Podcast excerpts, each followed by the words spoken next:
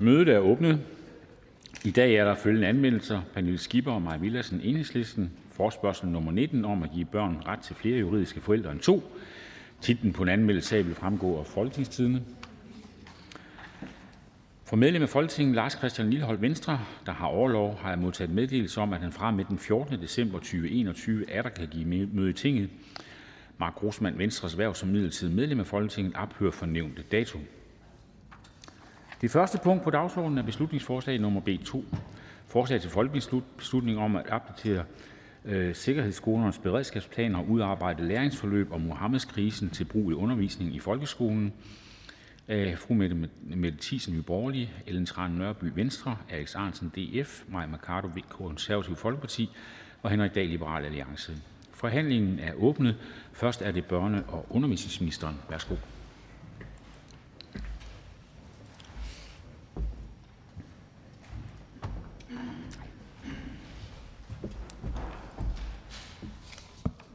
Tak for det. Og tak til Venstre, Dansk Folkeparti, Konservative Nye Borgerlige og Liberale Alliance for at stille beslutningsforslag om at opdatere sikkerhedsberedskabsplanerne og udarbejde læringsforløb om Muhammedkrisen til brug i undervisning i folkeskolen. Det er jo langt fra første gang, vi debatterer det her emne. Øh, debatten blussede op efter det forfærdelige mor øh, på den franske lærer Samuel Paty, øh, og som reaktion på, at han havde vist øh, Muhammed-tegningerne i sin undervisning. Og regeringens holdning skal stå soleklart. Vi hverken kan eller vil acceptere, at ekstremister bruger vold eller trusler til at forsøge at begrænse vores ytringsfrihed. Vi skal ikke censurere os selv, ligegyldigt om det er i avisens spalter, i Folketinget, i undervisningen eller andre steder. Ingen, Øh, og jo mindst af alt udemokratiske ekstremister, har ret til at bestemme, hvad man må sige i et frit land.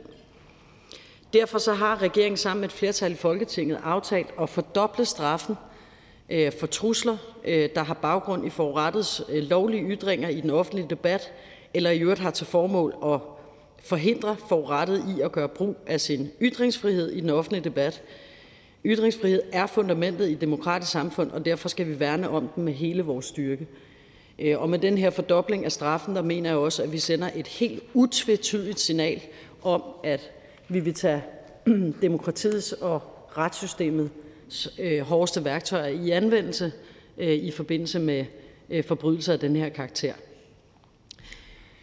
Og man kan sige, at de hårde redskaber, og der når man taler om straf, der, der, det, det er den ene vej at gå, og den anden vej at gå, det er jo så der, hvor man taler om Øh, selvcensur, og det er langt mere kompliceret. Og fra regeringens øh, side mener vi, at vi skal gå af begge veje samtidig, så vi tager de redskaber i anvendelse, der er nødvendige. Øh, fordi det er jo nemt nok, kan man sige, omkring selvcensuren at sige, at vi ikke vil finde os i, at ekstremister truer. Men når folk selv vælger at lukke munden af frygt Øh, øh, uden en specifik trussel, så bliver løsningerne mindre åbenlyse. Så der, hvor der er en konkret trussel, der er det vores politi og vores retssystem. Men der, hvor at der ikke er en konkret trussel, men der er følelsen af en konkret trussel, og som jo også er reel, øh, jamen så, øh, så er det langt svært at få fat om, hvordan vi griber om løsningerne på det. Øh, ytringsfrihed betyder ikke, at man kan forlange, at andre siger øh, det, man gerne vil øh, have dem til at sige. Øh, og øh, jeg tror, at Folketingets partier skal og bør have lejlighed til grundig, grundig drøftelser af præcis den øh, udfordring. Øh, og derfor så vil justitsministeren i det nye år indkalde til drøftelser om, hvordan vi håndterer den svære del af det, altså nemlig selvcensuren. Altså, så hvis man kan sige det sådan, og det er jo ikke for at negligere, at der også er hårde forhandlinger omkring straf, det er der bestemt, men der, hvor vi har med politi og, og straframmer at gøre, der kan vi lettere pege på nogle redskaber, og har også gjort det, og siger, at vi går ind og fordobler straffen. Men hvordan kommer vi selvcensuren til livs? Det er et rigtig svært spørgsmål, men ikke desto mindre jo et, vi skal have fat om. Øh, jeg er sikker på, at forslagsstillerne, og håber i hvert fald på det, at forslagsstillerne øh, støtter op om, at partierne tager en ordentlig og grundig drøftelse af den udfordring.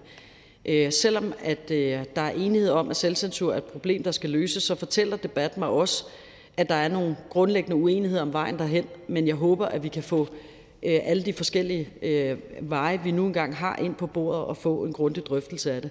For mig der er det fuldstændig afgørende, at vi støtter op om lærernes frihed øh, Øh, under øh, skolebestyrelsens ansvar selvfølgelig, men at vi støtter op om lærernes frihed til selv at vælge de undervisningsmaterialer og emner, der egner sig bedst til elevgruppen. Øh, det har været en del af den danske skoletradition altid, at det er den lærer, der har indgående kendskab til elevgruppen, som tager stilling til, hvilket noget undervisningsmateriale, der skal anvendes. Og jeg mener jo, at vi skal passe enormt meget på med at indføre regler, som har til hensigt at støtte op om lærernes metodefrihed, men som så samtidig begrænser den. Og det vil sige, at vi skal jo finde en vej igennem den her type af problemer, hvor vi får taget højde for, hvad er det for nogle hjørner, vi får skåret af vores egen frihed i ønsket om at bevare eller udbygge en anden frihedsgrad. Og de skal i hvert fald vejes op i forhold til hinanden. Øh, den danske skoletradition er jo funderet på en metodefrihed, som lærerne har haft siden 1814, og det synes jeg er en frihed, vi skal stå vagt om. Og derfor er det ikke så simpelt, at man bare kan sige, jamen hvorfor beslutter vi ikke bare, at man skal undervise i dit, dut og dat? Ja, det gør vi ikke, fordi at der faktisk ligger en meget stor grad af frihed øh, i, at man ikke centralt fra, at staten ikke bestemmer, hvad der undervises i i det enkelte øh, klasselokale. Og derfor så skal den ene, altså hensynet til den ene frihed, øh, jo øh, i hvert fald tages ind på bordet og drøftes, samtidig med at man så øh, diskuterer hensynet til den anden frihed, nemlig også den ytringsfrihed, øh, lærerne har, og det, øh, den frygt for selvcensur, øh, som er helt reel. Så dermed jo ikke sagt, at regeringen mener, at vi bare må acceptere tingenes tilstand. Tværtimod så har vi allerede i gang sat en række ting, som støtter op om lærernes undervisning i kontroversielle emner, og en, blandt andet en opmærksomhedsindsats, som skal sikre, at lærerne kender de eksisterende henvendelsesmuligheder, hvis de oplever, at der er en utryghedsskabende adfærd, eller oplever, at der er tegn på radikalisering. Øh, og så har vi i øvrigt afholdt øh, temadag for lærere og skoleledere i undervisning i kontroversielle emner og kritisk tænkning på tværs af grundskoler, FGU og erhvervsuddannelser. Øh, og det vil vi fortsætte med i foråret, hvor der vil blive holdt endnu øh, en temadag på gymnasieområdet. Og senest så har vi så også opdateret vejledningernes sikkerhed og kriseberedskab, og også den vejledning, der hedder Forebygge og håndtere vold og trusler, Øh, de er blevet opdateret øh, her i december 2021 og er derfor helt ajourførte i forhold til behovet for at klæde lærerne på til at håndtere øh, de svære situationer og den utryghedsskabende adfærd. Så man kan sige, at de redskaber, der ligger umiddelbart for at kunne gøre noget ved, er vi gået i gang med og fortsætter med. Og det mener jeg skal kunne foregå parallelt med, at vi fordobler straffen, og vi samtidig tager fat om det svære spørgsmål om selvcensur. Så de ting skal ikke afvente hinanden, men skal være parallelt spor, der kan køre derud af samtidig. Øh, de øh, vejledninger, der guider skolerne i, hvad en beredskabsplan bør indeholde, er altså blevet opdateret. Det er en del af det forslag, vi behandler her i dag. Øh, og derfor så kan man sige, at den del af det forslag, der ligger, og som vi behandler nu, er imødekommet. Og så bliver der så også foreslået i beslutningsforslaget, at der udarbejdes undervisningsmateriale om Muhammedkrisen. Og der vil jeg sige, at der allerede sidste år udarbejdet Øh, vejledninger på emu.dk, øh, der giver viden og inspiration til undervisning i kontroversielle emner og kritisk tænkning. Øh, og jeg har tidligere afvist, at Børne- og Undervisningsministeriet bør udarbejde undervisningsmaterialer om Muhammedkrisen til emu.dk af den årsag, at emu.dk ikke anvendes til undervisningsmaterialer. Så den drøftelse har vi haft tidligere. Men ikke desto mindre, altså så man kan sige, selvom at det slet ikke er det, emu bliver øh, brugt til eller er lavet for, så er det jo vigtigt, at lærerne kan bruge emu.dk til det, som emu faktisk er lavet til, nemlig en hjælp til, når man leder efter øh, relevant øh, materiale øh, til øh, undervisning, for eksempel øh, i det emne omkring ytringsfrihed.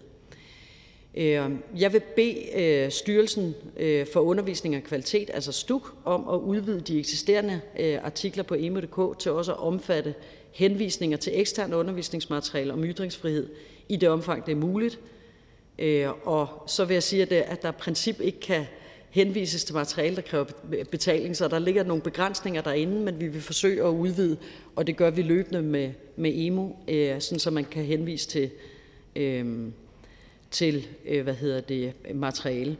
Derudover så foreslås det i det her forslag, at Muhammedkrisen indføres på historiekanonen. Det er jo et forslag, jeg også tidligere har forholdt mig til, øh, og min holdning har sådan set ikke forandret sig. Der er jo ikke nogen tvivl om, at Muhammedkrisen er skældsættende for Danmark og for vores forhold til omverdenen. Øh, og man kan sige, det er jo derfor også, at øh, der allerede i dag indgår i historiekanonen et punkt om 11. september 2001, hvilket giver en udmærket anledning til præcis at undervise i spørgsmålet om øh, Mohammed-krisen. Men Øh, vi skal også være klar over, at øh, historiekanonen har en karakter, hvor der er meget få nedslagspunkter hen over øh, mange, mange, mange, mange år. Og det vil sige det her med at tage øh, en hel masse aktuelle øh, problematikker ind i historiekanonen, det vil bryde med det, der i hvert fald sådan er opbygningen af historiekanonen, sådan som den er i dag. Øh, og netop fordi, at der er et punkt om 11. september, så er der jo en anledning til at, at tage hele efterspillet på det her under Mohammed-krisen ind i undervisningen øh, som udgangspunkt for det. Øh, og derfor så støtter jeg ikke op om den del af forslaget. Øh, så vil jeg sige, at øh, noget, der er utrolig vigtigt for mig, det er at få taget den her drøftelse i fællesskab med dem, det hele drejer sig om, nemlig lærere og skoleledere og elever og i øvrigt folkeskolens andre parter, som vi jo har samlet i øh, det forum, der hedder Sammen om skolen. Øh, og der har jeg på det møde, øh, vi har haft øh, i mandags, øh, spurgt, om der var interesse for, at vi tog en drøftelse af præcis spørgsmål omkring selvcensur og undervisning i svære emner, som eksempelvis Mohammed-tegningerne, op i det forum, og det har der været udtrykt ønske om, at det ville de gerne, og derfor så kommer vi til at have en drøftelse der. Og jeg kan jo ikke vide endnu, hvor de ting havner, hverken i forhold til historiekanonen eller i, i øvrigt i forhold til spørgsmål om undervisningsmaterialer, som vi drøfter i dag. Øh, og jeg synes egentlig, vi skal gå til det med åben pande. Det er jo nogle nye problemstillinger i det danske demokrati at skulle øh, tage højde for, øh, og derfor vil øh, vi selvfølgelig også fra regeringens side være åben over for de øh, forskellige opfattelser, vi allerede på forhånd ved, der er omkring det her øh, iblandt den øh, gruppe. Øh, så bare for at sige, at, at nu har jeg givet øh, regeringsholdninger øh, til kendelse øh, i forhold til, hvor, hvor vi står på det nu. Men det er også klart, at kommer der nogle ting op i sammen om skolen, hvor man har et meget markant ønske om nogle bestemte ting, jamen, så vil jeg da gå fordomsfrit til det. For mig er det vigtigt, at vi holder balancen omkring at have en både kærlighed til, men også en værnen omkring den danske skoletradition, så vi ikke sætter det hele over styr med henblik på at løse et, et, et umiddelbart problem. Omvendt så kan der jo være ting, hvor man bare må sige, at verden har forandret sig så meget, at vi bliver nødt til at gå ind og kigge på og få justeret på det, der er den danske skoletradition, og så må vi tage den derfra. Øh, så derfor ser jeg frem til, at vi lige præcis i Sammen om skolen øh, kan tage øh, den her drøftelse og kan tage de input med, sådan så at vi også har det input, når justitsministeren indkalder til de kommende drøftelser om, hvordan vi håndterer selvcensuren. Men altså samlet set, så, øh, så kan vi ikke støtte det beslutningsforslag, der ligger her. Øh, til gengæld så kan vi jo i den grad støtte, øh, at der er opmærksomhed omkring det her emne, og det er noget, vi skal tage enormt alvorligt, og det afspejler sig jo i sagens natur også i de tiltag, som regeringen allerede har taget i form af en fordobling af, af straffen, ikke mindst, og, og så selvfølgelig de ting, som vi fra Undervisningsministeriets side har taget initiativ til. Tak. Der er kort bemærkninger. Først er det fru Marie Mercado, Konservativ Folkeparti. Tak. Øh, ministeren siger, at hun vil gerne have en, øh, en ordentlig drøftelse. Men jeg mener bare om, at øh, det er mere end et år siden, at der var en hel række partier i Folketinget, som tog det her på dagsordenen. Og når der ikke ligger noget undervisningsmateriale, så bliver det jo til syvende og sidst voldsmandens veto. Fordi så er det jo, at man ude i klasselokalerne er rigtig bange for og, øh, lave undervisning, hvor det er, at man ender med at modtage repressalier, enten i form af trusler eller det, der er meget værre. Og øh, så ender man også med at komme hen imod en tabuisering, hvor man slet ikke kan undervise i Mohammed-krisen, og slet ikke kan tale om det, der skete dengang øh, under Mohammed-krisen. Og så ender det som et tabu. Og vi er bare nødt til at sige, at tabuer løses ikke af temadage. Så jeg vil egentlig bare spørge øh, ministeren, hvorfor det er så svært. Fordi jeg kan kun se, at det enten så må det være, fordi det er en meget svær problemstilling, og det er jo fair nok, men så skal vi jo til at have taget hånd om den. Eller også, så er det fordi, det her det bare ikke er på ministerens radar, og fordi at hun egentlig ikke synes, det, det er en vigtig problemstilling. Så øh, hvorfor er det enten svært eller øh, sekundært? Er det fordi, ministeren bare ikke synes, det er vigtigt? Minister? Ja, fra regeringens side, altså det er jo ikke sådan, at der ikke er sket noget siden sidste år, skal vi lige huske på. Altså det er jo sådan set de ting, jeg står og siger heroppe fra. Altså vi har fordoblet straffen øh, siden sidste år. Altså så det er jo ikke et spørgsmål om, at der intet er sket, siden vi havde den her diskussion sidste gang. Altså EMO er blevet opdateret, beredskabsplanerne er blevet opdateret, øh, der er blevet afholdt temadage, hvor man som lærer har kunnet deltage i øh, netop at få opgraderet sig på, hvordan håndterer vi de her øh, svære emner. Altså, så jeg mener bestemt, der er sket noget sidst, siden sidste år. Det betyder jo bare ikke, at vi er i mål. Altså, jeg tror ikke, at vi er der, selv med de ting, der er sket de sidste år, at vi så er der, at problemet er løst. Og det er jo også derfor, at regeringen har indkaldt til drøftelse om den del, som er virkelig svær, som handler om selvcensur. Øh, altså dels er det jo svært at afsløre, hvornår der er tale om selvcensur. Altså fordi, hvordan er det, vi får frem, hvor stor en del, øh, og i hvilke situationer, at lærerne øh, føler, at de øh, bliver nødt til at pålægge sig selv ikke at tale om bestemte emner. Øh, og hvordan griber vi så det an? Og man kan sige, at det lette svar, det er jo det svar, vi allerede har givet, nemlig at fordoble straffen. Men jeg, jeg tror, at der skal mere til end det, og det er jo præcis derfor, vi har sat de ting i gang. Men når det er svært, så er det jo fordi, at en del af det her også kommer på tværs af en dansk skoletradition for, at vi ikke dikterer centralt fra, hvordan øh, vi sammensætter undervisning. Så er det fru Maja Mercado. Værsgo. Så det, ministeren har gjort på sit eget område, taler vi ikke om andre ministerområder, men eget område, det er at lave nogle temadage. Det synes jeg altså ærligt talt er lidt skuffende, når det er, man ser, at det, der vidderligt er brug for derude, er jo, at det bliver muligt at kunne tilgå de svære diskussioner.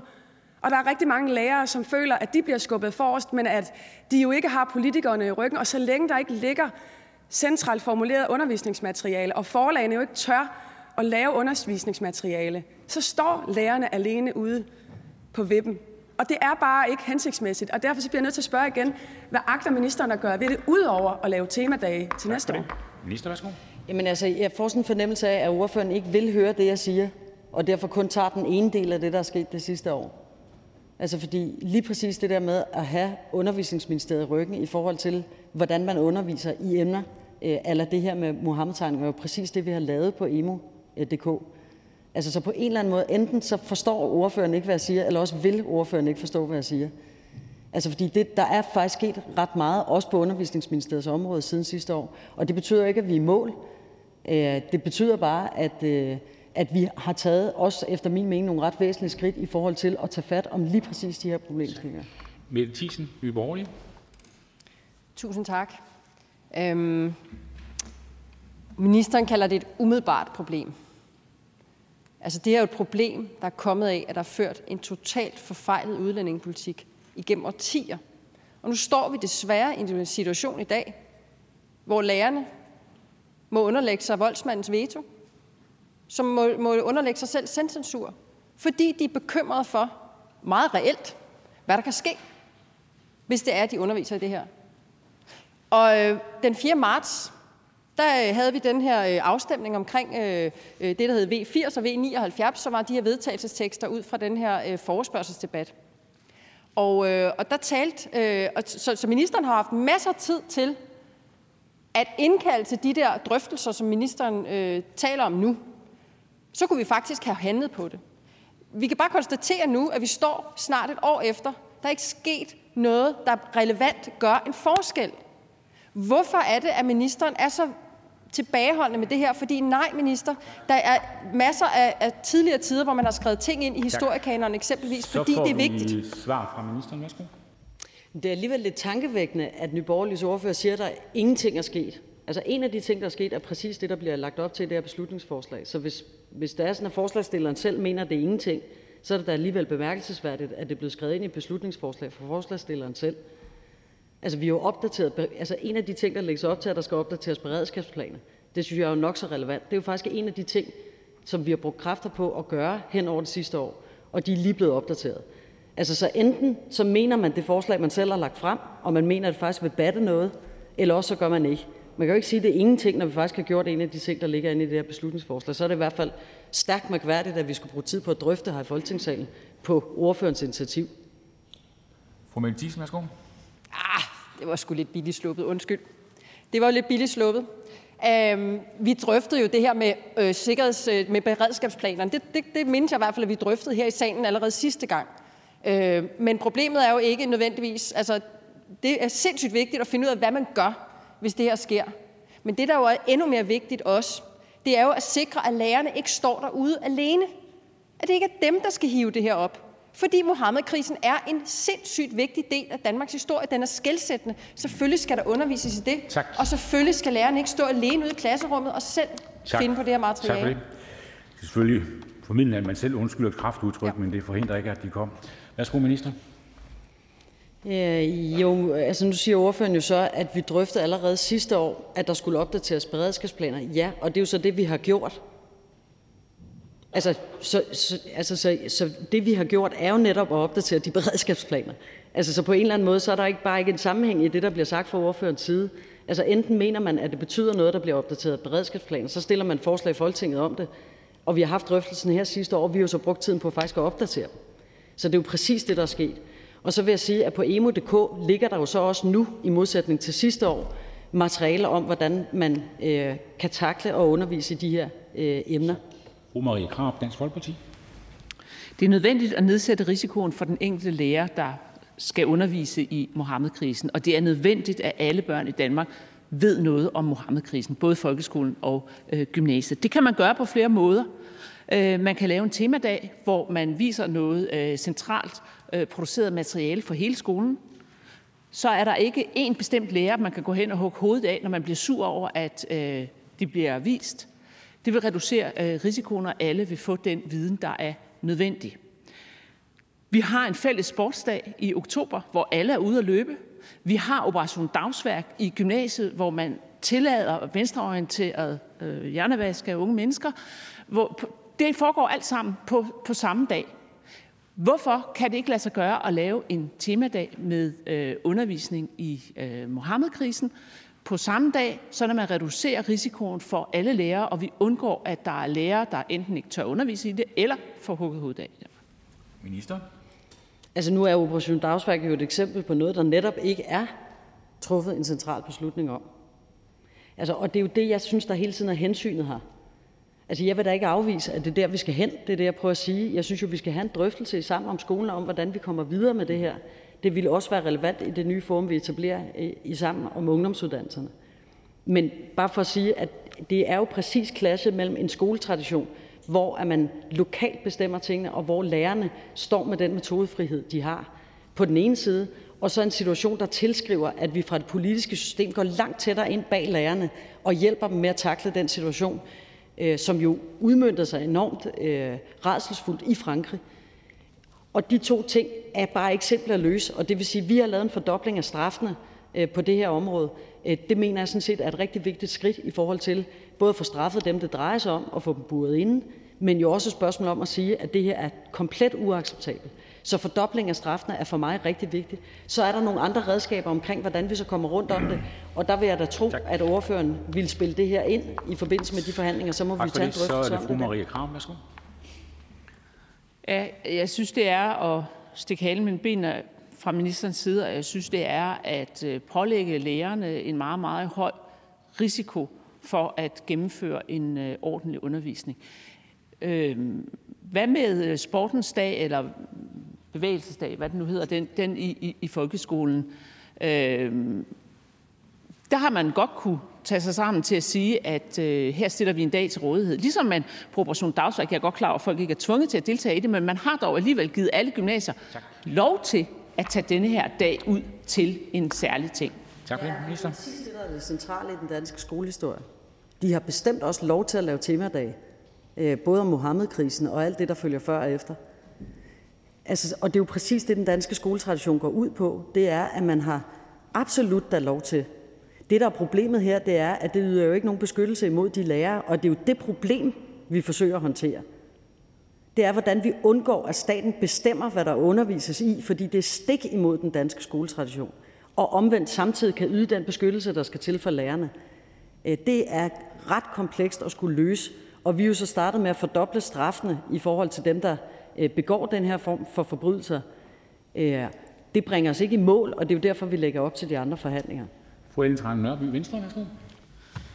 Ja, ja tak. Øh, al respekt, øh, fru minister, øh, så tror jeg egentlig, at det var mig, der foreslog sidste år på vores samråd, at man skulle opdatere skolesikkerhedsberedskabsplanerne. Vi gentog det i foråret til forespørgselsdebatten, og ja, det er rigtig fint, at det så nu er, er sket et år senere, men det bringer os jo ikke i mål. For voldsmandens veto er der jo fortsat.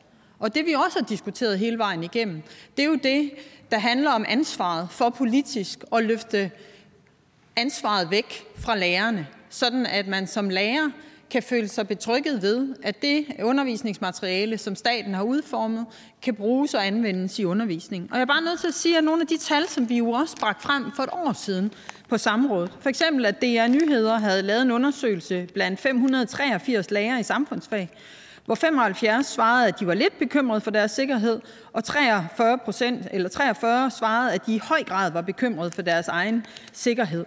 Øh, og det har vi utallige eksempler på. Og jeg, jeg synes, det er trist, at ministeren ikke vil egentlig være med til at løfte ansvaret væk fra lærerne. Og derfor er mit spørgsmål egentlig fokuseret på den del. Tak. Hvorfor? Minister, værsgo. Jamen altså, jeg får lidt samme fornemmelse som med konservatives ordfører, altså det der med, at man bliver lagt nogle ting i munden. Altså hvis vi ikke mente, Øh, at der var et problem, og hvis vi fra regeringens side mente, at vi var i mål, hvorfor i alverden skulle vi dog så indkalde øh, både til forhandlinger på Justitsministeriets område og i øvrigt på mit område?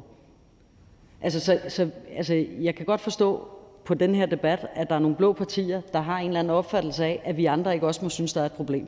Vi synes faktisk, der er et problem. Det er derfor, vi har taget de initiativer, vi har gjort øh, hen over det seneste år, øh, og det er jo derfor, vi fortsætter forhandlingerne øh, i Justitsministeriets regi og i Sammen om skolen. Øh, men jeg kan godt forstå på det, der bliver sagt, at de blå partier ønsker at eje den her dagsorden på en måde, så vi andre under ingen omstændigheder må synes, der er et problem. Jeg synes, der er et kæmpe problem. Og jeg synes, det er et kæmpe problem og et kæmpe dilemma at finde balance mellem hensynet til den danske skoletradition på den ene side, øh, og så på den anden side skulle kunne takle øh, lige præcis den her udfordring, og hvor vi selvfølgelig som samfund, også politisk, både lokalt og nationalt, skal kunne stå øh, bag lærerne. Jamen, hvis der er nogen, der lægger nogen ord i munden, så er det jo ministeren, der står og siger, at det her vil bryde med metodefriheden og lærernes ytringsfrihed. Og, og det er jo simpelthen faktuelt forkert, for det fremgår ikke af det her beslutningsforslag, at det her det skal være et obligatorisk forløb. Det, det handler om, det er, at ministeren regeringen, samfundet, staten skal tage et ansvar, så det ikke er den enkelte lærer, der står med ansvaret. Og nej, det her er ikke en dagsorden, som vi forsøger at tage patent øh, på. Det er to år siden, at Samuel Paty blev halshugget på åben gade i Frankrig for at have vist de øh, franske karikaturtegninger. Jeg oplever, at SF har taget ejerskab på diskussionen, og jeg håber også, at vi kan gøre det her bredt politisk, i stedet for netop at grave grøfter, som ministeren gør. Værsgo, minister. Jamen, jeg synes igen, det sådan bliver fremstillet som om, at man så har patent på at synes, der er et problem. Altså, øh, nu er det jo sådan set også der har taget initiativ til at fordoble straffen. Ja, det er jo også os, der har taget initiativ til at lave de forskellige forløb, vi har lavet. Øh, altså, så bare for at sige, at jeg tror sådan set, at vi... Alle, jeg hører ikke nogen partier ikke sige, at der er et problem. Ja, og derfor så synes jeg jo et eller andet sted, at man i stedet for skal gøre det til en kamp om, hvem der har patent på at synes, der er et problem, så, så synes jeg, at vi skal få gjort noget ved det i fællesskab. Øh, og, og det er jo præcis derfor, vi har lagt op til de forhandlinger, vi har. Så er det hr. Carsten Hønge, SF. Altså ministeren sagde, at øh, lærerne jo altid skal tilpasse undervisningen til den elevgruppe, man har. Det er jo fuldstændig rigtigt, og det er jo så indlysende. Det er en rigtig måde at gå til undervisningen på. Men risikerer vi ikke her, at det bare bliver sådan en floskel, som man så gemmer sig under? Fordi anerkender ministeren så med den udtalelse, at der faktisk er lærere, der af hensyn til elevgruppen og måske især forældregruppen fravælger at undervise i Mohammed-krisen. Det er jo det, der er kernen i det. Det andet er så mere overflade og floskel. Så anerkender ministeren en, en lærers ret til, måske netop af hen, misforstået hensyn til elevgruppen og forældregruppen, ikke at undervise i Mohammed-krisen. Og måske også andre ting. Hvad med LGBT-rettigheder, kvinders seksuelle frigørelse, evolutionsbiologi og andet. Så hvor er det, grænsen går fra, at hensynet til elevgruppen, forældregruppen, så gør, at man ikke får undervist i helt fundamentale forhold, som eksempelvis Mohammed-krisen? Det er jo præcis det, der er kernen i problemet. Altså, så jeg anerkender præcis den fremstilling af problemet. Det er jo lige præcis det, der er problemet. Altså, problemet på den ene side er, at vi har et ønske om, at der er en metodefrihed. Og når der så opstår en situation globalt, hvor at man lige pludselig risikerer som lærer i lille Danmark at blive truet på livet for at undervise nogle bestemte ting, så clasher det med vores sædvanlige øh, undervisningsfrihed. Og derfor bliver vi nødt til at finde en ny balance i de ting, fordi det ikke må være sådan, at man kan gemme sig bag, eller at man ikke tør. Det skal jo aldrig være sådan, at en lærer er bange for at gå på arbejde for det første, og hernæst er bange for at undervise i bestemte temaer. Dem skal man kunne undervise i i den danske folkeskole. Så spørgsmålet er ikke, om man skal det, men hvordan vi kommer derhen, uden at knægte øh, århundrede lange traditioner for undervisningsfrihed. Øh, så jeg mener faktisk, at det er en meget præcis fremstilling, ordføreren kommer med, i forhold til hvad det er, der er problematikken. Carsten Hønge. Ja, men så mangler jeg lidt konklusionen faktisk, fordi uh, hvis vi så er enige om analysen, hvad er konklusionen, så er det så virkelig, at man skal opgive og sige, at man af hensyn til netop elevgruppen og forældregruppen, så fravælger vi at undervise i Muhammedkrisen. Kan ministeren forestille sig nogle situationer, noget sted i Danmark, hvor det kan være legitimt at fravælge at undervise i Muhammedkrisen på grund af elevgruppen, forældregruppen? Fordi så må det næste spørgsmål jo være, hvilke andre ting skal fravælges? Og det andet er, at Muhammedkrisen jo stikker ud som noget særligt i forhold til andre ting, der undervises i. Altså hvorfor så gemme sig under 11. 11. september? Ja. Minister, værsgo. Jamen altså, jeg vil sige, altså, øhm, at det er jo en lang diskussion, fordi vi har faktisk den samme lige præcis på LGBT, hvor der er nogle friskoler, der har undervist i noget, noget specielt materiale.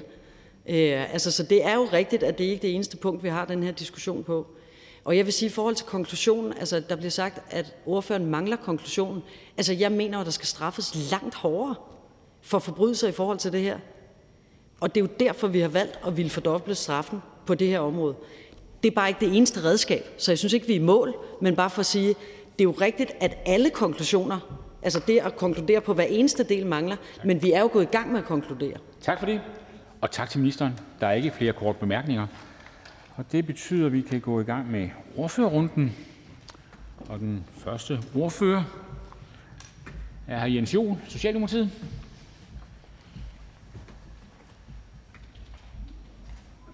Tak for det, formand, og tak til forslagsstillerne for at fremsætte beslutningsforslaget her.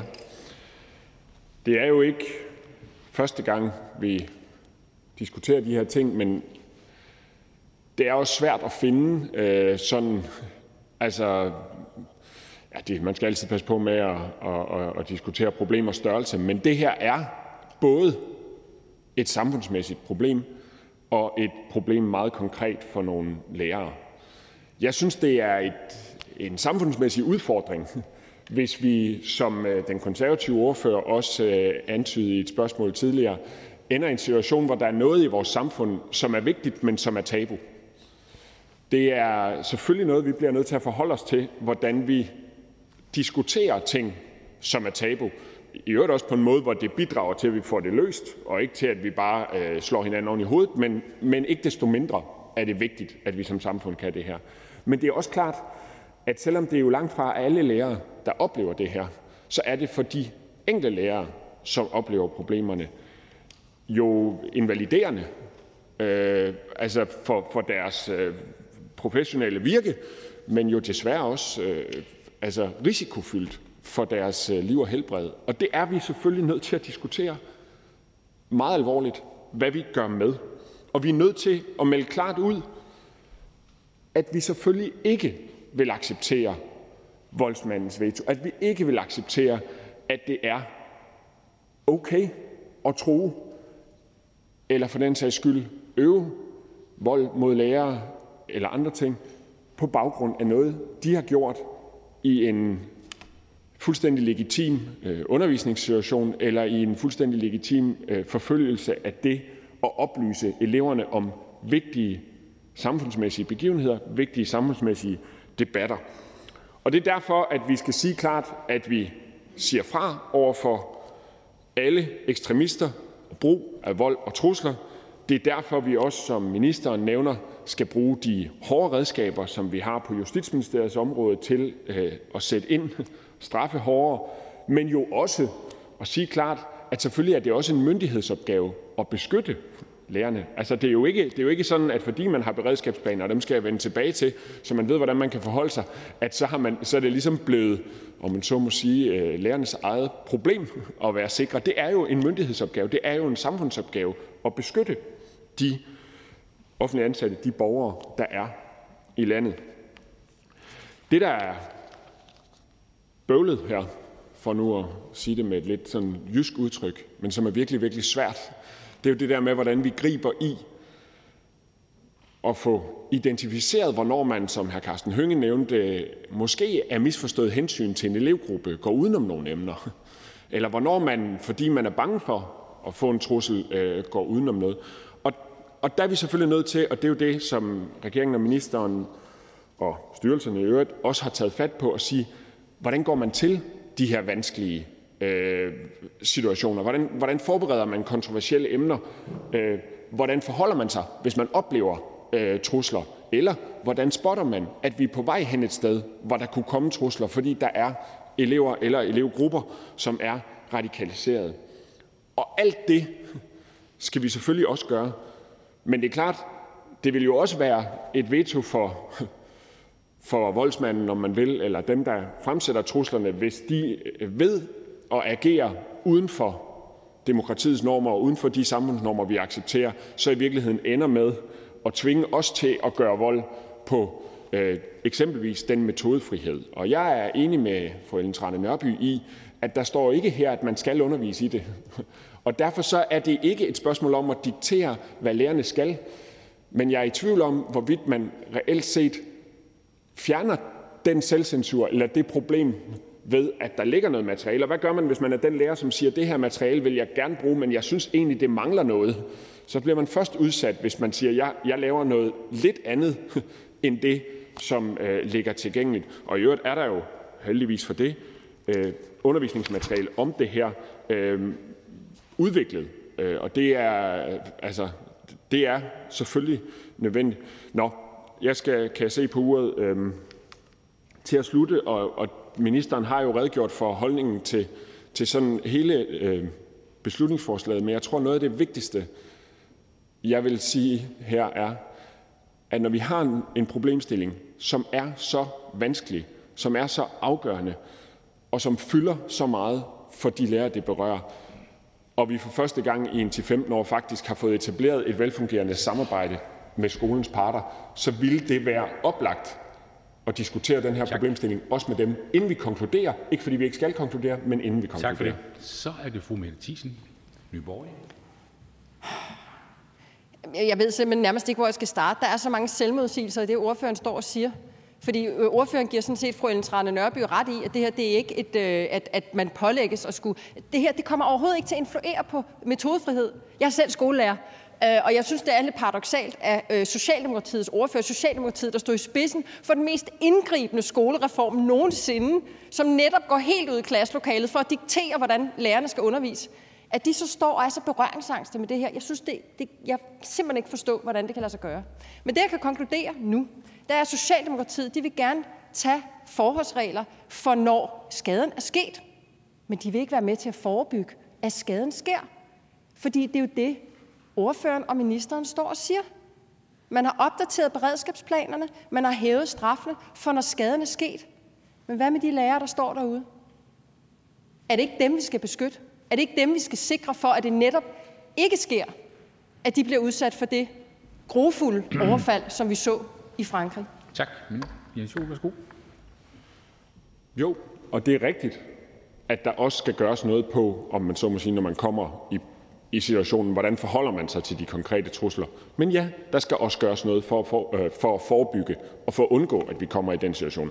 En del af det er jo faktisk, hvordan går man til at undervise i de her kontroversielle emner. Det er jo også en måde at foregribe det på. Men, og det er nok så vigtigt, hvis vi skal være helt ærlige med hinanden, så er der jo ikke nogen af os, der tror, at det her det kan løses fra Christiansborg med et snuptag. Og derfor er det vel også relevant at diskutere med lige præcis de ledere, de kommunalbestyrelsesmedlemmer, de lærere, der står i lokalerne ude i de områder. Fordi vi må også være ærlige og sige, at der er nogle områder i landet, hvor det her er et større problem end andre. Hvordan diskuterer vi med dem, hvad de mener, der faktisk skal til? Det er da at tage om man vil, dem, det handler om, seriøst, frem for at sige, hvis vi nu bare vedtager et beslutningsforslag herinde, så løser det sig. Fordi så simpelt er det desværre ikke. Mette Thiesen, værsgo. Nej, man kunne sagtens lave en kombination, hvor man stemte for det her, og så øh, tog den der drøftelse efterfølgende, som der er blevet talt så meget om. Altså nu er jeg sådan set selv en af dem, som det har handlet om. Altså jeg er selv skolelærer. Og jeg er bare nødt til at sige, hvis man spørger øh, ind til, så kan vi jo se, hvordan øh, skoleledernes formand, Claus Hjortdal, udtalte sig, da det her var op. Han mente, øh, han mente bestemt ikke, at øh, han synes bare simpelthen, skolelærerne de skulle lade være og vise de her tegninger. Der var en klar stillingtagen der, og det synes jeg simpelthen ikke er, er i orden. Altså de her skolelærer, det er dem, der står Det er dem, der står helt på frontlinjen. Og jeg er bare nødt til at sige, at jeg synes, det er så skuffende, at Socialdemokratiet, som ellers slår sig højt op på, Tak for det. at de netop Så vil løse problemerne, svar fra ordføreren. Værsgo. at de, øh, at de Tak for det.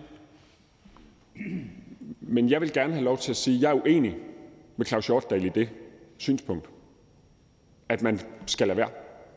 Men, men så meget desto vigtigere er det vel, at vi diskuterer det med hinanden. Fordi vi kan jo sige, hvis vi herindefra, og det apropos den diskussion, vi har haft de sidste 10 år på skoleområdet, hvis vi herindefra prøver at trække noget ned over hovedet, eller prøver at vælge en løsning, som bliver opfattet som illegitim, så er der for lille en chance for, at det overhovedet kommer til at gøre en forskel. Og ja, jeg er uenig med skolelederens formand på, øh, lige præcis det punkt. Tak for det. Fru Marie Krarup. Gør det ikke, Uwe. Jeg er øh, selv gymnasielærer, og jeg synes, at øh, metodefrihed i undervisningen er ekstremt vigtig. Men jeg kan bare overhovedet ikke se, hvorfor de her forslag skulle udfordre metodefriheden. Det kan de måske godt, hvis de udformes på en særlig ubegavet måde, men det er der jo ingen grund til.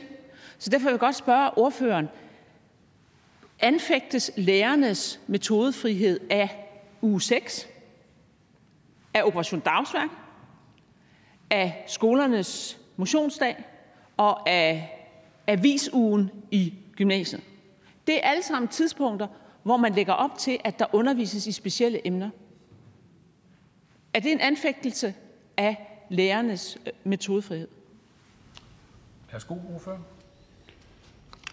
Altså det er jo alle sammen, kan man sige, ting, hvor der lægges op til, og hvor der altså, diskuteres, hvor man frivilligt bestemmer, hvad man gør.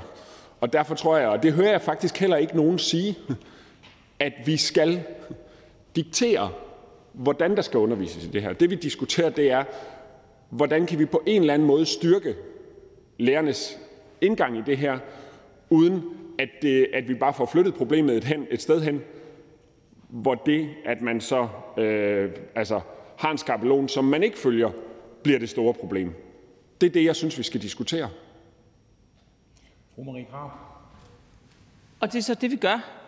Og der kan jeg simpelthen ikke se, at der er noget som helst fornuftigt argument imod at lave en anden form for skolernes motionsdag, som så bare hedder øh, skolernes øh, integrationsdebat eller udenrigspolitisk debat, hvor man taler om Mohammed-krisen, fordi det er et helt særligt område, som gør det for farligt at lade den enkelte lærer gøre det hver for sig. Så lad det være en landsdækkende Mohammed-dag, hvor man taler om Mohammed-krisen på samme tid på hver eneste skole. Og man kan ikke, behøver ikke nødvendigvis diktere det, men man kan facilitere det, sådan at man giver mulighed for, at alle skoler kan tilslutte sig. Tak for det. Ordfører, værsgo. Altså, de her diskussioner er jo faktisk nogle af dem, som vi, og med al respekt for ordføreren, det var ikke fordi, jeg mente, vi ikke diskuterede det her, men det er jo det, jeg mener, vi også skal diskutere med skolens parter. Fordi uanset hvordan og hvorledes, så det, det er klart, altså vi har også et lovkrav om bevægelse i folkeskolen, som øh, halvdelen af skolerne ikke lever op til. Og det er jo et meget godt eksempel på, at det er jo ikke gjort med, at vi herinde står og siger et eller andet. Vi er nødt til at sikre, at det også reelt, og ikke mindst, fordi det er jo det, vi risikerer her også, at hvis vi laver noget herindefra, så den halvdel, der ikke får det implementeret, er jo lige præcis der, hvor der er mest brug for det. Ellen Trane Nørby, Venstre.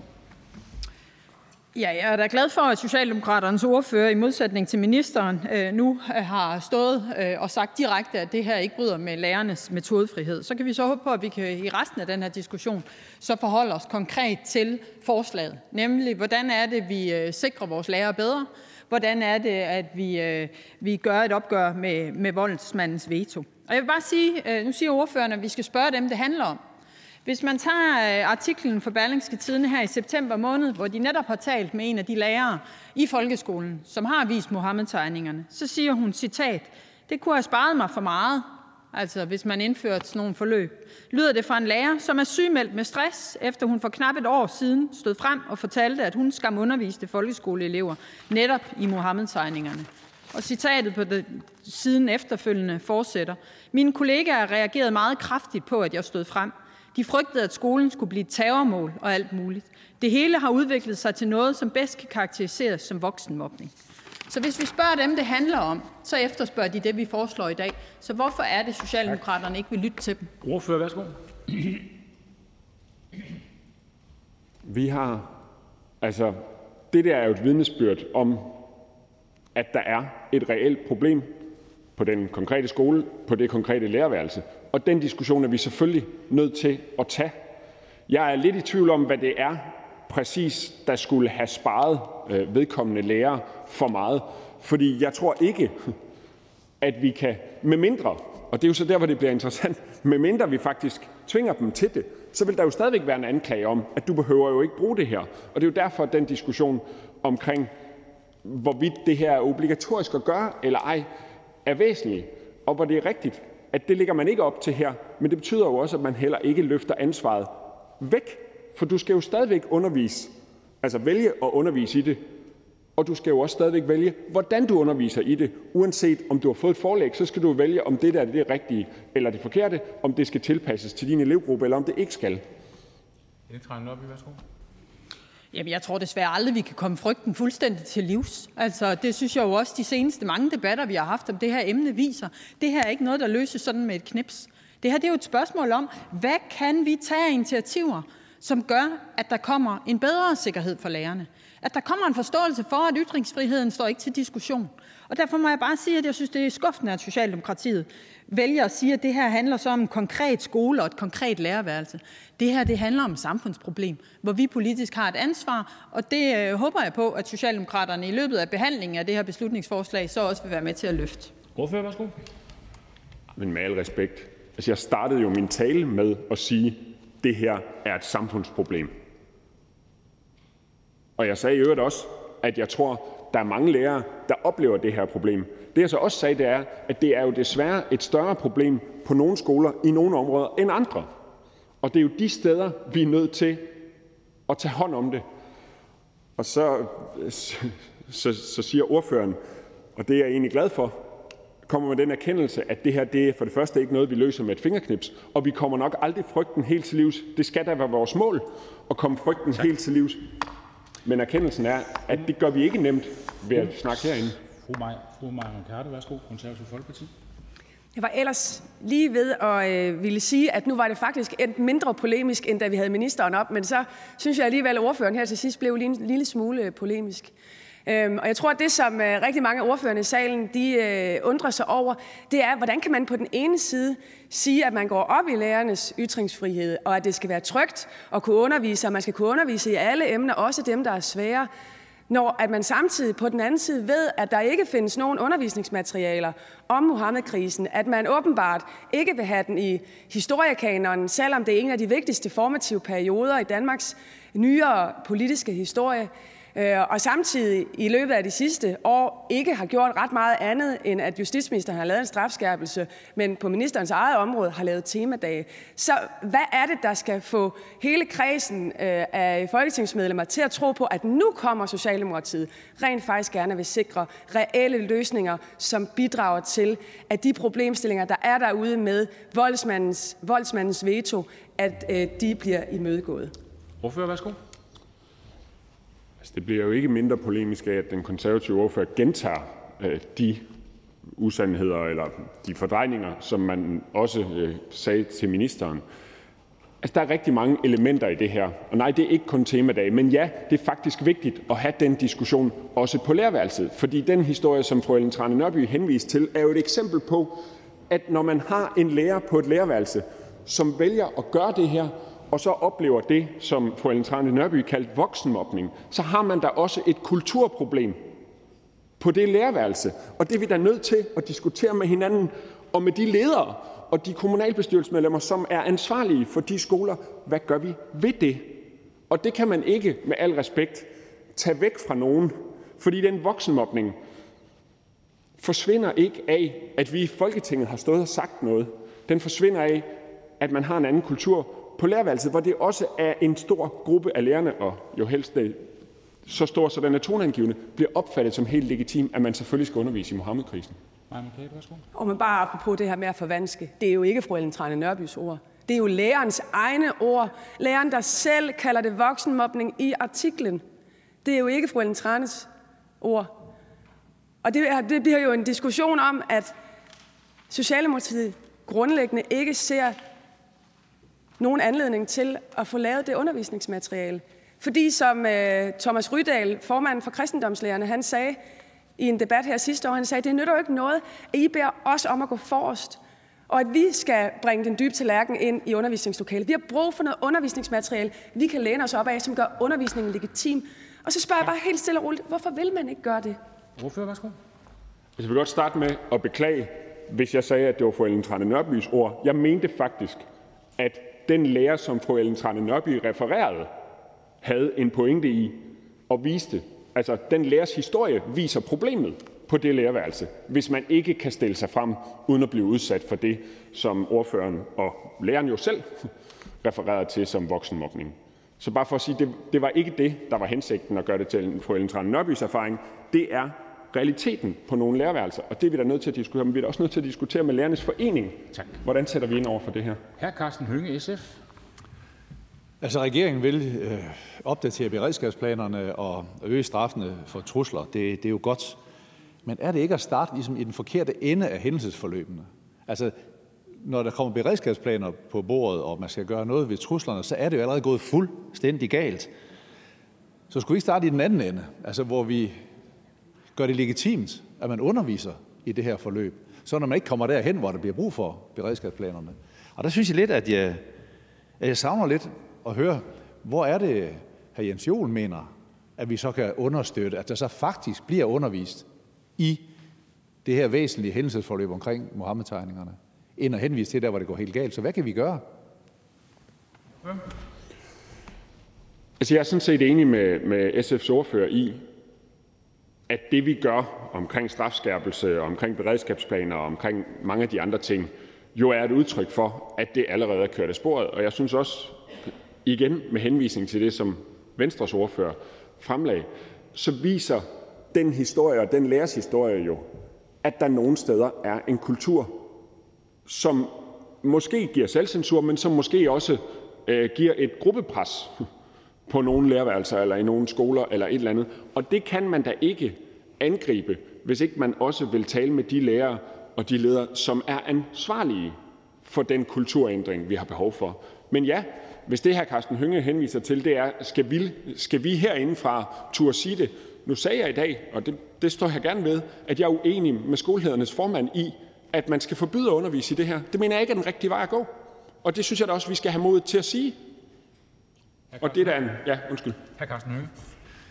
Jo, jeg anerkender jo også fuldstændig hr. Jens Jols pointe i, at det, det er jo ikke noget, vi kan gøre hverken med det her beslutningsforslag, altså lave fuldstændig om på den kultur, eller man kan ikke gøre det med et fingerknip, som ordføreren siger. Det, det, er, jo, det er jo fuldstændig indlysende, at det er jo langt mere en altså massiv udfordring, vi står overfor. Det handler sådan grundlæggende om, hvilken kultur har man eksempelvis på et lærerværelse over for kolleger, der tør gøre den slags. Så det er vi enige i. Det er jeg enig i. Men hvad kan man så gøre, hvis man ikke skal vedtage det her beslutningsforslag? Altså, jeg mener, så ender Socialdemokraterne alligevel bare tilbage ved udgangspunktet, så peger man kun på beredskabsplaner og på skærpelse af straf, øh, øh, altså straffen mod trusler, og så her fra talerstolen en tilkendegivelse af, at man, man understøtter dem. Hvad kan man ellers gøre? Ordfører, værsgo. Jeg er ikke enig i, at alle de ting, som der ligesom bliver refereret til, der er gjort, alle sammen er sådan nogle øh, i sidste ende løsninger.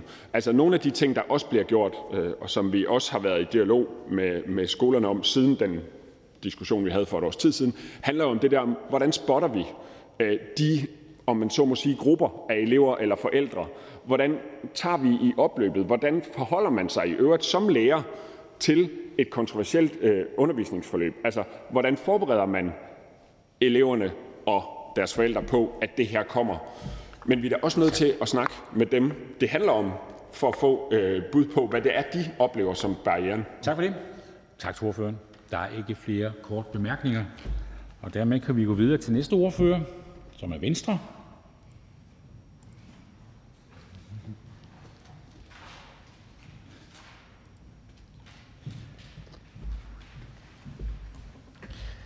Fru Ellen Trane Nørby. Værsgo. Formand.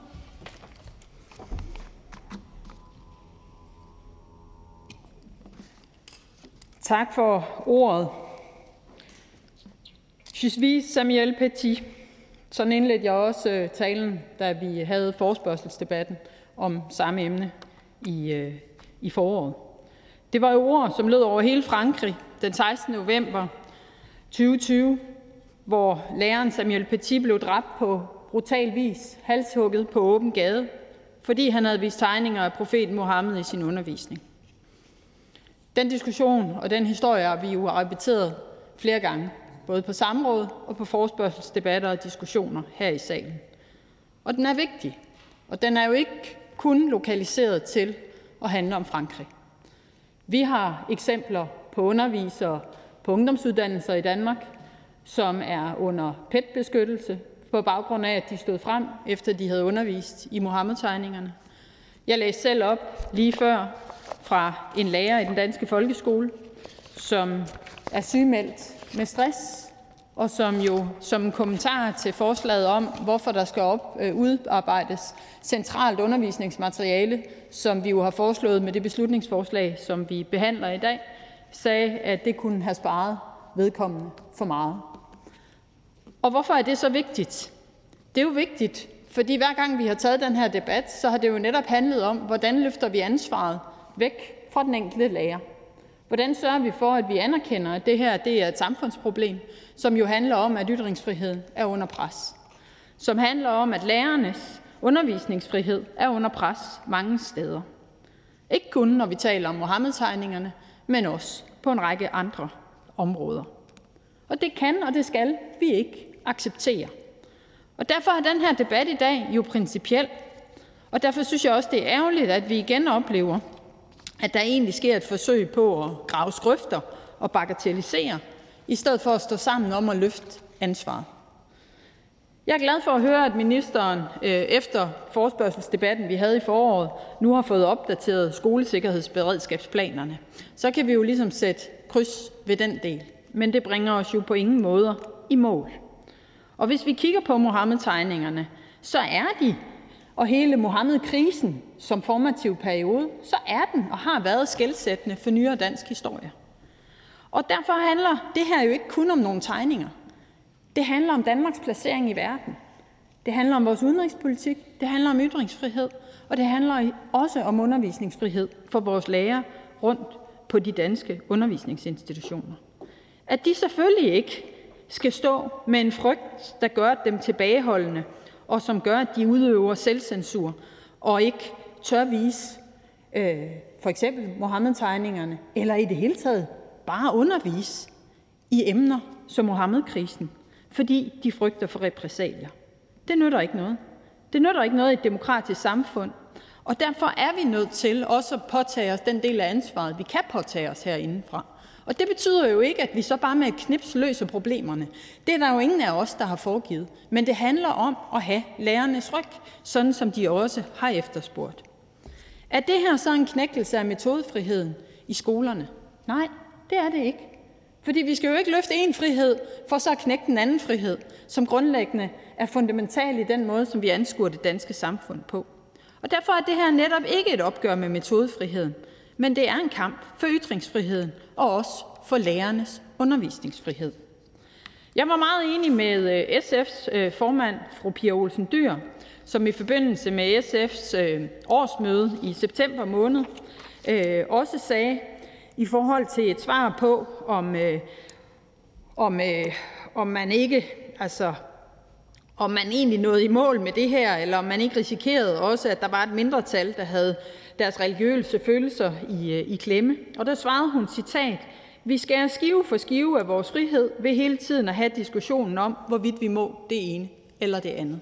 Og derfor glæder jeg mig også rigtig meget over, at SF i forbindelse med deres landsmøde, SF's øh, formand så tydeligt sagde, at SF var enige i, at der skulle udarbejdes nationale undervisningsmaterialer øh, på det her område. Det var SF også enige i øh, for et år siden, og jeg håber på, at det så kan betyde, at vi nu kan komme et skridt videre i forhold til netop at få cementeret, at det her er ikke en debat, der har politiske farver, men det her det er en debat, som vi politisk står sammen om for at værne om lærernes sikkerhed, deres undervisningsfrihed, deres ytringsfrihed og grundlæggende de demokratiske værdier, som vores samfund bygger på. Og derfor håber jeg også på, at vi kan få en god behandling af det beslutningsforslag, vi har fremsat, så vi også kan vise, at vi tager ansvar for at bevare og kæmpe for ytringsfriheden og undervisningsfriheden i Danmark. Tak. Tak for ordet. Kort bemærkning til hr. Jens Joel, Socialdemokratiet. Tak for det. Når nu øh, Venstres ordfører siger om, om det her undervisningsmateriale, at det jo ikke er noget, man, om man så må sige, altså man skal jo ikke bruge det, øh, og Ordføreren har tidligere henvist til til en kultur på nogle arbejdspladser, hvor man har svært ved at se, at det, at der findes et undervisningsmateriale, måske skulle overkomme det. Så er mit simple spørgsmål egentlig bare, om ikke ordføreren synes, det er klogt, at vi faktisk drøfter det her med de parter, som har med folkeskolen at gøre, i Sammen om skolen, inden vi konkluderer, hvad løsningen i givet fald måtte være. Hvorfor? Øh, jo, jeg synes altid, vi skal diskutere det her også med skolens parter. Derfor tog Venstre også initiativ til et møde, hvor øh, hr. Jakob Ellemann-Jensen øh, som formand for Venstre, jeg selv og en række af vores aktører deltog sammen med både underviserne i folkeskolen, underviserne i gymnasieskolen, lederne på de samme områder, øh, Undervisningsforbundet, en lang række aktører, som alle sammen er relevante i forhold til skolen. Det møde det tog vi initiativ til allerede sidste efterår, dengang den her debat startede. Og ja, det er da dejligt, at ministeren nu bragte det op i Sammen om skolen i mandags og nu vil sætte det på dagsordenen, men det kunne man jo have gjort for lang tid siden. For selvfølgelig skal vi have den her dialog, og det er vi også nogen, der har. Og det her beslutningsforslag er på ingen måde i modstrid mod at have den her dialog. Det her beslutningsforslag det følger op på den diskussion, vi nu har haft herinde det seneste år, som handler om det politiske ansvar for også at sikre, at lærerne reelt set har undervisningsfrihed og reelt set har ytringsfrihed uden at skulle frygte for deres sikkerhed.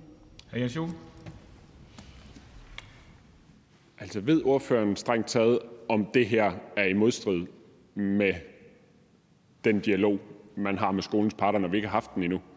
Altså er, var det et møde, som ordføreren havde med hr. Jakob Ellemann og, og nogle repræsentanter for skoleverdenen, er det det, der gør, eller hvorfor? Altså, fordi jeg, jeg mener egentlig bare, at det her må handle om at gå den rigtige vej ind, fordi det er jo rigtigt, som ordføreren siger, der er villighed til, eller der var åbenhed for at diskutere det i parterne, blandt, hos parterne i Sammen om skolen, men der var også en klar tilkendegivelse af, at de ikke tror, at løsningen er, at vi overtager styringen med det. Så hvorfor er det allerede øh, konkluderet? Nej, der er ikke nogen, der jeg siger bare, at hvis ministeren havde ønsket at have en dialog og også indkalde til forhandlinger om det, så har man haft over et år nu. Vi har partipolitisk haft et møde, også på allerhøjeste niveau med vores partiformand og med os, der er ordfører på de relevante områder, fordi vi synes, det er vigtigt at inddrage parterne. Fratager det så også et politisk ansvar for også at drage konklusionerne? Nej, det gør det ikke. Og jeg læste citaterne op for en skolelærer over for ordføreren tidligere, som præcis er nogle af dem, der står derude en skolelærer, der er sygemeldt med stress, fordi hun netop ikke følte, tak. at vi også løftede vores politiske ansvar. Og tak. det er det, beslutningsforslaget handler om. Tak til ordføreren. Der er ikke flere korte bemærkninger. Ja, det er venligt at gøre det.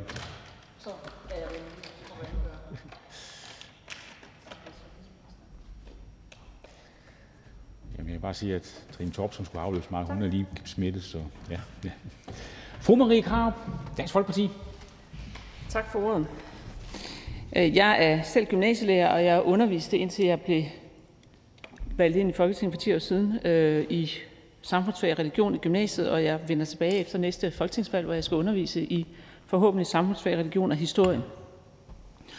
Jeg har mange gange undervist i Mohammed-krisen, især i samfundsfag, hvor vi havde om integration og kultursammenstød, så var det fuldstændig en naturlig del af undervisningen selvfølgelig, at man Øh, beskæftiget sig med det største kultursammenstød, vi har haft i øh, nyere dansk historie mellem øh, kristen og islamisk kultur. Og øh, jeg har også undervist selvfølgelig i Mohammed-krisen, når vi havde om internationale relationer i øh, øh, samfundsfag på A-niveau. Det indgik som en naturlig del, og det havde jeg på det tidspunkt ingen problemer med. Tiden har ændret sig. Der er gået 10 år, og jeg kan se, at i dag er der problemer. Vi har haft en forfærdelig hændelse med Samuel Paty, der blev øh, halshugget for at have undervist øh, i Mohammed-krisen og vist Mohammed-billederne. Og vi har haft øh, historien om øh, Janni Bø, som der flere gange allerede er blevet henvist til, en folkeskolelærerinde, der underviste i øh, Mohammed-krisen og viste Mohammed-tegningerne, og på grund af det blev frosset ud af sin arbejdsplads, fordi de øvrige lærere følte sig utrygge og følte, at hun havde gjort dem til et, ja, et terrormål. Øhm, og det er nogle situationer, som vi simpelthen ikke øh, skal opleve, fordi selvfølgelig skal eleverne vide noget om Muhammedkrisen. Selvfølgelig skal de kende til det. Selvfølgelig skal de også have set billederne af øh, Mohammed-tegningen. Så vi står med et reelt problem med, at lærerne gør sig selv og skolen til skydeskive, hvis de helt alene står med den her opgave.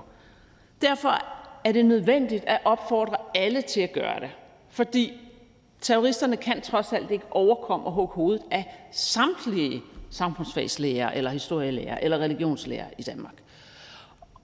Og derfor er den praktiske løsning som sagt, at man sørger for, man faciliterer fra politisk side, at det kan lade sig gøre at undervise i det. Og jeg synes jo, at man meget nemt kan løse det på en praktisk måde ved at lave en temadag. Så kan man så sige, at øh, den ikke øh, skal være obligatorisk, men at man kan melde sig ind i den og få noget materiale, ganske som skolernes motionsdag, ganske som uge 6, ganske som Operation Dagsværk, som avisugen i gymnasierne. Altså, det kan godt lade sig gøre at lave nogle landsdækkende øh, aktioner, hvor øh, skolerne får mulighed for at lave noget, som så gør, at man spreder risikoen. Og det vil sige, at der ikke er én enkelt lærer, der står med øh, problemet med, at øh, de kan blive udsat for, for vold, fordi de som de eneste har undervist i øh, Mohammed-krisen. Derfor synes jeg selvfølgelig, at det er ærgerligt, at regeringen ikke vil gøre noget. Øhm, og jeg synes, man da som det mindste bør indkalde til samtale med øh, skolens parter og få helt konkrete praktiske bud på, hvad det er, mm, skolerne så kan forestille sig, at man kan gøre. Det her det er et bud, og jeg synes, det er et rigtig godt bud. Øh, men jeg synes også, at øh, hvis regeringen ikke magter at, stemme ja til det her, fordi det kommer fra oppositionen, så kunne man så i stedet blot indkalde til de samtaler og tage de forslag frem, der kommer alvorligt og få gjort noget ved det. For jeg vil meget gerne have det i orden, når jeg skal ud og undervise efter næste valg. Øh, med mindre selvfølgelig, at der er nogen, der synes, at det er, vil være rart at slippe af med nogle oppositionspolitikere. Men det tror jeg faktisk ikke, der er nogen, der, der vil have så onde tanker, trods alt. Men det kan ikke være rigtigt, at man skal sætte sin eget helbred på spil for at give eleverne en fornuftig undervisning. Det er simpelthen fuldstændig urimeligt, og det er et problem, der skal løses. Tak for det. Tak til fru Marie Grab. Der er ikke nogen korte bemærkninger.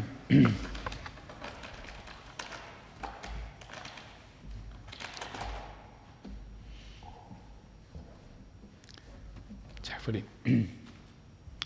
Og så er det her Carsten Hønge, SF. For godt et år siden blev den franske skolelærer Samuel Paty brutalt dræbt efter arbejde, fordi han er undervist i Mohammed-tegningerne på sin skole i Paris. I Danmark har vi heldigvis ikke oplevet mor, men dog voldsomme trusler og udbredt frygt blandt lærerne.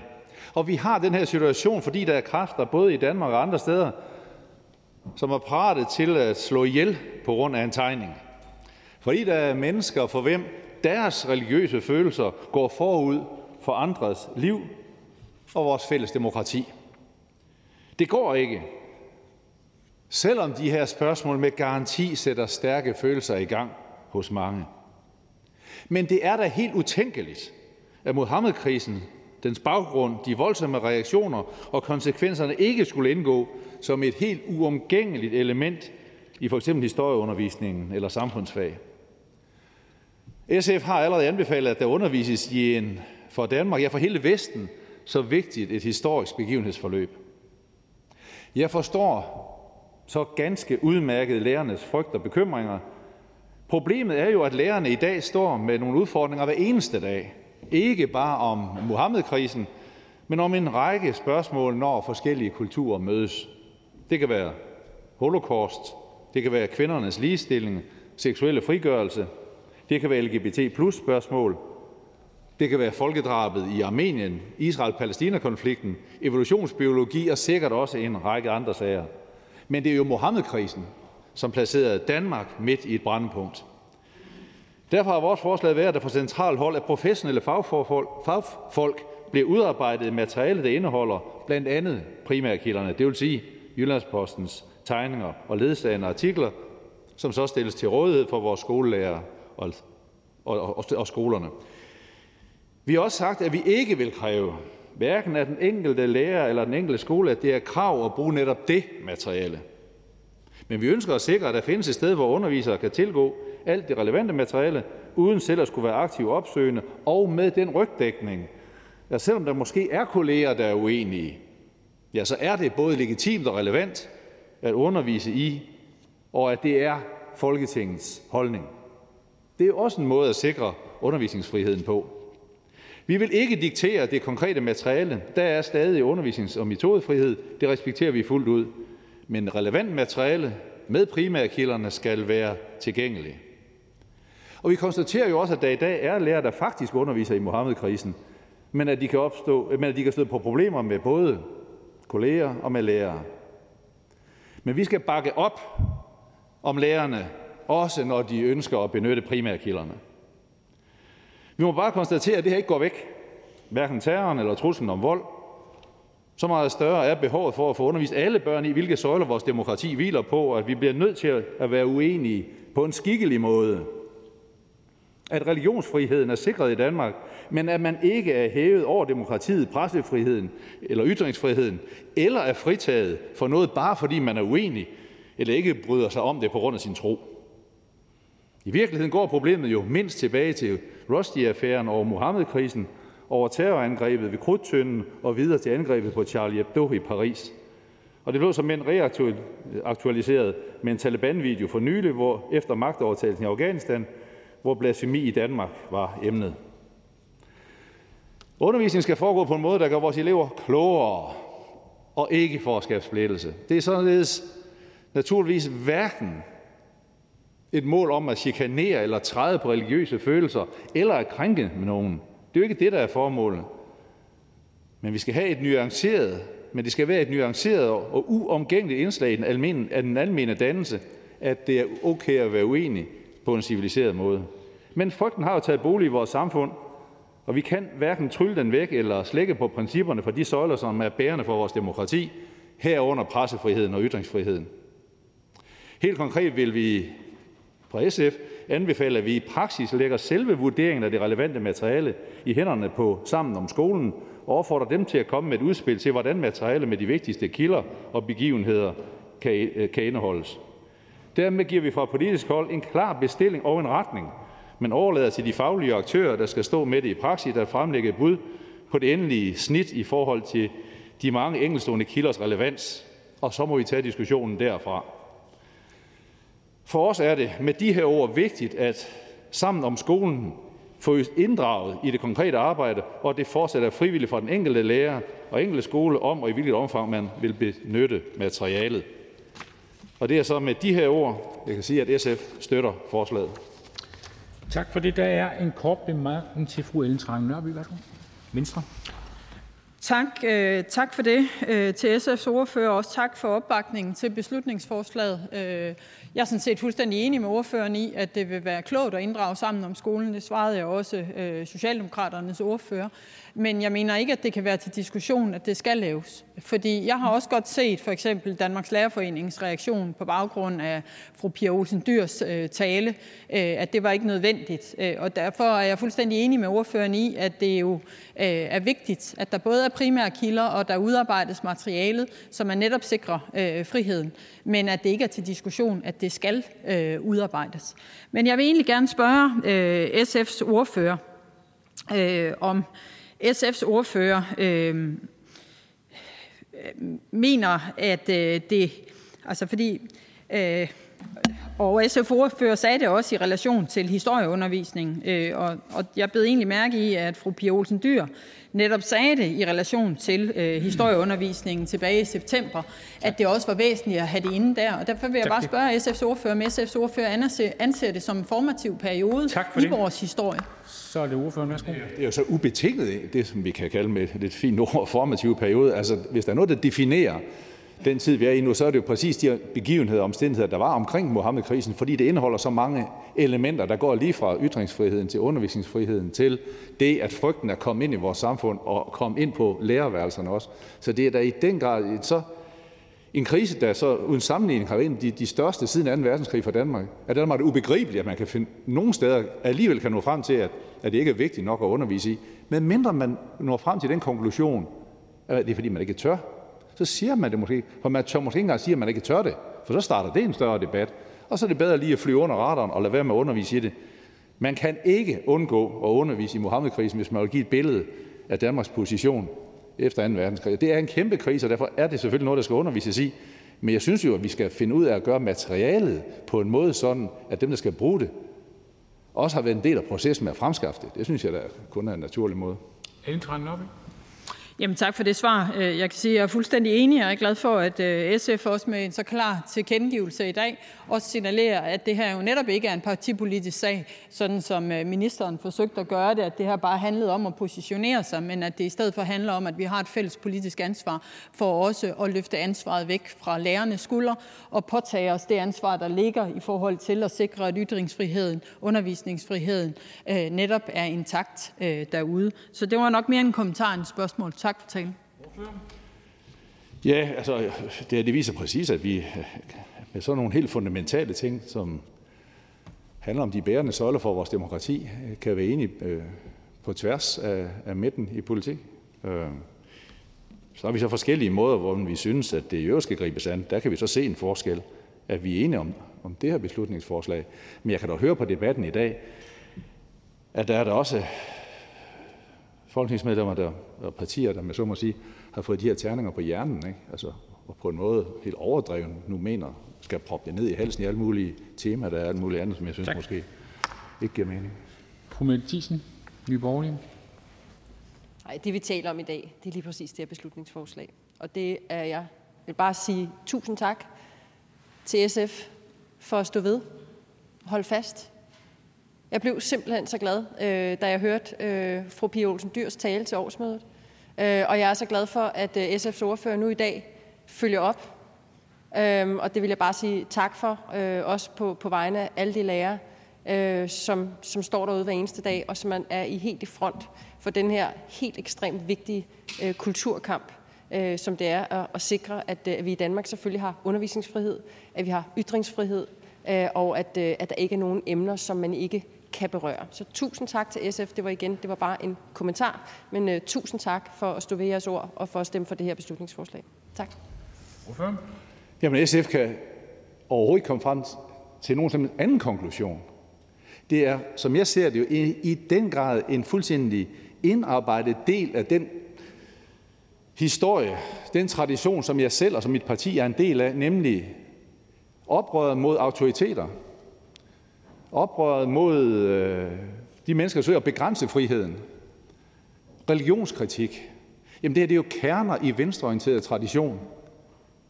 Så derfor er det helt indlysende, at SF skal ende på det her synspunkt, at selvfølgelig lærer vi os da ikke kue af mennesker, der forblændet af religiøs mørke ikke mener, at vi i Danmark skal have lov til at undervise i, i, øh, i Mohammed-krisen. Kampen for frihed, kamp mod autoritære øh, strømninger, og religionskritik det er helt centrale elementer i den venstreorienterede tradition. Tak for det. Lotte Rod, værsgo. Hvad er SF's holdning til, at der er en historiekanon? Hvorfor? Altså, vi har jo aldrig været fan af kanons. Uh, vi kan nu konstatere, efter de har fungeret i en periode, at, at de øjensynligt fungerer sådan, vores konklusion på det, ser ud til at fungere okay. Det er ikke vores opfindelse. Vi er meget kritiske over for det hele tiden. Men den måde, de så faktisk håndteres på, øh, ser vi ud som, at det er, det er sådan er nærmest okay. Det vi i hvert fald når frem til konklusionen om, det er, når vi har den, og det har vi jo, det er der stort flertal for, at vi skal have, så skal vi da putte det ind i den, som er relevant.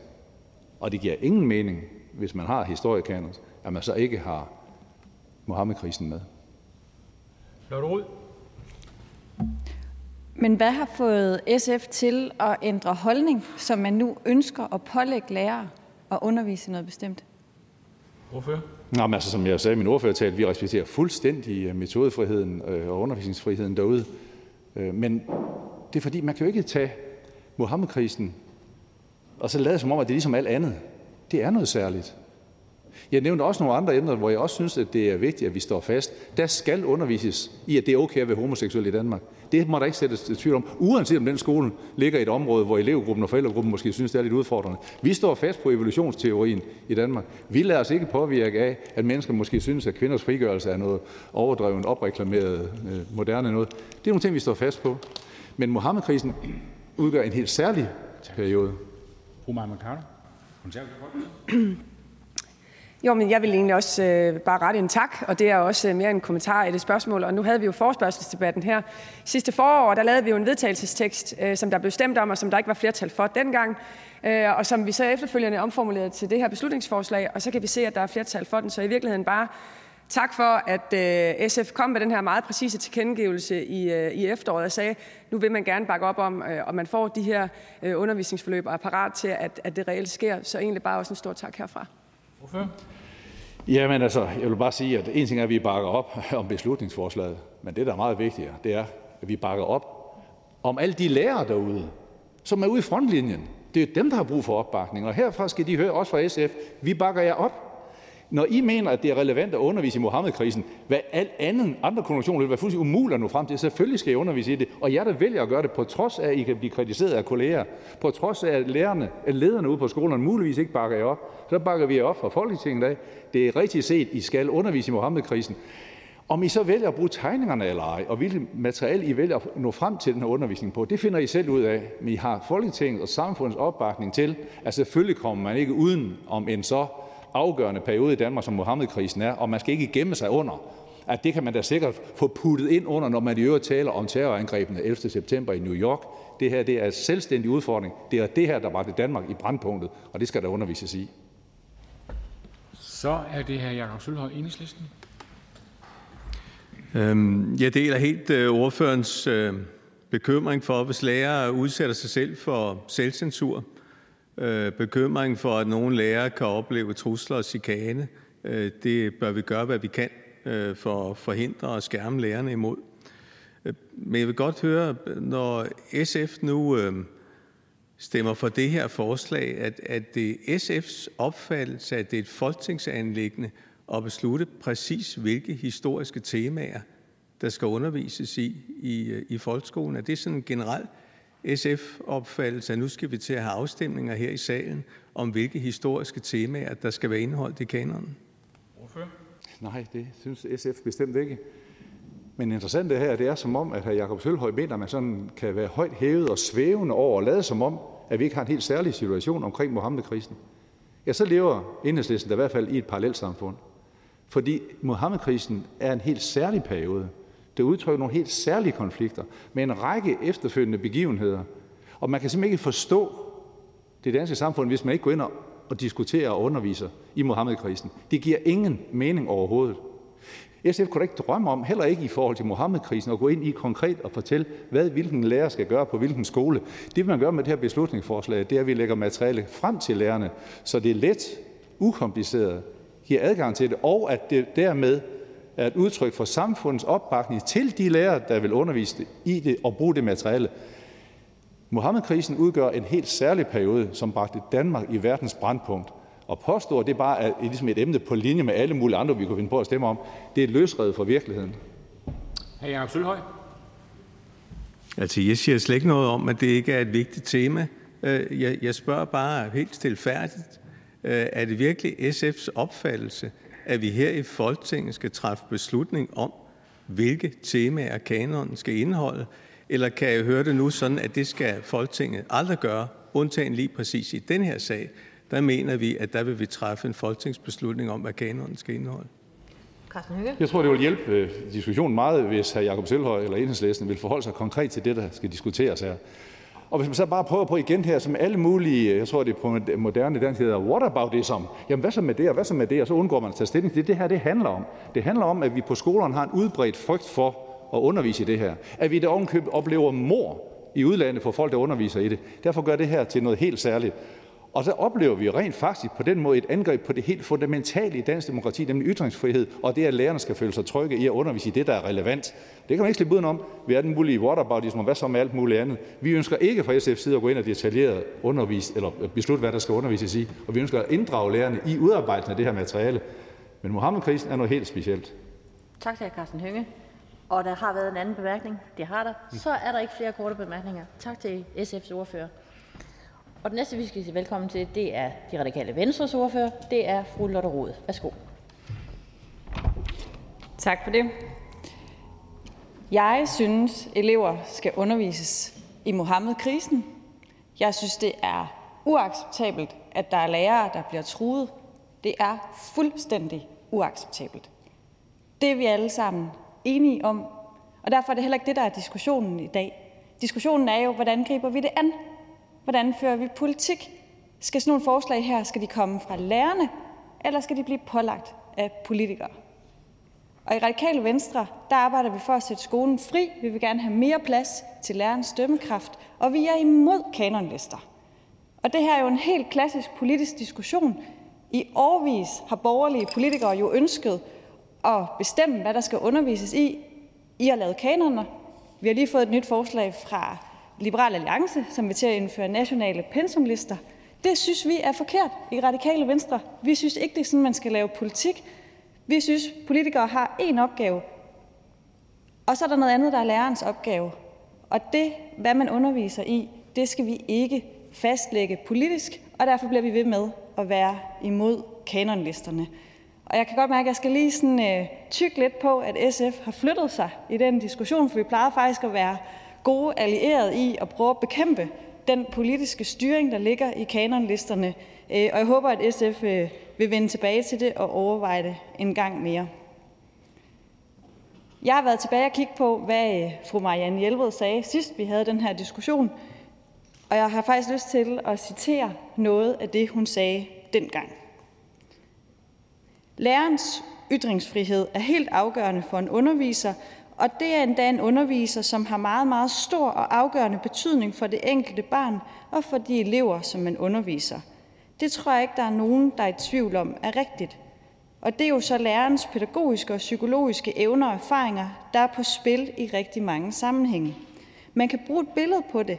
Den solide og erfarne lærer omgæret af en slags patina af ro og erfaring og tryghed i elevernes øjne og i deres oplevelse og forhåbentlig også i forældrenes øjne. Det er vigtigt, at læreren sammen med forældre skaber den tryghed om eleverne, der skal til for, at man får en god undervisning. Efter min opfattelse skal læreren kunne tage sager op, som præger samfundet, og som er begivenheder, der gør rigtig stort indtryk på mennesker, og skaber nye billeder, om jeg så må sige, nye erkendelser i vores samfund om, hvordan der ser ud og hvad der sker. Muhammedkrisen er et godt eksempel på det. Det er jo ikke kun et fransk anlæggende eller et dansk anlæggende, det er et verdensanlæggende, og det rummer et behov for både kritisk tænkning og for ytringsfrihed, og er et af de mest kontroversielle emner, som vi har haft i skolen i en række år. Det er fordi, det skiller vandene rigtig tydeligt. Der er dem, der er stærkt imod, og der er dem, som godt kan se, at det giver erfaringer, som vi er nødt til at forholde os til. Så det er en del af den dannelse, eleverne tilegner sig på vej til at blive borgere og medborgere, og kan tage stilling til begivenheder i samfundet og i offentligheden kan skelne mellem godt og ondt. Og de skal også kunne forholde sig til det, der sker i samfundet, og de skal kunne tage stilling. Jeg har under debatten her siddet og tænkt, at man også kunne foreslå ministeren ganske stilfærdigt og uden at gøre stor palaver ud af det, samle en række tænksomme, erfarne lærere og lade dem svare på, jeg havde nær sagt, opgaven. Hvad der egentlig skal til, før man kan undervise på en sikker og en god måde i kontroversielle emner. Citat slut. Og med det kan jeg sige, at øh, Radikale Venstre er imod beslutningsforslaget. Jeg har den holdning, at hvis vi skal gå ned ad den her vej, så skal det komme fra lærerne, og ikke fordi det bliver pålagt af politikere. Tak for ordførertalen. Der er et par korte bemærkninger. Den første, jeg gerne vil give ordet til, det er fru Ellen Trane Nørby fra Venstre. Værsgo. Ja, ja tak. Øh, taget i betragtning, at det radikale Venstre var regeringsparti, da man lavede et øh, målrettet lovindgreb mod lærerne, og efterfølgende øh, indførte mere end 3.000 bindende mål i folkeskolen, så er det jo sådan lidt paradoxalt at skulle høre den radikale ordfører stå og tale om, at de radikale har altid været garant for metodefriheden i folkeskolen.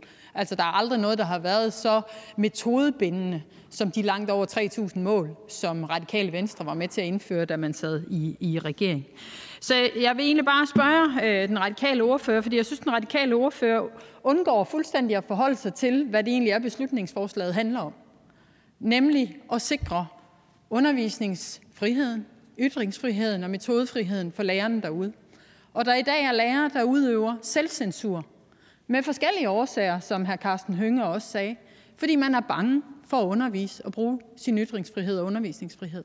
Jeg vil bare høre, om det overhovedet ikke optager det radikale venstre, at det er tilfældet på mange skoler i Danmark. Lotte Rod. Jo, det gør det, og derfor ændrede jeg også min tale med at sige, at det er fuldstændig uacceptabelt, at der er lærere, der bliver truet. Men vi er politisk uenige om, hvordan vi når hen til målet. Fordi i Radikale Venstre deler vi ikke den borgerlige opfattelse af, at vi skal styre skolerne med kanonlister.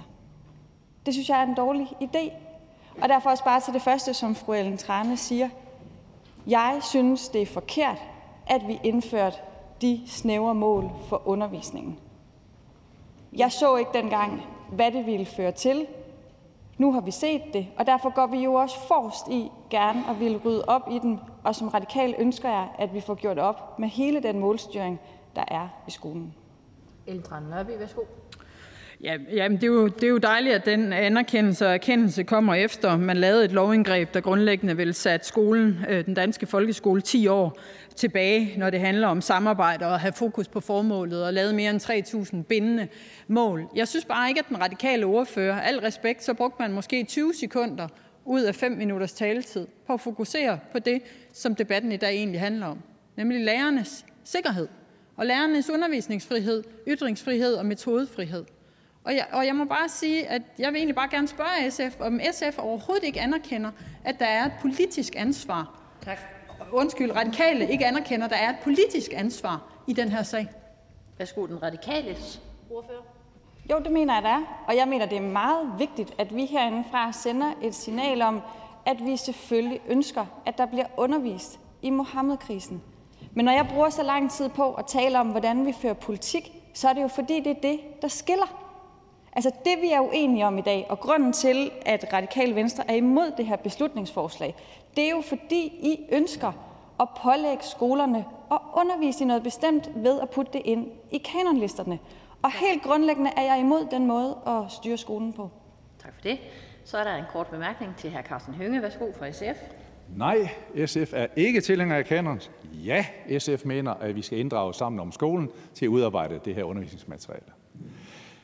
Men jeg oplevede ellers fru Lotte Rods ordførertale som en lang opvisning i flugtveje og overspringshandlinger. Eller som vist jo på moderne jysk hedder, whataboutism.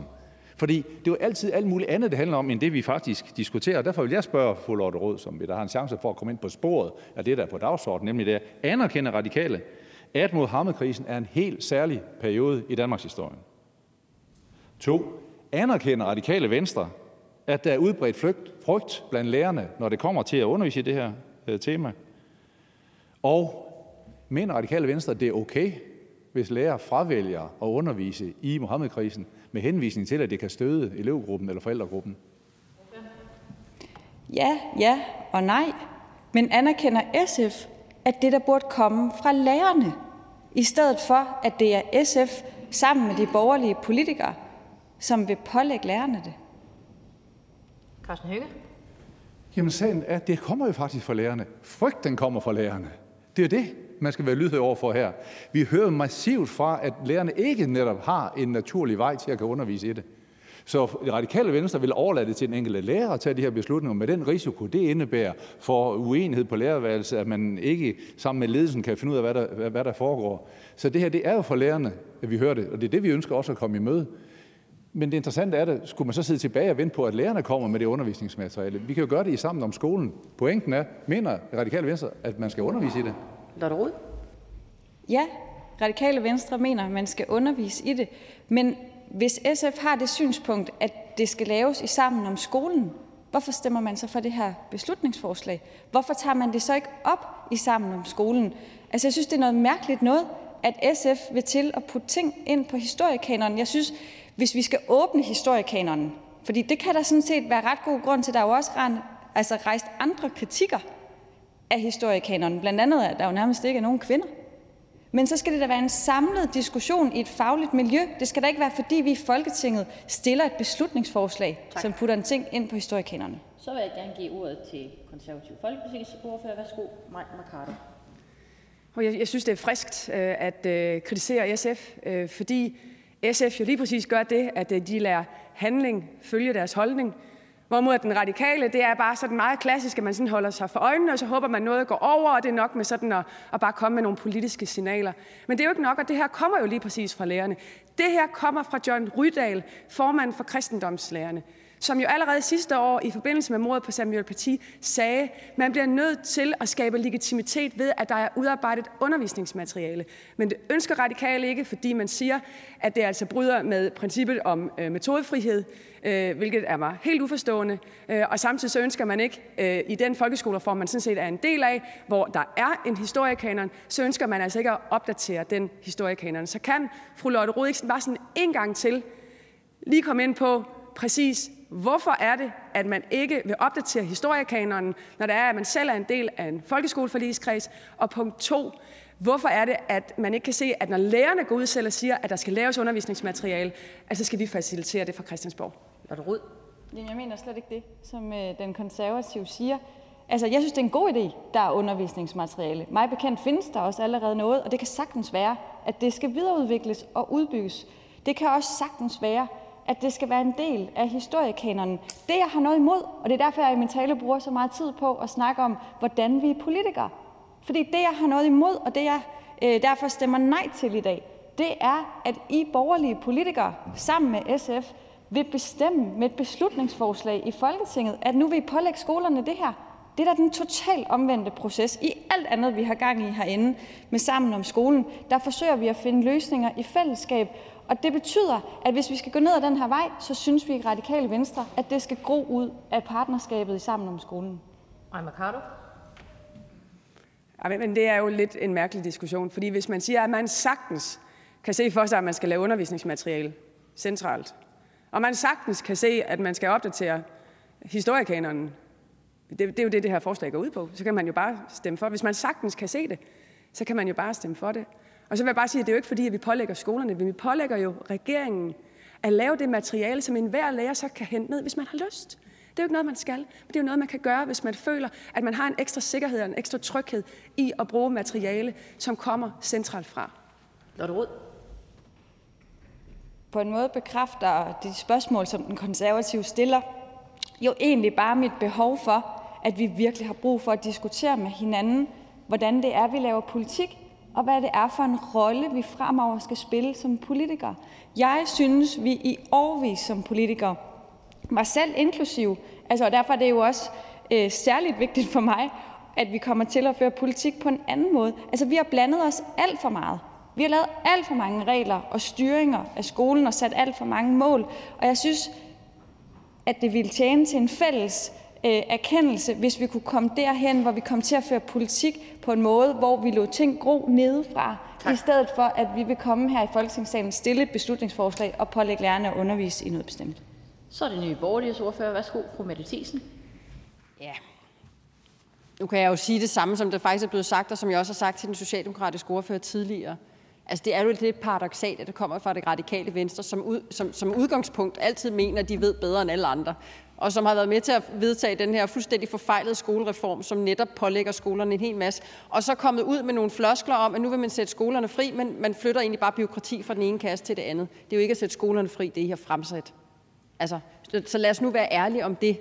Det bevares et skridt i den rigtige retning, og det der, det der bevares også dejligt, at man nu øh, reelt øh, anerkender, at der er behov for at gå den vej. Men, men det er jo ikke det, der de facto sker med jeres forslag. Men det er bare sådan en, en sidebemærkning øh, til det. Jeg kan simpelthen ikke forstå, der står ingen steder i det her beslutningsforslag, at vi pålægger skolerne det her. Det giver simpelthen ikke nogen mening, det ordføreren står og siger. Jeg synes, det er så godt, at vi nu har et flertal for det her, sådan så de lærere, der står derude i frontlinjen med det her, på grund af en forfejlet udlændingepolitik igennem årtier, at de står derude, at man kan hjælpe dem. Hvorfor vil Radikale Venstre ikke det? Ordføreren? Jeg tager meget gerne en øh, frihedsdiskussion med Nye Borgerlige, fordi hvis ikke det er frihed, altså at have været inde og afskaffe de eksisterende nationale test, kigge på elevplanerne, kigge på kvalitetsrapporterne, og det der jo er det næste skridt for mig, altså at vi får sat skolerne fri fra de fælles mål og også fra de kortere eller fra de lange skoledage, så de bliver kortere. Det er der frihed. Og for Radikale Venstre vil vi også gerne give skolerne fri fra kanonlisterne, fordi vi synes, det er forkert, at politikere borgerlige politikere på den måde vil pålægge skolerne at undervise i noget bestemt. Og hvis Nye Borgerlige ikke mener, det er at pålægge skolerne, så kan det være, at I også vil være med til at give frihed fra kanonlisterne. Mette Thiesen? Vi vil give frihed for stort set alt andet end lige præcis øh, kanonlisterne, eller det, som vi kalder et nationalt curriculum. Fordi selvfølgelig er der noget viden, der er bedre end noget andet. Øh, og det er sådan helt påfaldende at stå, at det, i alle andre henseender, der mener radikale venstre, at de ved bedst. Øh, men her, der skal, der skal der åbenbart ikke være noget. Så, så, så, så den, øh, den diskussion går jeg meget gerne ind på. Øh, jeg tror, vi har en meget forskellig opfattelse af, hvad det, hvad det vil sige at sætte skolerne fri, men den tager jeg meget gerne med ordføreren en dag. Men jeg er bare nødt til at spørge igen. Ordføreren øh, må jo anerkende, og det, det er jo måske lidt svært, når man kommer fra det radikale venstre, men der er ført en udlændingepolitik, der gør, at vi står i den situation i dag, hvor lærerne de står i frontlinjen med den her kulturkamp. Hvorfor ved det radikale venstre ikke hjælpe de lærere og støtte dem og sende et klart signal med at udarbejde nogle undervisningsforløb, de kan bruge? Ordføreren? Men jeg synes ikke, det er en hjælp at putte det på kanonlisterne. At det er Folketinget, som laver et beslutningsforslag og dermed vil trække det ned over lærerne. Jeg synes, den rigtige vej ind i det her, det er, at lærerne rejser det igennem sammen om skolen. Tak for det. Og den sidste, der er indtegnet, det er fru Marie Krav. Værsgo for DF. Så når lærerne rejser det, så vil radikal venstre gøre det. Det synes jeg er dejligt, og det glæder mig til, fordi det vil de jo nok, for der er et reelt sikkerhedsproblem.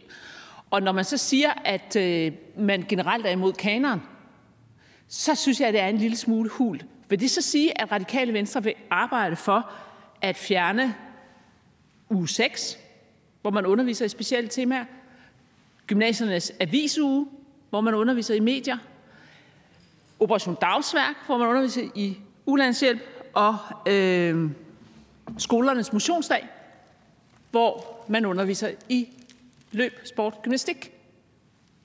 Det går ud fra, at det radikale venstre så vil arbejde benhårdt på at få fjernet. Men radikale venstre vil ikke arbejde for, at de enkelte lærere får en højere grad af sikkerhed. Det giver jo ikke nogen mening. Men det kan jo ikke sammenlignes. Fordi det er jo ikke pålagt skolerne. Altså faktisk har vi præcis den modsatte diskussion, at eleverne derude skriger på at få noget mere seksualundervisning. Fordi det jo ikke er bundet, men kun er i de her timeløse fag, og der er stor forskel på, hvor meget man bliver undervist i det. Øhm, så i virkeligheden kan man sige, viser Marie Krav mere øh, problemet med seksualundervisningen, end at øh, det sådan kan være en parallel til, at man skulle pålægge mere. Marie Krav? Det mener jeg er fuldstændig forkert, fordi det, som man jo gør, det er, at man tillader skolerne at gøre det her. Man faciliterer det fra central side, og det er jo det, man skal gøre med hensyn til at kunne undervise i Mohammed-krisen. Det er, at man skal lave nogle undervisningsforløb, som så er tilgængelige, og så kan man eventuelt opfordre til, at man bruger dem på en, en øh, national temadag, ligesom med skolernes øh, motionsløb. Men det er bare grotesk at sige, at man er imod kanon, når der i forvejen er en form for kanon. Det hedder bare ikke kanon. Det er bare, at vi fra central side har gjort det muligt for skoler at undervise i bestemte ting på bestemte tidspunkter. Lotte Rød? Jamen, jeg tror, at Marie Krabs idé kan være udmærket. Det principielle for mig er bare, at det skal komme fra lærerne. Altså, det går jo ikke, at det skal være politikere her i Folketingssalen i et beslutningsforslag, som vil pålægge det. Det er det, jeg har noget imod. Så hvis vi skal arbejde videre med ideen, så skal det være, fordi det bliver rejst af lærerne i Sammen om skolen. Tak til fru Lotte Rod. Der er ikke flere korte bemærkninger. Og herefter skal vi sige velkommen til enhedslistens ordfører. Værsgo til hr. Jakob Sølhøj. Værsgo, tak. fem minutter. Vi øh, mener i enhedslisten, at det er vigtigt, at der er betryggende sikkerheds- og kriseberedskab, øh, både i forhold til landets folkeskoler og øh, andre uddannelsesinstitutioner. Elever, forældre, lærere og andre ansatte de skal kunne være trygge ved hverdagen i skolen, og derfor skal der være en løbende opmærksomhed på behovet for at revidere vejledningerne til uddannelsesinstitutionerne, så de er anvendelige i uddannelsesinstitutionernes arbejde med forebyggelse og kriseberedskab. Det øh, forventer vi naturligvis, at øh, ministeren og ministeriet tager hånd om, og øh, det har vi jo også kunne høre i dag er tilfældet. Til sikring af trygheden for underviseren der hører også, at det skal være legitimt og naturligt at kunne gennemføre undervisning i kontroversielle emner. Det kan være undervisning i Mohammed-krisen. Det kunne også være andre kontroversielle emner. Det er efter vores opfattelse en øh, del af skolens dannelsesopgave, at den skal forbedre, øh, forberede eleverne til deltagelse i et samfund med frihed og folkestyre, og heri der indgår det naturligt, at eleverne skal tilegne sig en forståelse af, at der er mange forskellige måder at anskue verden på, at man skal acceptere, at andre kan have synspunkter, man ikke nødvendigvis bryder sig om, og at vi skal håndtere uenighed gennem dialog og naturligvis aldrig må udsætte andre for chikane, trusler eller lignende adfærd. Lærerne de skal altså selvfølgelig kunne inddrage kontroversielle spørgsmål i øh, deres undervisning, som øh, eleverne og deres forældre kan have vidt forskellige anskuelser til, uden at de oplever ubehageligheder. Derfor er det i den forbindelse vigtigt, at lærerne i hverdagen oplever, at de både har den fornødne støtte fra deres skoleledelse, så de er skærmet for ubehagelighed og ikke føler sig presset til selvcensur, men også at de oplever, at der er regelsæt, der sikrer på det enkelte uddannelsessted og overordnede regelsæt og vejledninger, der sikrer, at øh, der er en tryghed omkring undervisningen. Vi tror, det er utrolig vigtigt i forbindelse med den her diskussion, og det har allerede været nævnt af mange, at øh, den øh, tryghed, som øh, vi skal skabe, den måde, vi skal skærme underviserne på, at det skal vi gøre i en tæt dialog med lærerne. Vi skal gøre det i en tæt dialog med skolelederne. Derfor synes jeg, det er rigtig godt, at ministeren åbenbart i, i sammen med skolen allerede har bragt spørgsmålet op og vil fortsætte drøftelsen sammen med med skolens parter. Det tror vi er ualmindelig klogt. Øh, og jeg vil sige, at i den forbindelse så oplever jeg måske ikke, dialogønsket er lige stærkt øh, fra alle i salen, for, for det er vel lidt ejendommeligt, hvis vi siger, ja, det er rigtig vigtigt, at der kommer en sådan dialog, men vi samtidig siger, uanset øh, hvordan dialogen går, så mener vi nu ikke desto mindre, det, der ligger i forslaget her, så skal det være en del af kanon osv. Dialog er jo bedst, hvis man har den tilgang, at den kan flytte noget. Altså, dialog er bedst, øh, hvis den ikke øh, foregår med mennesker, som på forhånd har besluttet, hvad de også mener, når dialogen er til endebragt. Ellers så er det nemlig slet ikke dialog. Så er det bare udveksling af, af synspunkter. Så øhm, der kan være meget, der skiller os i i øh, den her diskussion. Det det, det, er vel ingen, øh, det er vel ingen hemmelighed. Der kan være meget, der der deler os i i anskuelsen på, øh, hvordan skal tingene håndteres. Men men jeg synes egentlig, det vil være klogt at samles om. Øh, vi har en fælles opfattelse af, at det er rigtig øh, vigtigt, at der skabes den nødvendige tryghed. Vi har en fælles opfattelse af, at det er helt uacceptabelt, hvis lærere ikke kan undervise i emner, som som nogle af eleverne eller deres forældre er imod. Det vil vi simpelthen ikke have. Men når vi har den fælles tilgang både til problemet, at vi har den fælles tilgang, at der skal en dialog til, så synes jeg, at vi skulle lade ministeren føre den dialog med skolens parter, og så øh, drøfte sagen videre, når den dialog er tilendebragt. Øh, sådan hører jeg, at der er et flertal i Folketinget, der ikke ønsker det. Det synes jeg er en skam, og jeg tror ikke, det er klogt. Tak for ordførertalen. Der er lige en kort bemærkning fra hr. Karsten Hønge. Værsgo. Jo, men tæt dialog med lærerne, det er jo helt åbenlyst et af vejene til at gå, når vi skal udarbejde materialet. Det er jo klart, kan vi gøre i rammer af sammen om skolen. Det er jo helt indlysende. Det jeg godt kunne tænke mig at spørge hr. Jakob Sølhøj om, det er, kan enhedslisten forestille sig, at sådan en dialog når frem til, at man ikke underviser i Mohammed-krisen? Altså, kunne man forestille sig det? Hvis jeg nu antager bare i første omgang, at det kan man ikke forestille sig, og man skal undervise i det. Hvordan vil Enhedslisten så gøre det trygt og naturligt, at man rent faktisk underviser i Muhammedkrisen? Eller er vi hen, hvor det ligesom er bare et emne blandt andre? Eller indtager Muhammedkrisen ikke et helt, et helt særligt en helt særlig rolle i det, og men efter 15 år, det er over 15 år siden, vi havde Muhammedkrisen, at der fortsat ikke er trygge rammer om det, og der fortsat ikke er undervisningsmateriale til rådighed om det. Hvordan kommer vi så videre? Hvorfor? Altså, det handler jo meget den her diskussion handler om mange ting, det er jo åbenlyst. Men men den handler jo også om, hvor går grænsen mellem lovgivningen og de regler, vi fastsætter, og så den frihed, der er hos lærerne. Og jeg er jo ikke tilhænger af, der, altså jeg er ikke modstander af, at der er regler, tværtimod, jeg er tilhænger af, at der er regler. Det ville være mærkeligt med en frisættelse af skolen, hvor vi sagde: Tag de fag op, I synes øh, der er fornuftigt. Så så det er jo indlysende, der skal være regler. Der, hvor vi har en modstand, det er hele det kanonsystem, der er opbygget. Øh, det har vel fungeret 15-20 år. Det er vi modstandere af. Det har vi altid været, været modstandere af. Og, og jeg undrer mig over, at andre pludselig, altså at SF nu, øh, nu synes, ja, det er rigtig vigtigt, at Folketinget i den del af de nationale regler, der laves, der skal vi ikke bare bestemme, hvilke fag der skal være, men vi skal også ind og bestemme, hvad der skal undervises i. Vi, vi synes, det er uklogt. Carsten Høge.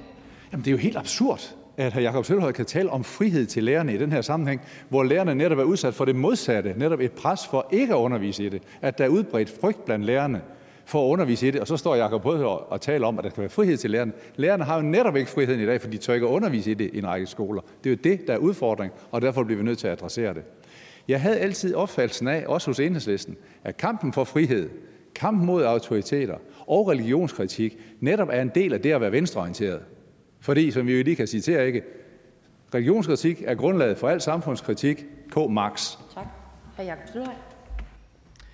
Altså, det er jo rigtigt. Jeg har selv udøvet en del religionskritik i min tid, og religiøs fundamentalisme er ikke sådan lige det, der appellerer øh, mest hverken til mig eller enhedslisten. Det, det skal jeg blankt erkende. Men, men, men det er jo ikke det, vi taler om her. Vi taler om, hvad er, det for, hvad er det for regler, vi skal fastsætte, og hvor skal lærernes frihed være. Og jeg siger bare, at hvis man ønsker at tilgodese lærerne så stærkt, som jeg kan forstå, at spørgeren gør, så var det jo naturligt, at man havde dialogen med lærernes organisationer og var i dialog med dem om, hvordan gør vi det bedst. Det synes vi, man skal gøre. Tak for det. Så vil jeg gerne give ordet til fru Ellen Trane Nørby. Værsgo fra Venstre. Ja, tak. Jeg, jeg er fuldstændig enig med øh, SF's ordfører, at øh, det jo ikke er rigtigt, at det her på nogen måde, det beslutningsforslag, vi står med, pålægger skolerne noget eller pålægger lærerne noget. Altså, øh, det kan være, at øh, enhedslistens ordfører vil vise øh, os, hvor i teksten det står. Fordi det står der jo ikke. Det pålægger regeringen at tage et initiativ. Øh, og, og det kan meget vel ske i Sammen om skolen. Det burde være sket for længst, fordi vi har haft den her diskussion i over et år nu. Og jeg, jeg må bare spørge enhedslistens ordfører, for enhedslisten plejer at være sådan et parti, der siger, at hvis der er markedsfejl, så skal man korrigere for dem. Altså nu har vi diskuteret det her i et år, og det er jo ikke fordi forlagene har stået i kø for at lave materiale. Det har de nok af de samme årsager, som vi taler om her, nemlig frygten for repræsalier, sikkerhed og andet.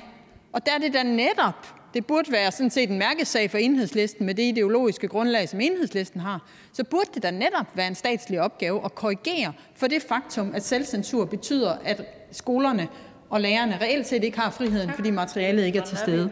Værsgo.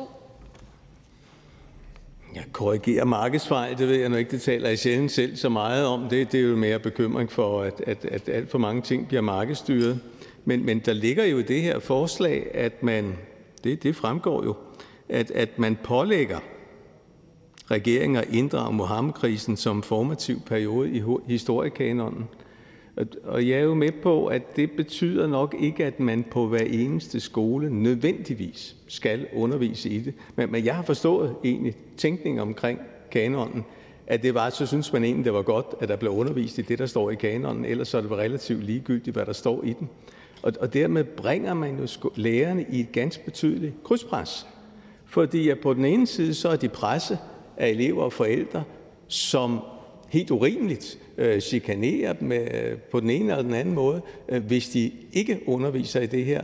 Og på den anden side så ønsker man politisk at presse lærerne til, at de under alle omstændigheder med djævelens vold og magt skal undervise i det her.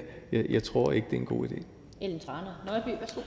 Nej, det her forslag pålægger ikke lærerne noget. Det sikrer lærernes ytringsfrihed, undervisningsfrihed og metodefrihed.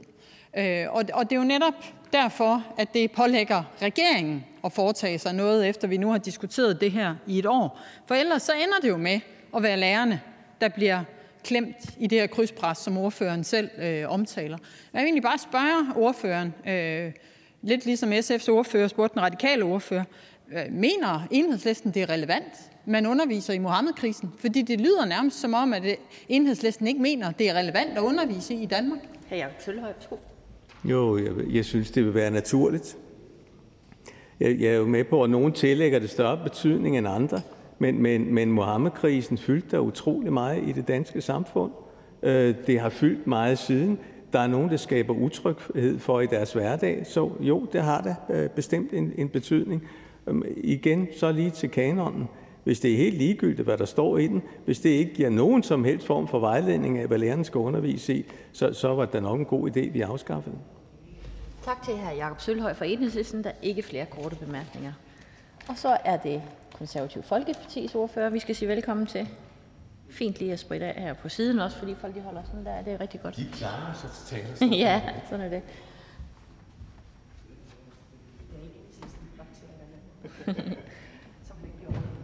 nu er der en ren stol. Værsgo til konservativs ordfører. Tak.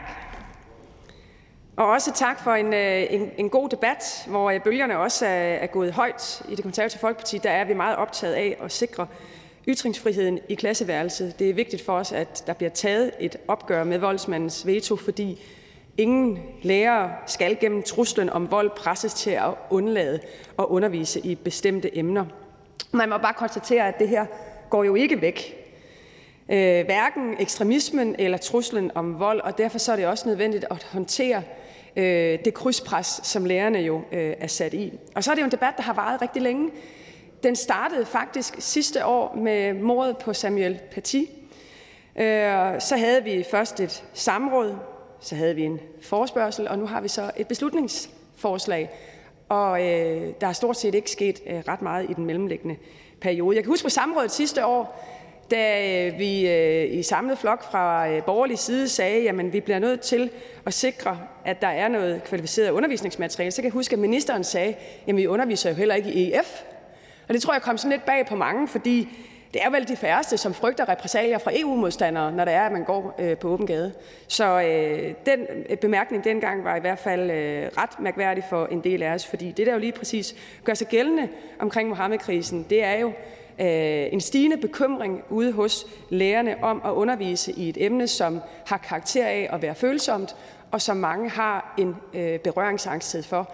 Et emne, som øh, Øh, er øh, så udfordret nu, at øh, hvis ikke vi gør noget aktivt, jamen så ender det med at blive et tabu, altså noget, vi slet ikke kan diskutere. Jeg havde håbet på, at vi i den her debat havde fået en større erkendelse fra både Socialdemokratiet og fra Radikale, fra Enhedslisten, men jeg må så også sige, at jeg synes til gengæld, at SF virkelig har haft nogle gode argumenter og har forstået problemets fulde omfang. Og når det fra eksempelvis radikale side bliver sagt, at det skal komme fra lærerne, så må jeg bare sige, at det her det kommer jo rent faktisk fra lærerne, fordi øh, det, at vi øh, har lavet et beslutningsforslag, og vi har haft en forspørgselsdebat, og vi har haft et samråd omkring undervisningsmaterialerne, kom jo lige præcis fra hr. John Rydal, som er formand for kristendomslærerne. Det var i en debat, i P1-debat ude i DR-byen sidste år, hvor jeg stod og argumenterede for, at øh, man skulle øh, inkludere Mohammed-krisen i en historiekanon, i den historiekanon, vi har i dag, som jo både rummer emner som øh, 11. September, relevant 2. verdenskrig, og hvor man jo også bare må sige, at i nyere øh, dansk historie, der er øh, Muhammed-krisen jo skældsættende. Og hvor han jo så meget rigtigt sagde, at der, hvor man skal starte, det er ude i klasselokalerne hvor at det vil give legitimitet og det vil give en opbakning til lærerne, hvis det er, at de har et undervisningsmateriale, som de kan bruge. Det vil give dem en rygdækning, en rygdækning, som de ikke har i dag. Og derfor øh, så øh, er det her øh, også et rigtig vigtigt øh, beslutningsforslag. Øh, jeg vil faktisk sige, at det er en skældsættende, at vi har den her debat, fordi der er et flertal, og det betyder, at nu kommer der til at ske forandring for alle vores lærere derude. Og det er jo rigtig godt, og det er fint, som ministeren sagde, at man har opdateret sikkerhedsberedskabsplanerne.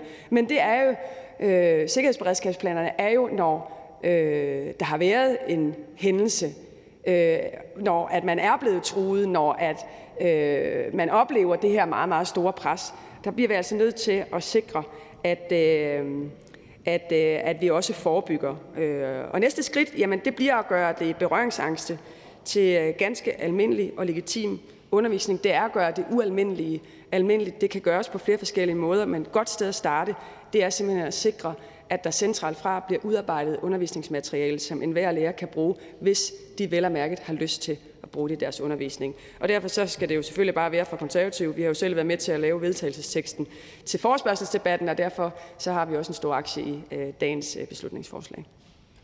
Tak for ordførertalen. Der er ikke nogen korte bemærkninger. Og så ser jeg ikke umiddelbart andre ordførere i salen, så derfor skal vi sige velkommen til ordføreren for forslagsstillerne. Det er Nye Borgerliges for... øh, ordfører. Det er fru Mette Thiesen.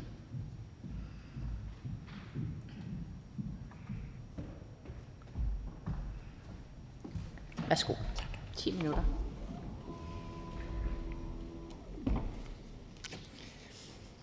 Den franske skolelærer Samuel Paty døde for ytringsfriheden. Han fik halsen skåret over, fordi han ville lære sine elever noget meget, meget vigtigt, nemlig at ytringsfriheden er absolut.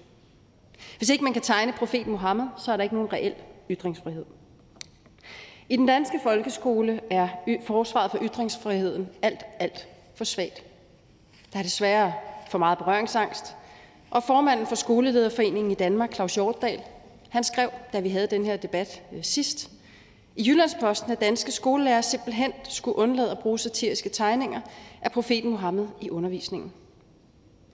Det foreslår han ikke med henvisning til den reelle fare, som det er forbundet med, men nej, han fraråder, at man støder de muslimske elever. Det er simpelthen for vattet. Vi har kunnet læse flere historier og modige undervisere, der afviser at underkaste sig islam. De insisterer på, at ytringsfriheden i Danmark må trumfe muslimernes sårede følelser. Og de modige lærer, de går Hjortdal, går Hjortdal ud og undergraver fuldstændig. Med et helt absurd argument fablede han i et interview i Berlingsk om, at man dermed skulle demonstrere frisind. Og derved får han jo også vist, at han hverken forstår sig på, på frisind eller på, på folkeskolen. For folkeskolen, det skal jo netop være stedet, hvor danske børn lærer at mødes i åben debat. Det er jo sådan, vi afgør vores uenigheder her i Danmark. Ikke med vold. Men det skal ikke mindst muslimske elever lære, for hvor skulle de ellers lære om ytringsfriheden? Hvis danske skolelærer retter ind, så vil det bare lære vores børn, at ytringsfriheden kan gradbøjes. Og dermed vil folkeskolen være med til at fremme ekstremismen i samfundet. Og derfor er det vigtigt, at vi siger fra over for den berøringsangst, øh, berøringsangst som eksempelvis Claus Hjortdal øh, lægger for dagen. Folkeskolen må aldrig blive tolerant over for det intolerante. Frisind er præcis det modsatte af den ureflekterede tolerance. Frisind handler om at lade meninger mødes i en åben og kritisk debat. Og det er jo netop skolens opgave at omdanne klasserummet til det rum, hvor sådan en samtale kan finde sted. Det er jo tydeligvis noget, som Hjortdal ikke forstår. Men derimod så vil jeg tilkendegive igen fra den her talerstol min fulde støtte til de modige undervisere, der bruger tegningerne. For de står i første geled i tidens store kulturkamp. Men de skal ikke stå alene. Islam skal ingen indflydelse have, hverken i vores klasselokaler eller i vores samfund. Og i dag har vi i fællesskab i Blå Blok fremsat det her beslutningsforslag, som en til en af den vedtagelsestekst V79, som vi næsten fik flertal for den 4. marts 2021. Og jeg er simpelthen så glad for, at Socialistisk Folkeparti står ved det, som fru Pia Olsen Dyr sagde i sin årsmødetale, og som hr. Jakob Mark også øh, tidligere har tilkendegivet. Netop, at det her det er vigtigt. Det er vigtigt, at vi udarbejder materiale herindefra. Det er vigtigt, at vi tager et politisk ansvar for at sikre, at lærerne ikke står alene derude i frontlinjen. Så kan vi godt snakke om, hvorfor det er, vi er nået hertil. I Nye Borgerlige vil vi løse udlændingepolitikken fra bunden. Fordi det er også en del af at løse det her problem, som jo er skabt af årtiers forfejlede udlændingepolitik. Men her står vi i dag og vedtager noget. Der er i hvert fald flertal for, som det ser ud lige nu, for at vedtage noget, som gør, at lærerne de ikke står alene i kampen for ytringsfriheden. Jeg synes, det er ret stort. Og øh,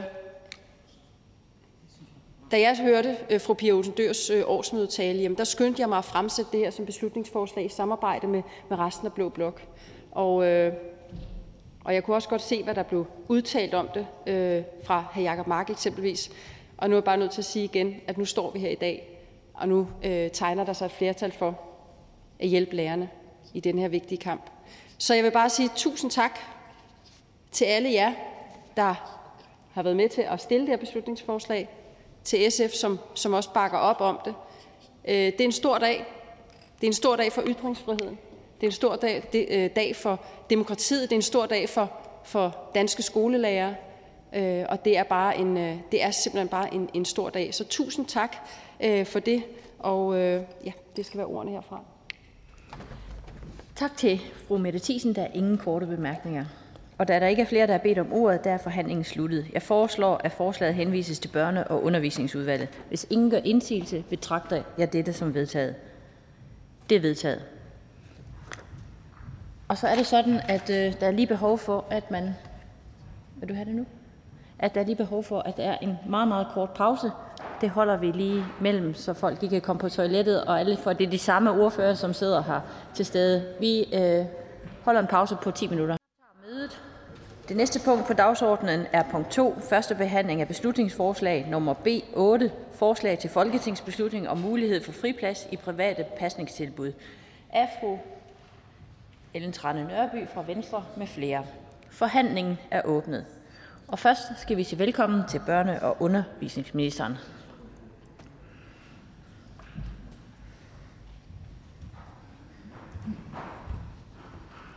Værsgo. Tak. Og den er meget høj. Der har været en meget høj ordfører op for mig. Den skal vi lige ned. Sådan. Øh, jamen først til og fremmest jo tak for at fremsætte øh, beslutningsforslaget. Det har jo på mange måder ligheder med det beslutningsforslag B 26 af Liberal Alliance, som vi første behandlede i Folketingssalen i går. Øh, og derfor så tænker jeg også, at ordføreren allerede kender mine prioriteringer øh, i forhold til private pasningsordninger – set i forhold til på den anden side selvejende institutioner og daginstitutioner og dagpleje, men jeg gentager selvfølgelig gerne. Øh, I dag der er det sådan, at forældre har mulighed for at søge om et økonomisk fripladstilskud, hvis de har deres barn indskrevet i en kommunal eller i en selvejende eller udliciteret daginstitution, en privat institution eller en kommunal eller privat dagpleje. Så her er det enormt vigtigt lige at holde fast i det her med, at det er altså ikke en diskussion mellem privat og offentligt, fordi man kan sådan set få fripladstilskud, uanset om det er privat eller offentligt tilbud. Det, man ikke kan få friplads til, det er det private passer. Og Venstre vil så med det her beslutningsforslag indføre en ret til forældrene, som har barnet i en privat pasningsordning, altså ikke selvejende institutioner, ikke øh, osv., øh, men at man også på den private pasningsordning skal kunne få økonomisk fripladstilbud øh, eller tilskud. Øh, og det skal jo så selvfølgelig bruges til at nedsætte forældrebetaling. Øhm, og det vil så øh, alt andet lige betyde, øh, ifølge Venstre, at det vil skabe en øget konkurrence på dagtilbudsområdet Øh, og være med til at fremme øh, det frie valg og give forældre mulighed for at vælge det tilbud, de mener er bedst. Øh, og der vil jeg gerne sige ret klart, at det, jeg synes, der er udfordringen her, det er, at der ikke er nogen kvalitetskrav til de private pasningstilbud. Og det vil sige, at jeg synes, der er en grænse for, hvad vi skal bruge statens penge på, og hvad vi skal øge incitament til. Jeg sætter stor pris på, at der findes mange forskellige pasningsformer, herunder også private, og det mener jeg også, der skal øges Øh, hvad hedder det, øh, fripladstilskud til, men altså ikke, når vi taler om dem, hvor man ikke er underlagt samme kvalitetsstandarder. Øh, og derfor så er vi ikke indstillet på at gå ned ad den her vej.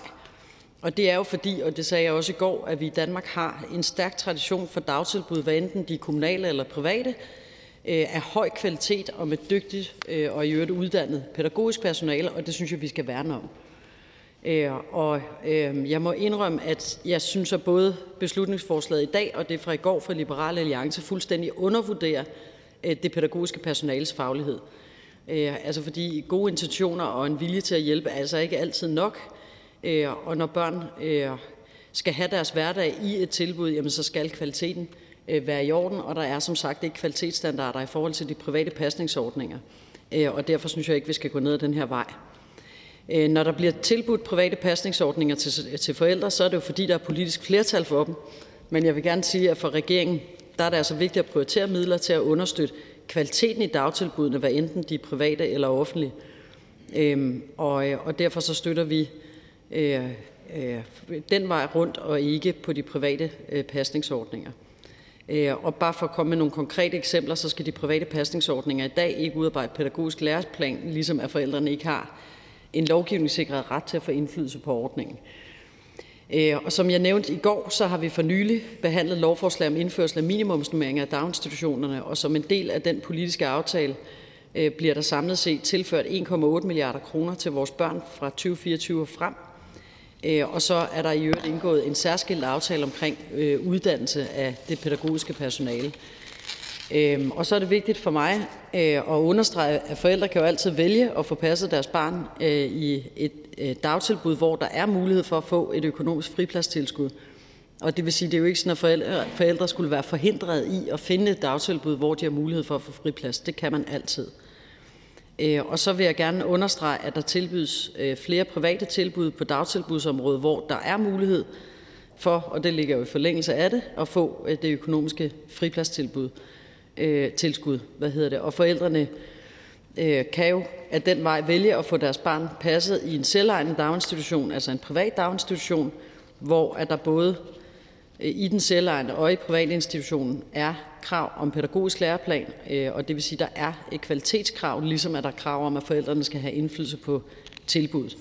Øh, jeg synes, at diskussionen i går bare præg af, at nogen meget gerne vil have det til at være en diskussion mellem offentlig og privat, og det er derfor, jeg gentager de her ting, at det ikke er en diskussion mellem offentlig og privat, det her er en diskussion mellem kvalitetskrav over for ikke-kvalitetskrav. Øh, og derfor har vi altså ikke fra regeringens side noget ønske om at gå videre ud af det spor, at der skal følge statslige kroner med til noget, hvor der ikke er kvalitetskrav. Og derfor kan vi ikke støtte beslutningsforslaget. Tak til ministertalen. Der er en kort bemærkning. Værsgo, fru Ellen Trane Nørby fra Venstre. Ja tak. Jamen, det havde jeg nok heller ikke øh, regnet med, fordi grundlæggende så har vi jo set, at den socialdemokratiske regering gør alt, hvad man kan for egentlig at øh, nedbryde det frie valg på børneområdet, øh, både med de initiativer, der ligger for at forringe vilkårene for private passere, men også i forhold til de private institutioner som, øh, som helhed. Så, øh, så det kommer nok ikke som en overraskelse. Jeg har dog alligevel et par, øh, et par spørgsmål til ministeren, fordi ministeren siger, at der jo ikke er kvalitetsstandarder. Nej, men der er jo tilsyn. Altså, der er jo en meget klar tilsynsforpligtelse i relation til at varese, om de private passere lever op til de øh, standarder, der må forventes. Øh, og ellers så øh, kan man jo lukke dem. Det er den ene ting, og det vil jeg bare gerne høre, om ministeren ikke kan bekræfte. Det andet er jo, at hvis kvaliteten ikke er høj nok, mener ministeren så, at forældrene vil vælge det? Det er det andet spørgsmål. Og det tredje spørgsmål til ministeren, det handler egentlig om social lighed. Fordi ministeren plejer at sige, at det skal ikke være sådan, at det kun er de rige, der har råd til det frie valg. Men den situation, man har i dag, gør jo netop, at familier med en lille økonomi ikke kan sende deres børn til en privat passer. Mener ministeren, det er rimeligt? Værsgo, ministeren. Og det er fuldstændig rigtigt, der er tilsyn, så det vil jeg gerne bekræfte, at det var den første del af spørgsmålet. Men det undrer mig faktisk. Altså, det var jo sådan set under borgerlig regering, at man indførte læreplanen, altså den pædagogiske læreplan i dagtilbudene. Hvis man mente, den var fuldstændig ligegyldig, så er det da mærkværdigt, at man synes det her. Altså, hvorfor indførte man den, hvis den ikke har nogen betydning? Og det vil sige, ja vel, der er tilsyn, men når den tidligere borgerlige regering med vores støtte lavede en pædagogisk læreplan, så er det jo, fordi der er en kvalitetsstandard. Og den kvalitetsstandard mener vi, at alle børn har fortjent. Og derfor ønsker vi ikke en øget tilskyndelse til at vælge de utrolig få øh, tilbud, hvor der ikke er den her kvalitetsstandard. Det gør vi klart ikke. Vi har absolut øh, jeg tror i øvrigt, det var Socialdemokratiet, der i sin tid opfandt de frie børnehaver, altså det, der var forgængeren for det, der i dag er de selvejende institutioner. Så jeg har stor kærlighed for, at der er frit valg på området, men ikke så frit et valg, at der ikke er en kvalitetsstandard. Altså, jeg har selv prøvet at rende fra Herodes til Pilatus for at skulle finde ud af, hvor mine unger skulle skrives op i, i daginstitutioner. Altså, jeg synes sådan set, det er meget fint, at der ligger sådan en bund af, at man har en sikkerhed for, at, at, det, at der trods alt er en eller anden kvalitetsstandard som udgangspunkt for det.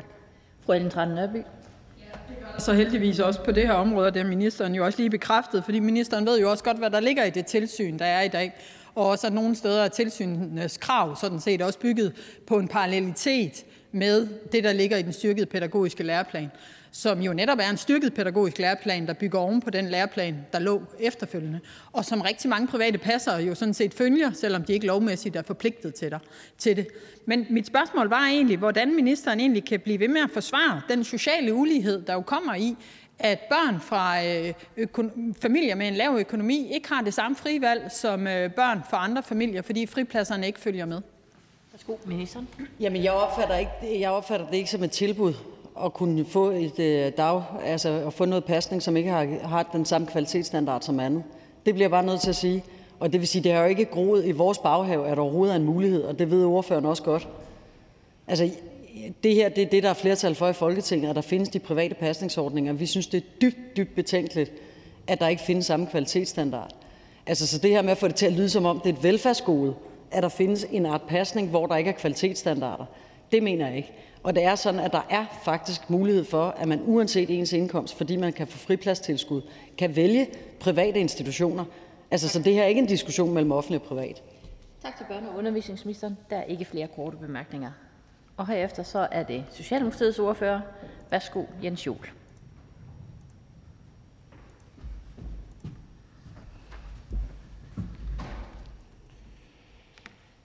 Tak for det, og tak til Venstre for at fremsætte beslutningsforslaget. I forlængelse af den diskussion, der lige har været med ministeren, så er det jo, øh, kan man sige, for Socialdemokratiet vigtigt, at man har muligheden for at få friplads, altså at man, hvis man har begrænsede økonomiske midler, at man så har mulighed for at få passet sit barn øh, under en fripladsordning. Det er sådan set også, set med vores briller, en, øh, en positiv ting for børneområdet, at der ikke kun er kommunale daginstitutioner eller kommunale dagplejere, men at der også er selvejende, der er helt private institutioner, som jo på forskellige måder kan, kan tilbyde forældre eller børn øh, noget andet end, end det, som den øh, måske øh, den kommunale øh, dagpleje eller børnehave nede om hjørnet gør. Og derfor synes vi egentlig grundlæggende set, at det er meget sundt, at vi har en mangfoldighed af institutioner, og dermed jo også en grad af frit valg. Øhm, der er jo også mulighed for, fordi de selvejende institutioner, sådan, nogle, sådan en går mine egen børn i, øh, de er jo underlagt den kommunale pladsanvisning, eller har en driftsoverenskomst med kommunen, og er på den måde jo ligesom en, en del af, af fordelingen, kan man sige, eller sådan den, den pladsanvisning, der foregår centralt fra. Men der findes jo også øh, private institutioner, som er helt uden for det der system. Og det er de system, som vi helt overordnet jo har valgt at styrke med aftalen om minimumsnummeringer, altså at vores institutioner øh, kan skabe bedre rammer om vores børns liv. Og det er den økonomiske prioritering, som heldigvis et, et nyt flertal i Folketinget har lavet øh, og jo tilført ret mange midler. Så bliver der her i beslutningsforslaget sagt, at øh, i forhold til de private passere, som jo er nogle af de eneste, der ligesom er uden for de kvalitetsstandarder, man har øh, på børneområdet i øvrigt, at der skal man også øh, tilbyde fripladser. Jeg forstår godt argumentet om, at når de nu findes, så kan man jo sige, om skulle man så ikke også have mulighed for det, men jeg vil faktisk fastholde, at både dem, der har midlerne, og dem, der ikke har midlerne, har allerede i dag mulighed for øh, et frit valg og vælge mellem mange forskellige ting på børneområdet, men vi ønsker ikke at bruge vores ressourcer, vores penge, på at gøre det mere attraktivt at børnene bliver flyttet over i de tilbud, hvor der er færre pædagogiske kvalitetsstandarder. Så det er baggrunden for, at vi afviser beslutningsforslaget. Tak for ordførertalen. Og så her er der en kort bemærkning til fru Ellen Trane Nørby fra Venstre. Værsgo. Ja, ja tak. Øh, og jo egentlig bare for, øh, at Socialdemokratiet endnu en gang bekræfter, at Socialdemokratiet er ikke optaget af, at børn, der kommer fra lavindkomstfamilier, har det samme frivalg som børn, der kommer fra højindkomstfamilier. Fordi det er jo det, der er faktum ved, at man ikke vil ligestille de private passere i relation til fripladsordningen. Det er jo, at alle de børn, der kommer fra de familier, hvor man faktisk har fået øh, anerkendt en friplads, ikke har det samme frivalg. Og det synes jeg jo egentlig øh, altså klinger hult i relation til, at vi ellers plejer at skulle høre, at Socialdemokratiet øh, mener, at der, skal, øh, at der skal være de samme muligheder. Men, øh, men det har vi så fået slået fast i, i dag. Noget andet, vi kan høre, det er, at Socialdemokratiet mener, at de private passer er et dårligt tilbud uden kvalitet. Og det vil jeg egentlig bare spørge, hvad øh, Socialdemokraternes ordfører og ministeren øh, bygger det på. Øh, og gælder det alle private passere i Danmark, at Socialdemokratiet mener, at det er dårlige tilbud, som øh, børn ikke skal henvises til? Det må være træls, hvis man er nødt til at gøre så meget vold på det, øh, ens politiske modstandere siger, for ligesom at kunne få sine pointe frem. Nej, der findes med garanti masser af både dygtige, velmenende private passere. Det, jeg sagde, var ikke, at de private passere er dårlige. Det, jeg sagde, det var, at der er ikke de samme kvalitetskrav og standarder til de private passere. Og det er også det, der er svaret på det andet spørgsmål. Fordi nej, det er ikke sådan, at vi mener, at hvis man ingen penge har og derfor er nødt til at søge om friplads, så skal man ikke have noget frit valg. Det er jo faktisk baggrunden for, at man både kan få friplads i de private, i de selvejende, i de offentlige, hvad enten det så er øh, institutioner eller eksempelvis dagplejer. Tak for det. Værsgo, fru Ellen Nørby. Ja, ja tak. Øh, vi kan jo høre, vi kan jo læse referatet igennem. Øh, jeg er nu ret overbevist om, at ministeren klart sagde, at det var et dårligere tilbud. Øh, og, øh, og, og, og derfor egentlig også mit spørgsmål. Fordi jeg synes egentlig, at det, det er sådan lidt tankevækkende, også set i lyset af, at mange af de private passere ligger rundt i landet. Rigtig mange af de private passere ligger i landdistrikterne, og dermed med til at skabe nærhed i øh, pasningstilbuddet, fordi de ligger i områder, hvor der ikke er en stor nok børnegruppe til, at man nødvendigvis kan have offentlige institutioner. Og set i lyset af det vil jeg bare spørge igen, om Socialdemokratiet virkelig mener, at det er rimeligt, at fripladsordningen ikke gælder de private passer. Jens Joel, værsgo. Skal man forstå det sådan, at fru Ellen Trane Nørby mener, at der er steder, hvor der simpelthen ikke er en børnegruppe stor nok til, at der kunne være en dagplejer? Altså, det, der er jo ikke sådan forskel på mængden af børn i forhold til dagplejere eller private passere. Så det tror jeg lidt er et stråmandsargument i forhold til det her. Men til det centrale, at ja, man har jo valgt at indrette en, kan man sige, pasningsordning, eller de private passere er udtryk for, at man har nogen på børneområdet, som er underlagt færre og mindre, kan man sige, sådan mindre kvalitetskrav i forhold til at sikre det. Og det er det, der er baggrunden for, at vi ikke ønsker, at det er den del af børnesektoren, der skal styrkes, men derimod de andre, hvor der er pædagogiske krav. Beklager, formand. Tak til Jens Juhl. Der er ikke flere korte bemærkninger. Og så er det ordføreren for forslagsstillerne, vi lige springer over fra Venstre. Så derfor skal vi sige øh, velkommen til fru Marie Krav. Ja. Var det ikke rigtigt? Jo. Ja.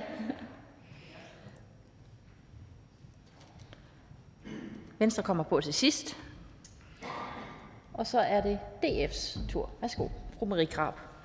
Tak. Jeg havde lige glemt, at man ændrer rækken, når det er forslagsstiller. Jeg plejer at komme efter Venstre.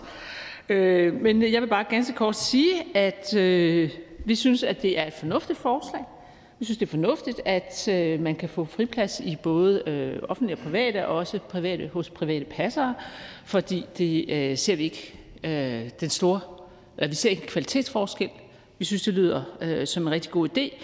Når det drejer sig om øh, det øh, økonomiforslag, der står i beslutningsforslaget, så vil jeg så sige, at der har vi måske øh, mindre mulighed for at gennemskue, om vi kan støtte det, fordi man henviser til Venstres finanslovsforslag, og det er så øh, lidt usikkert for, for, for mig, hvad det egentlig indebærer. Men selve grundtanken i øh, beslutningsforslaget om, at man skal kunne henvise fripladser eller til fripladser i, øh, hos private passere, det synes vi er en øh, fornuftig idé. Tak for Et øjeblik, der er en kort bemærkning. Værsgo, fru Ellen Trane Nørby. Ja, tak. Øh, og tak til Dansk Folkeparti for, øh, for opbakning. Jeg vil egentlig bare sige, for så vidt angår øh, finansieringen, så forventer vi jo ikke, at der er særlig store økonomiske omkostninger forbundet med det, i og med at det her jo ikke ændrer på, hvad det er for en gruppe, der har ret til friplads. Men det er klart, at der kan være øh, marginale omkostninger i relation til at administrere, at en fripladsordning også skal dække de øh, private passer. Det var mere for at opklare, at det jo ikke ændrer på, øh, på gruppen, øh, der har ret til en, øh, en friplads med det her øh, forslag. Og så ellers bare for at sige tak for opbakningen til Dansk Folkeparti. Marie Krav. Selv tak. Tak for det. Så er der ikke flere korte bemærkninger. Og så skal vi sige velkommen til SF's ordfører. Værsgo til fru Ina, Ina Strøger Schmidt. Værsgo. Tak. I Danmark har vi forskellige typer dagtilbud, og det er godt, fordi børn er forskellige. For os i SF er det vigtigt, at de pasningstilbud, som vi tilbyder vores børn, er af høj kvalitet. Men den form for privat pasningstilbud, som dette forslag vedrører, er ikke underlagt samme kvalitetskrav som vores andre dagtilbud. Det betyder, at der i pasningstilbud ikke på samme måde skal være fokus på blandt andet barnets sociale og sproglige udvikling, leg og læring om natur og sanser, sammenhæng i overgangen til skolelivet og et inddragende samarbejde med forældrene. Vi kan ikke støtte at bruge offentlige midler på pasningsordninger, som vi reelt ikke kender kvaliteten af.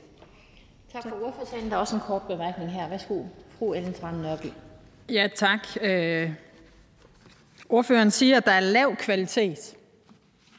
Altså, er ordføreren enig i det, som ministeren bekræftede, at der føres jo tilsyn med de her institutioner, og at tilsynet jo også oftest bygges på, at de skal stå mål med det, der står i den pædagogiske læreplan?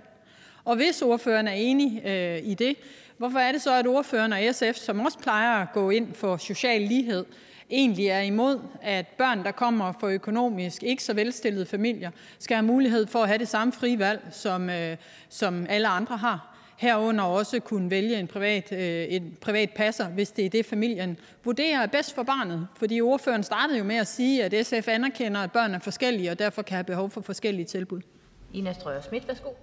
Jeg sagde ikke, at der er lav kvalitet i de private pasningstilbud. Jeg sagde, at der var ikke samme krav til kvaliteten, så vi på den måde mindre sikre på, at kvaliteten er god. Og især når man kommer fra en udsat familie, er det jo vigtigt, at dagtilbuddet har en høj kvalitet. Ellen Trane Nørby. Nu er det jo ikke altid sådan, at fordi man har en lav indkomst, så kommer man fra en udsat familie.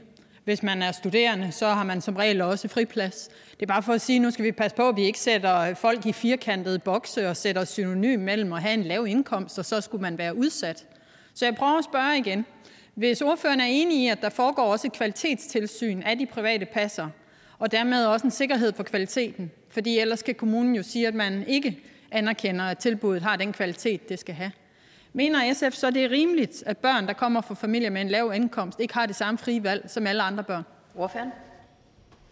Altså det, at der er et tilsyn, det, det sikrer i en vis grad, at der er en form for kvalitet, men der er jo bare stor forskel på, om man fra, fra, fra starten af siger, at der skal være et, et, øh, at vi har stillet nogle krav til kvaliteten, og så sige, jamen der er et tilsyn, og så skulle det være ensbetydende med, at, øh, at man har sikret en høj kvalitet. Det er jeg ikke enig i. Tak til fru Ina Strøger Schmidt. Der er ikke nogen korte bemærkninger tilbage. Tak for, at du også lige spritter af, eller ordføreren spritter af. Inden vi siger velkommen til Radikale Venstres ordfører, og det er fru Lotte Rod.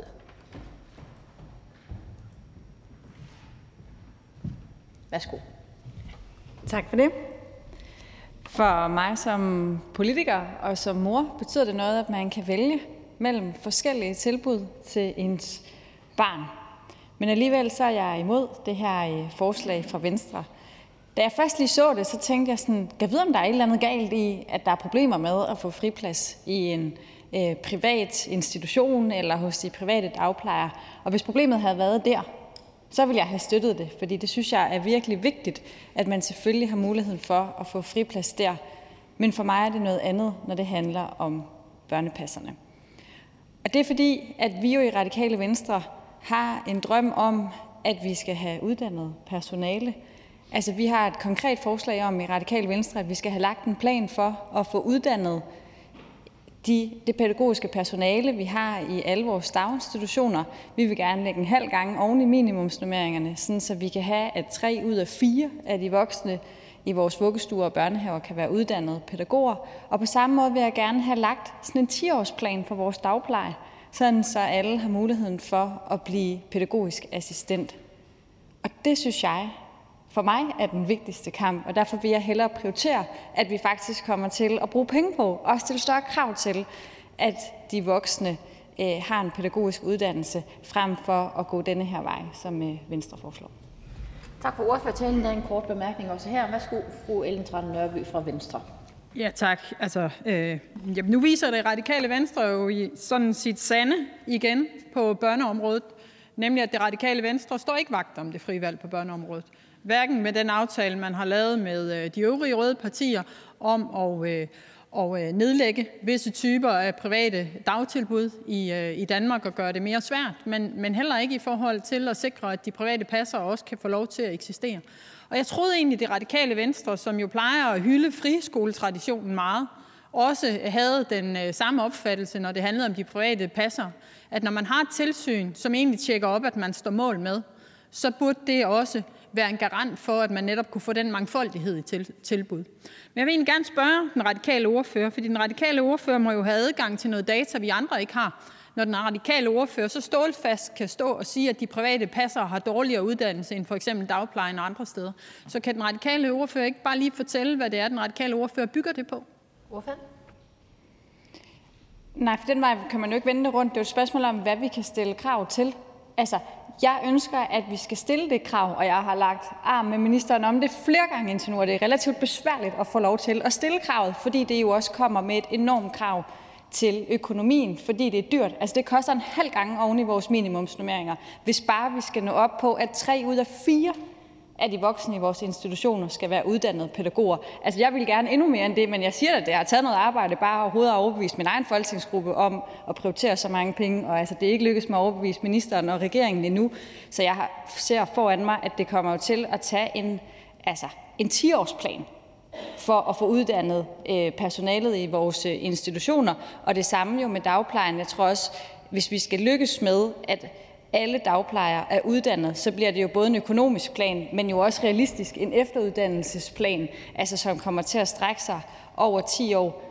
Og altså, Venstre må da gerne sige, hvis Venstre kan se en model for sig, hvor man kan stille krav til uddannelse for de private børnepassere. Ellen Trane Nørby, værsgo. Jamen, ordføreren forholder sig overhovedet ikke til forslaget. Altså, al respekt, vi går også ind for, at der skal være en høj pædagogandel. Det, det er jo ikke det, vi debatterer i dag. Vi debatterer retten til, at børn, der kommer fra familier med en lille indkomst, et lille indkomstgrundlag, også kan have ret til at få en friplads hos en privat passer. Øh, og, og til det, der svarede ordføreren, at der var dårligere uddannelse. Øh, mig bekendt er der rigtig mange af de private passere, der egentlig på uddannelsesniveau ligger højere end det, ordføreren øh, står og stiller krav om. Og derfor vil jeg bare spørge igen, er det fordi øh, det radikale venstre principielt er imod de private passere, og at børn skal have mulighed for friplads, eller er det fordi øh, ordføreren ikke vil forholde sig til det konkrete forslag? Tak. Værsgo, ordføreren. Jeg vil gerne frabede mig, at ministeren lægger mig ord i munden på, at der er dårligere, øh, at ordføreren lægger mig ord i munden på, at der er dårligere uddannelse. Men mit spørgsmål tilbage til Venstre skal jo så være, ønsker Venstre at pålægge de private passere et bestemt uddannelseskrav? Tak til den radikale ordfører. Der er ikke flere korte bemærkninger. Og herefter så er det enhedslistens ordfører. Det er hr. Jakob Sølhøj igen. Et øjeblik, så det lige fint. Værsgo, enhedslistens ordfører. Tak. Man kan læse i øh, bemærkninger til beslutningsforslaget, at det er Venstres ønske at skabe bedre grundlag for fri og øget konkurrence på markedet for børnepasning. Øh, det er sådan en tilgang, vi øh, ikke deler i øh, enhedslisten. Øh, vi har faktisk ikke noget ønske om øget konkurrence på området, og vi mener i det hele taget, at det at tænke børneområdet som et marked er en uheldig tilgang.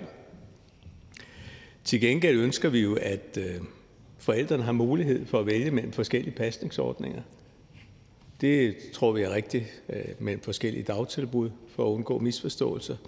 Øh, det tror vi er rigtig klogt, øh, og dem er der jo adskillige af. Der er jo øh, de kommunale daginstitutioner, der er de selvejende, der er andre private daginstitutioner, der er den, der er den kommunale dagpleje. Øh, der hersker tit en opfattelse af, at der er private dagpleje. Det er der faktisk ikke rigtigt. Det fremgår af lovgivningen, men, men øh, reelt er der ikke nogen. Øh, det valg så synes vi, synes vi forældrene skal have. Øh, der er forskellige præferencer hos forældrene, men nogen synes, at det er rigtig godt at sende deres børn i en daginstitution, hvor der er mange andre børn i, øh, i samme alder. Øh, andre synes, at dagplejens nære miljø, der der ikke er så mange børn, den mulighed, der kan være for for at styrke nærhed, relation, omsorg, at, at det er at foretrække, så derfor skal der være mulighed for, for at vælge begge dele. Så vi ønsker i den grad, at der er mulighed for at vælge mellem forskellige tilbud. Øh, til gengæld så øh, har vi ikke noget ønske om at fremme anvendelsen af de private pasningsordninger, for, for som flere ordfører allerede og ministeren har været inde på, så stilles der jo ikke de samme kvalitetskrav. Øh, og vi synes, at vi skylder, at, øh, at når vi overlader vores børn i andres varetægt for offentlige midler, at så skal det være sådan, så stilles der meget høje krav til, til kvaliteten. Og derfor synes vi, at de valgmuligheder, der skal være, som vi skal yde særlig økonomisk støtte til, vi yder det jo i forvejen til de private børnepasser, øh, men, men at de øh, generelt set, at det skal være til tilbud af ordentlig kvalitet, øh, og derfor synes vi ikke, at man skal fremme de private børnepasser yderligere ved at, også at skabe mulighed for økonomisk friplads. Så vi kan ikke støtte forslaget. Tak for ordførertalen. Der er også en kort bemærkning her. Værsgo, fru Ellen Trane Nørby fra Venstre. Ja, tak. Øh, nu ved jeg jo, at enhedslistens ordfører er, i hvert fald plejer at være en stor fortaler for dagplejen som helhed, og derfor kender ordføreren jo også tallene for, hvor mange kommunale dagplejere, der er blevet nedlagt over de seneste 10 år. Der er jo sket en halvering i antallet af børn, der er indskrevet hos en kommunal dagpleje, fra ca. 60.000 i 10 til under 30.000 på nuværende tidspunkt. Derfor ved ordføreren jo også, at i rigtig mange kommuner, der er det ikke sådan, at der er et reelt frit valg mellem dagpleje og vuggestue. Og derfor er der også rigtig mange private passere, der er opstået som en konsekvens af, at kommunerne har lukket den kommunale dagpleje. Og derfor vil jeg bare spørge ordføreren, set i lyset af det her, for ordføreren kender den udvikling, mener ordføreren så, det er rimeligt, at en familie, der har en lav indkomst, ikke har ret til at få en friplads i det nære pasningstilbud, den private passer, der ligger i det område, fordi man ellers alternativt jo kun har en vuggestue at vælge imellem, øh, hvis den kommunale dagpleje er lukket i det område. Fordi det er jo situationen, og det vil jeg høre, om enhedslistens ordfører mener er rimeligt. Værsgo, Jakob Søløj. Altså, jeg synes, man i forvejen med den lovgivning, vi har, i for høj grad fremmer anvendelsen af private øh, børnepasser. Jeg synes ikke, vi skal gøre det yderligere. Øh, jeg deler dele af fremstillingen Øh, i forhold til udviklingen i den kommunale dagpleje, men jeg synes, det er værd at tilføje, at netop eksistensen af lovgivning omkring privat, privat børnepasser har drevet den udvikling frem. Øh, der har været en meget stærk tendens til, at lige præcis lovgivningen om privat børnepasser har betydet nedlæggelse af kommunal dagpleje. Og øh, uden at gå i rette med, med Socialdemokratiets øh, ordfører, som sagde, jamen kan, kan man forestille sig, at der er nogle steder, hvor der ikke kan være en, der, en kommunal dagplejer? Ja, ja, det kan man faktisk godt. Fordi skal man få det til at fungere, sådan så at der også er pasning af børnene ved sygdom og ferie og fravær, så er man faktisk nødt til at arbejde i teams. Øh, og derfor har det, at der er skubbet på etablering af privat børnepasser, har mange steder simpelthen undergravet øh, grundlaget for at drive en, en, øh, en velfungerende kommunal dagpleje. Det er jo fagmanden, der talte der, måske ikke politikeren. Værsgo, Ellen Trane. Ja tak. Jeg tror, øh, jeg tror årsagssammenhængen er en anden end det, Enhedslistens ordfører beskriver. Men jeg er fuldstændig enig med Enhedslistens ordfører i, at det billede, som jeg prøvede at spørge Socialdemokraternes ordfører til, nemlig at der er store dele af landet, hvor der reelt set ikke er en kommunal dagpleje længere, det er jeg glad for, at Enhedslistens ordfører bekræfter. Fordi det bringer os jo også ind til essensen af, hvorfor det her forslag er vigtigt.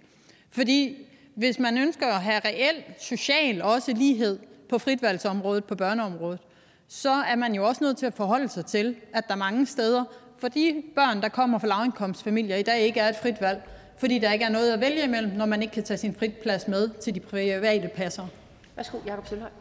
Altså eksistensen af den lovgivning har betydet, at man skubber i retning af mindre kvalitet, at man skubber i retning af, at flere børn for offentlige midler skal passe et sted, hvor der ikke er de tilstrækkelige kvalitetskrav. Det kan være, at der er kvalitet til stede, men hvor der ikke er de tilstrækkelige kvalitetskrav.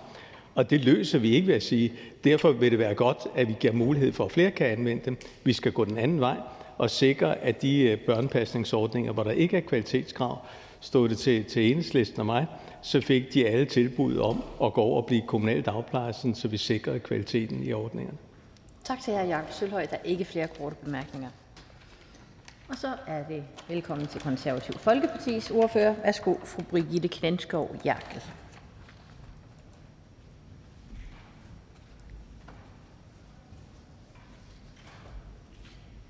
Fornemt. Tak skal du have.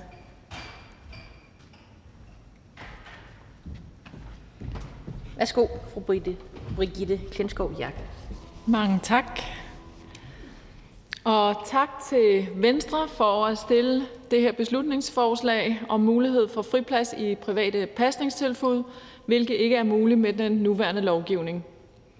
Beslutningsforslaget fremmer det frie valg og giver forældrene bedre mulighed for at vælge mellem et privat og et offentligt pasningstilbud. Som jeg har sagt før på den her talerstol, så har vi måske mere end nogensinde før brug for at tale om vigtigheden af valgfrihed for forældre og familierne. Det er ingen hemmelighed, at den røde regering med støttepartierne i øjeblikket er ved at køre en damptrumle over det private initiativ i velfærdssektoren og dermed familiernes valgfrihed. Og den damptrumle er desværre ikke slukket endnu. Jeg kan forstå på forslagsstillerne, at merudgiften til det her forslag er yderst begrænset, da gruppen, som har ret til friplads, ikke udvides. I dag har de friplads i en kommunal institution, men for en god ordens skyld så kommer vi lige til at bede om en vurdering af forslagets økonomiske omkostninger gennem et spørgsmål. Men øh, i Det Konservative Folkeparti der støtter vi helhjertet op om beslutningsforslaget her, som giver valgfrihed for forældrene til at vælge det pasningstilbud, som passer til deres barns behov og familiens situation. Så Det Konservative Folkeparti støtter således beslutningsforslaget. Der er en kort bemærkning. Tak for ordførertalen. Værsgo, hr. Jens Joel fra Socialdemokratiet. Tak til ordføreren. Jamen, det var egentlig bare konkret, fordi der et par gange blev talt om damptrumler hen over det private initiativ, og, og i øvrigt også, at de børn, det her handler om, ville have friplads i en kommunal institution. Så vil jeg bare bede ordføreren om at bekræfte, at man kan sagtens få friplads i en privat institution. Ordføreren? Jamen altså, sådan som det er i dag, så kan du jo ikke, hvis du øh, opretter det øh, som en, en selvstændig privat pasning, øh, få øh, det her øh, hvad hedder det, fripladstilskud Jens Joel? med den nuværende lovgivning. Det, jeg bad ordføreren om at bekræfte, er, at man kan godt få friplads, hvis man har sit barn i en privat institution. Det var sådan set bare det, jeg gerne ville have bekræftet. Ordføreren? Med den lovgivning, som vi har i dag, der er det ikke muligt i forhold til et privat pasningstilbud at få det her fripladstilskud. Øhm, det er jo det, beslutningsforslaget ligesom går ud på. Det er jo netop at rette op på det, sådan så der bliver en reel fri valgmulighed mellem det private og det offentlige tilbud. Det affødte lige en kort bemærkning. Værsgo, fru Ellen Trane Nørby fra Venstre. Ja, jeg vil bare sige uh, tak for opbakningen til det konservative uh, Folkeparti. Altså, Socialdemokratiet har jo enormt travlt med at tale udenom uh, og tale om for eksempel de private børnehaver. Men nu handler det her beslutningsforslag jo ikke om de private børnehaver. Det handler om de private passer. Uh, og, og der er der ikke fripladsordninger i dag. Uh, og, og derfor vil jeg egentlig bare sige tak til det konservative Folkeparti for at bakke op om det. Hvorfor? Ja, Tak. Jamen, øh, vi synes, at det er et rigtig godt forslag, og netop giver det mulighed for et frit valg. Øh, og det giver også mulighed for forældrene for at netop at vælge det tilbud, der passer til deres barns øh, behov og familiens øh, situation. Så det støtter vi varmt op om. Så siger vi tak til den konservative ordfører. Og så er det Nye Borgerliges ordfører. Værsgo, fru Mette Thiesen. Fornemt, tak skal du have.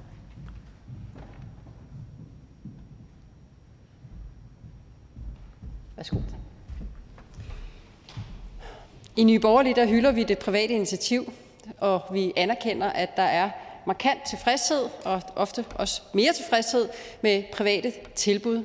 Øh, og, øh, og vi vil lade pengene følge det enkelte barn, øh, så derfor så kan vi selvfølgelig også godt bakke op om, at man kan vælge en privat, det man kaldte dagplejer i gamle dage, i stedet for, at man kan vælge et, et, et, et offentligt eller et andet privat tilbud. Så, så vi kan godt støtte forslaget. Tak for en kort ordførertale. Der er ikke nogen korte bemærkninger.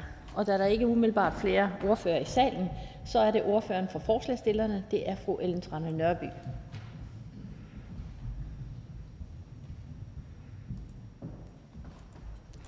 Værsgo. Tak. Tak for det. Tak til øh, Dansk Folkeparti, Nye Borgerlige, Konservative og tror faktisk også Liberal Alliance, men nu er de ikke i salen i dag, men jeg har i hvert fald forstået, at de også bakker op øh, omkring beslutningsforslaget. Det er jeg rigtig glad for. Men det cementerer jo sådan set også det billede, som vi øh, i den grad øh, godt kender på forhånd. Nemlig, at der går en klar skillelinje ned gennem det her folketing, når det handler om at sikre frit valg på børneområdet. Øh, og hvor øh, Socialdemokratiet, SF, Enhedslisten og Radikale Venstre jo ikke bare vil forhindre, at man egentlig udvider det frie valg, men jo sådan set også med den aftale, man har lavet, reelt set øh, smadrer dele af det frie valg på børneområdet ved at umuliggøre øh, de private børnehaver i den øh, konstruktion, som vi kender det i dag. Det er rigtig, rigtig ærgerligt, og jeg synes jo sådan set også, at debatten i dag viser, at det radikale venstre jo i den grad øh, sammen med de røde partier ligesom øh, har slået sig fast på, at der desværre ikke skal være et ordentligt frit valg på børneområdet. Det er ærgerligt. Når det har været vigtigt for Venstre at stille det beslutningsforslag, som vi behandler i dag, så handler det jo om øh, det frie valg for alle børn. Og der må vi bare sige, at når vi kigger på de private passere i dag, så er det jo sådan, at hvis man har en familie, der har et øh, lavt indkomstgrundlag og dermed har ret til friplads, så har man ikke de samme valgmuligheder. Og dermed så gør man sådan set den sociale ulighed på børneområdet endnu større ved at fratage de familier – og det er jo ikke, som SF's ordfører sagde, familier, der så har en lav social baggrund eller en dårlig social øh, baggrund. Det kan lige så vel være studerende. Det kan også være den enlige mor, der øh, har øh, ikke tilstrækkelig økonomi til, at det er en mulighed. Jeg har mødt rigtig mange private passere, jeg har også besøgt en del af dem, som har fortalt historier om, at når øh, forældre går fra hinanden og der er skilsmisse, så har det haft den konsekvens, at børnene har været nødt til at blive taget ud af det private øh, pasningstilbud, fordi man ikke havde ret til den friplads, man ville have ret til, hvis man havde gået i en kommunal børnehave. Og det synes jeg simpelthen ikke er rimeligt, fordi det ender med at være børnene, der bliver tabere i en ideologisk kamp herinde fra Folketingets side, hvor man ikke ønsker at ligestille tilbudene på øh, børneområdet. Kvalitet i hos de private passere er absolut en vigtig øh, del af diskussionen. Øh, den er vi også optaget af fra Venstres side. Derfor har der jo også løbende været et fokus både på, hvordan bliver tilsynet både gennemsigtigt, men hvordan har det også fokus på den pædagogiske kvalitet. Og derfor synes jeg, det er ærgerligt at høre, at der er partier herinde, der mener, at de private passere generelt har en lav kvalitet, også når det handler om det pædagogiske øh, uddannelsesniveau, man har hos de private passere. Det er ikke det indtryk, jeg har, når jeg har besøgt dem landet over. Og jeg synes også, det er ærgerligt, at vi med debatten i dag egentlig øh, igen får cementeret den udfordring, der er mellem land og by. Fordi rigtig mange af de pasningsordninger, vi taler om her, de ligger ikke i de store byer. De ligger i landdistrikterne. De ligger der, hvor der er lidt mere langt mellem husene, og hvor der ikke er det samme grundlag for at oprette institutioner. Der, hvor mange kommuner også har nedlagt den kommunale dagpleje, som Enhedslistens ordfører også bekræftede, og hvor til antallet af børn, der er indskrevet i den kommunale dagpleje, jo er faldet fra omkring 60.000 i 2010 til under 30.000 i 2020. Og derfor er de private passere jo rigtig mange steder det lille nære tilbud, som er vigtigt for rigtig mange børn, hvor det at være i store børnegrupper ikke er pædagogisk rigtigt i forhold til barnets behov.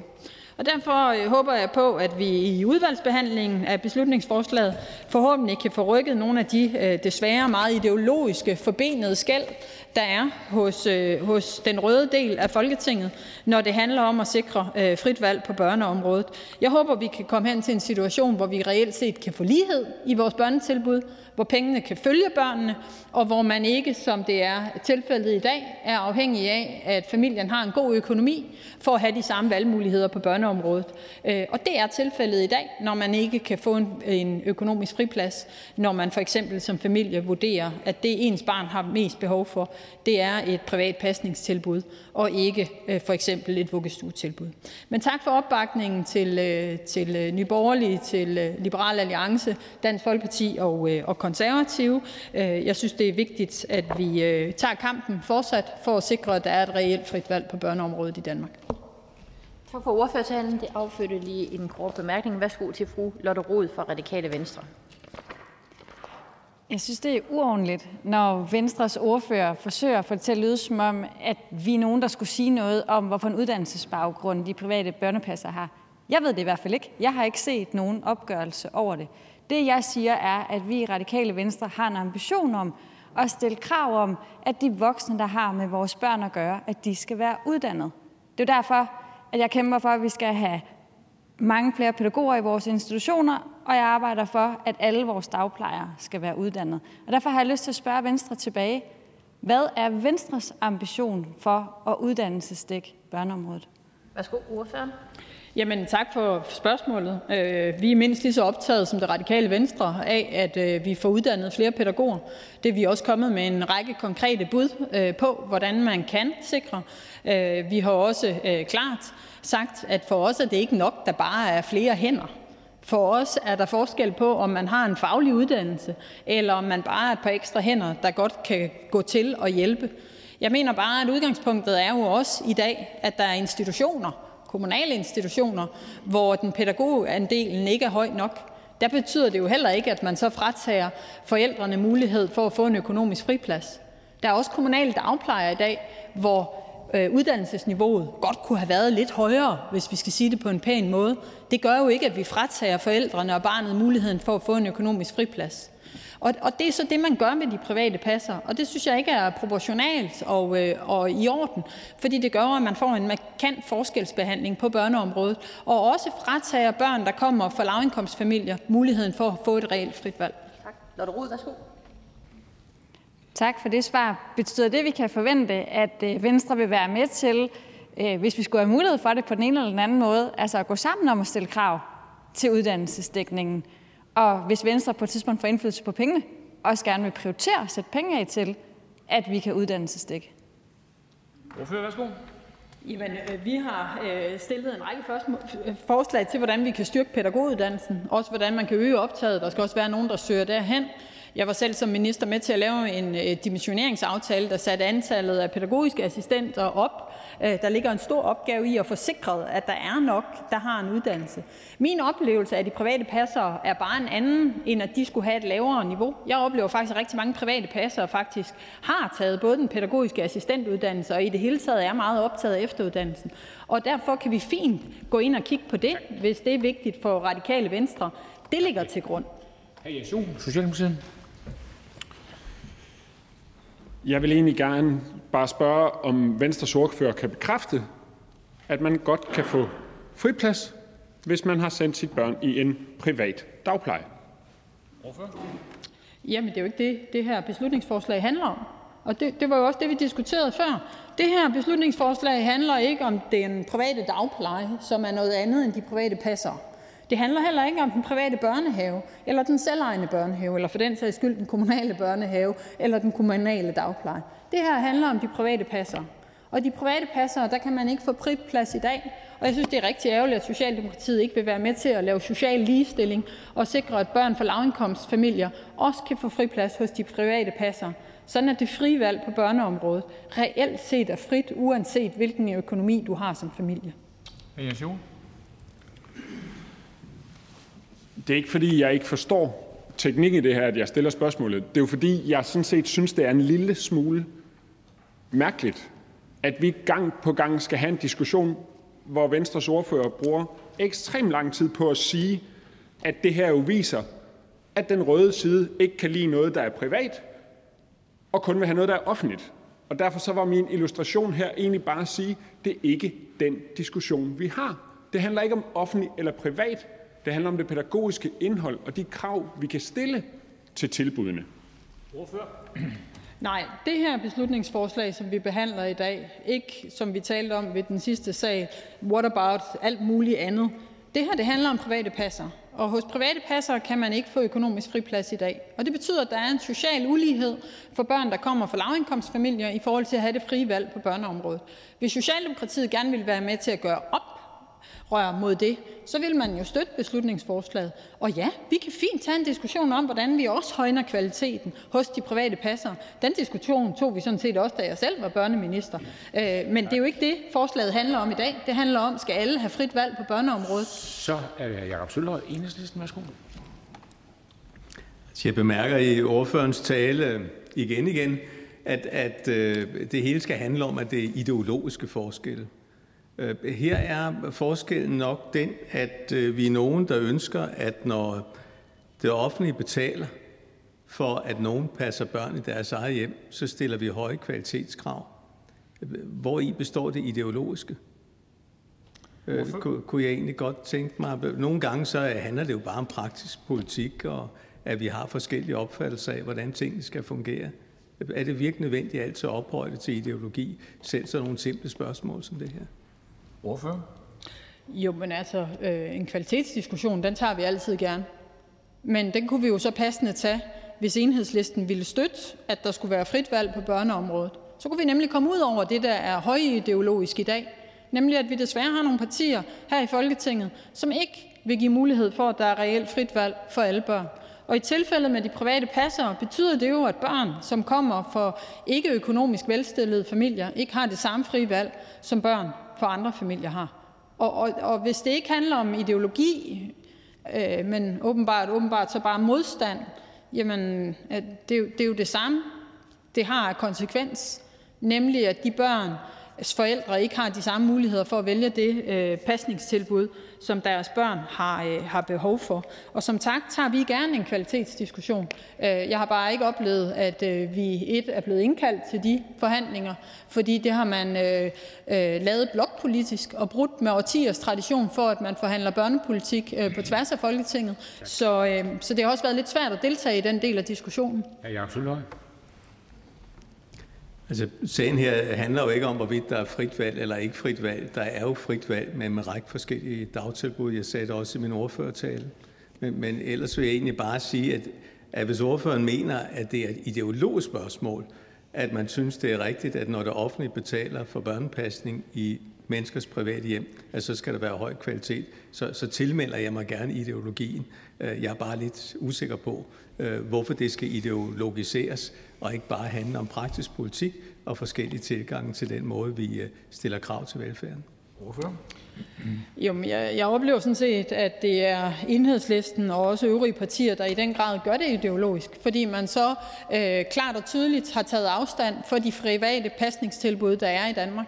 Både med det lovforslag, man har lavet, hvor man forringer mulighederne for, at man kan etablere en privat børnehave, både med det øh, lovforslag, der blev afgivet øh, betænkning på i går, hvor man forringer det økonomiske grundlag for det frie valg og de private passere, øh, men sådan set jo også i dag, hvor man ikke vil give lige adgang til som børnefamilier at have frit valg på børneområdet, når det handler om de private passer. Tak for det. Og tak til ordføreren. Der er ikke flere korte bemærkninger. Og der er ikke flere, som har bedt om ordet, er forhandlingen slut. Og jeg foreslår, at forslaget henvises til børne- og undervisningsudvalget, og hvis ingen gør indsigelse, betragter jeg det som vedtaget. Det er vedtaget. Det sidste punkt på dagsordenen er: første behandling af beslutningsforslag nummer B 9: Forslag til folketingsbeslutning om indsats mod mobning. Af Ellen Trane Nørby (Venstre). Forhandlingen er åbnet. Børne- og undervisningsministeren.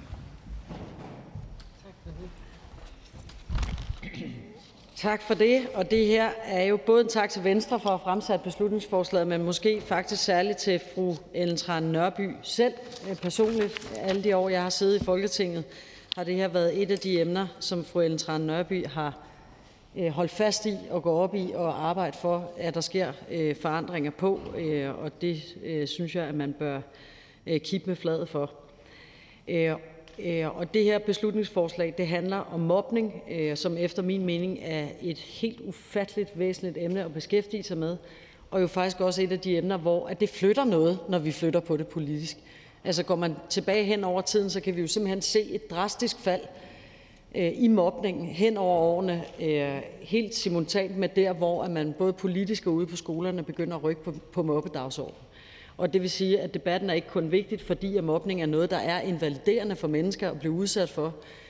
Øh, og det er ikke kun derfor, det er vigtigt som debat. Det er vigtigt, fordi det faktisk kan lykkes os at gøre noget ved det.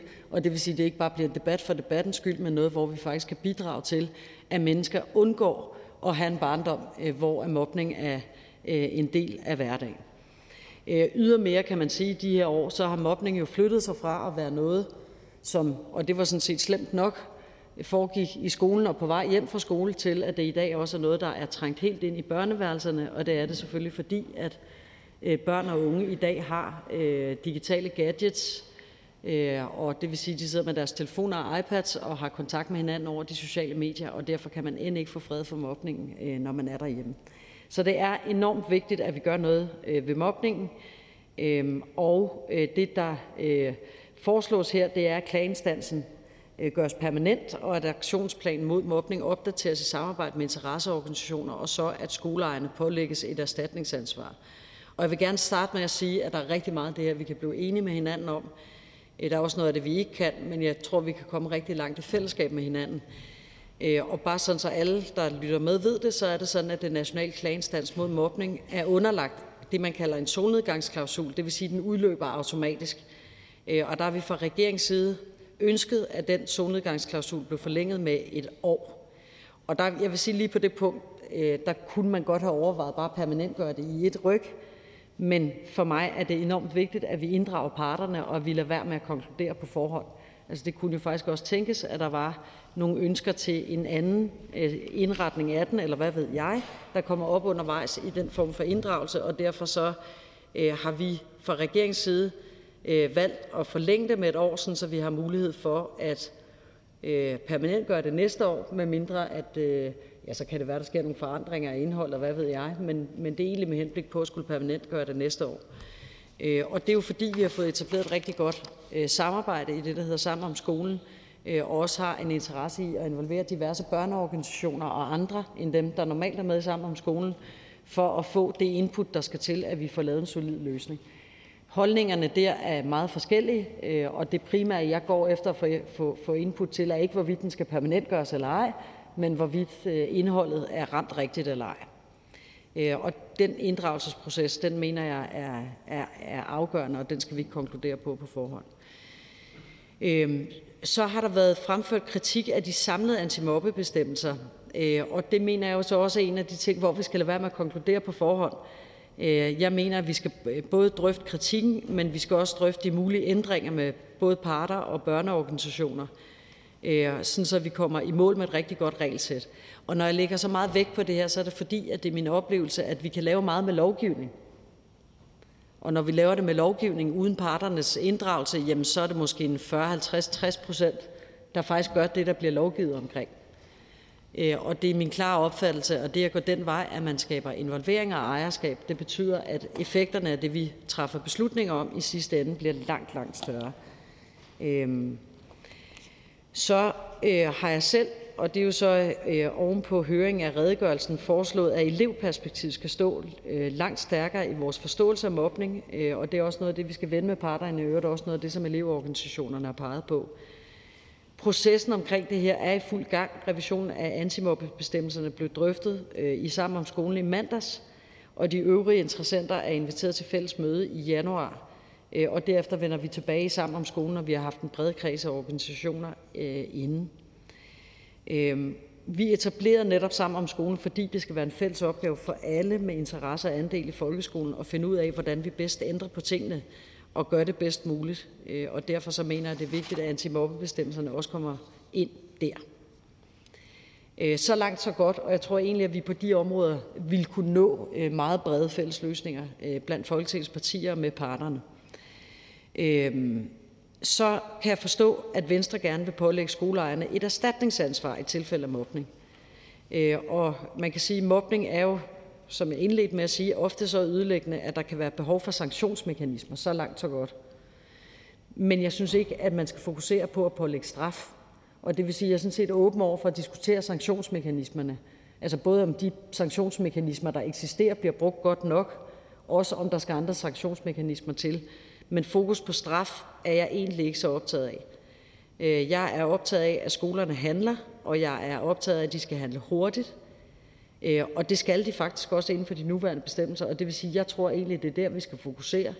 Og så vil jeg sige, at i de nuværende bestemmelser, der kan den nationale klageinstans mod mobning give et påbud, for eksempel til kommunalbestyrelsen, øh, og hvis påbuddet ikke overholdes, det vil altså sige, hvis kommunerne ikke gør det, de skal, og ikke lever op til deres ansvar, så kan man faktisk straffe. Så kan man simpelthen pålægge dagbyder til øh, kommunalbestyrelsesmedlemmerne. Øh, og det er bare for at sige, at når jeg siger det, jeg gør her, så kan det godt lyde som om, at jeg er imod straf i det her system. Det er jeg ikke.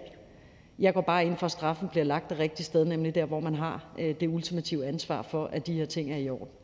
Og det, der jo så er udfordringen, det er, øh, øh, hvor ofte bliver det så brugt? Øh, og det gør det jo muligvis ikke ofte nok. Altså, og spørgsmålet er, om der også bliver raslet med sablerne i forhold til det ofte nok. Altså, så på den måde mener jeg sådan set, det kan være helt relevant at gå ind og kigge på de øh, sanktioner, der er, og gå ind og se på, om vi kan skærpe noget af det, øh, ikke mindst anvendelsen af dem i forhold til, hvordan tilfældet er i dag, og derfor bare en åben dør for, at vi tager det med ind på forhandlingsbordet. Så har der faktisk været langt færre klager om mobning end forventet, og det, og det er jeg egentlig lidt bekymret over, fordi jeg tror sådan set ikke, der afspejler, at der ikke er et behov men jeg tror, der mangler viden om den nationale klageinstans mod mobning og om DCOM generelt. Øh, fordi DCOM er jo ikke bare alene en klageinstans, de vejleder også i at håndtere mobning. Øh, og det skal, øh, det skal man jo have viden om, at de gør, for at man kan anvende dem. Øh, og derfor så mener jeg også, at en del af det, vi skal kigge på, det er, hvordan vi udbreder kendskabet til DCOM, så skolerne ved, hvor de kan finde vejledning i forhold til mobbesituationer, og hvor elever og forældre kan klage, hvis de føler, at de ikke har fået den nødvendige støtte. Samtidig så er det afgørende for mig, at elevens oplevelse af at blive mobbet bliver taget alvorligt, og skolerne reagerer straks. I dag der kan øh, det blive forsinket af, at skoleledelsen først skal finde ud af, om det svarer til skolens forståelse af, om det drejer sig om mobning ej, eller ej. Og det er jo, altså de forsinkelser der er øh, unødige, og det skal være sådan, at når et barn beder om hjælp, så skal der reageres, og det skal der gøres hurtigt. Og jeg ønsker derfor, at barnets oplevelse af mobning Øh, skal være udslagsgivende for, om det bliver håndteret af skolen, og øh, i det hele taget vil det være relevant at se på, hvordan øh, elever i højere grad kan inddrages i forbedring af undervisningsmiljøet, ikke mindst når det handler om trivsel og mobning. Det er også vigtigt, at håndtering af mobning foregår med udgangspunkt i det fællesskabsorienterede mobbesyn, som heldigvis er meget udbredt på skolerne, altså at mobning opstår i uhensigtsmæssige sociale dynamikker, og derfor ligger løsningen også i at opbygge positive og forpligtende fællesskaber i stedet. Øh, jeg ønsker at fokusere også på forebyggelse, tidlig håndtering og på at optimere de nuværende antimobbebestemmelser på baggrund af øh, dialogen med sektoren. Øh, og derfor så vil jeg sige, at jeg kan ikke umiddelbart støtte, og regeringen kan ikke umiddelbart støtte ønsker om at pålægge skoleejeren erstatningsansvar i mobbesager, men kan absolut godt støtte den slagretning, der ligger i det, altså ideen om, at vi skal gå ind og kigge på de sanktionsmuligheder, der er. Øh, så alt i alt, selvom der kan være nogle detaljer, vi ikke er helt enige om, så mener jeg, at slagretningen er fuldstændig rigtig, og at det øh, er et godt udgangspunkt for, øh, for de drøftelser, som vi har påbegyndt, men som vi jo slet ikke har afsluttet endnu. Og derfor tusind tak for at trække den her debat ned i det her offentlige rum også, og formelle rum i Folketingssalen til fru Ellen Trane Nørby. Jeg glæder mig meget til, at vi kan komme videre med den her dagsorden. Kort bemærkning. Ellen Trane Nørby, Venstre. Værsgo.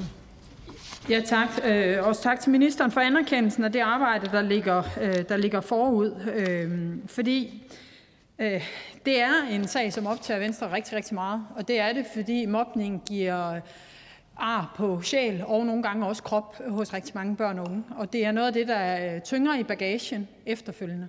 Øh, og det gælder både hos øh, unge mennesker, der sidenhen ender i behandlingsforløb i psykiatrien, men det gælder også øh, for mennesker, som på et senere tid i deres liv knækker sammen, fordi de simpelthen ikke har fået bearbejdet øh, den mobning, de har været udsat for. Og, og det er en knægtelse af deres selvværd, som det jo også ofte er. Øh, og det øh, skal vi have gjort et, et, et, et klart opgør øh, mod, øh, og heldigvis går det også fremad. Jeg vil gerne spørge ministeren til den del, der handler omkring erstatningsansvar. Fordi det er jo rigtigt, i den oprindelige lovgivning, der ligger der jo faktisk øh, netop en økonomisk bod, øh, som i sidste ende kan udmynde sit dagbøder. Øh, men der er jo ikke, den er jo ikke rettet mod den, der bliver udsat øh, for overgreb. Øh, og det vi jo egentlig lægger op til her, det er jo sådan set at lade os inspirere af, at i stedet for de penge skal betales til staten, at så skal de betales til den, der har været udsat for det. Ligesom vi jo har set Børns Vilkår sager på anbringelsesområdet jo har pålagt kommunerne at betale erstatning til nogle af de børn, der er blevet svigtet. Minister. Øhm, ja, altså, og jeg vil sige, øh, altså, jeg synes jo, vi skal tage en drøftelse om det, når vi går i gang med, ja, med, med, med både forhandlinger og drøftelser med, med parterne omkring skolen. Altså, jeg har ikke draget nogen konklusioner på forhånd, som er fuldstændig hug og stikfaste, men jeg vil gerne sige, at det ikke er den del af eksempelvis det amerikanske retssystem, jeg er allermest imponeret over. Altså der, hvor at muligheden for at få en økonomisk gevinst øh, bliver drivende for, hvilke nogle retssager der bliver ført. Og særligt fordi, at barn jo har behov for, at der bliver reageret umiddelbart. Og det vil sige, skal vi ind i øh, opslidende øh, erstatningsansvarssager, så er jeg simpelthen bekymret for, at der også går lang tid. Øh, og det vil sige, jeg, jeg synes på en eller anden måde, fokus er skævt. Derfor kan det jo godt være, at det skal være et biprodukt. Det vil jeg ikke afvise. Altså fordi jeg mener, en, en, en mobbeindsats kan jo bestå af utrolig mange forskellige ting. Og jeg hører heller ikke ordføreren sige, at det her skal så være det tungeste ben i den mobbeindsats, vi laver. Derfor vil jeg ikke, afstille, altså, jeg vil ikke afskrive det fuldstændig, men det er bare ikke den del af det amerikanske system, jeg er mest imponeret over. Værsgo til Ellen Trane Nørby.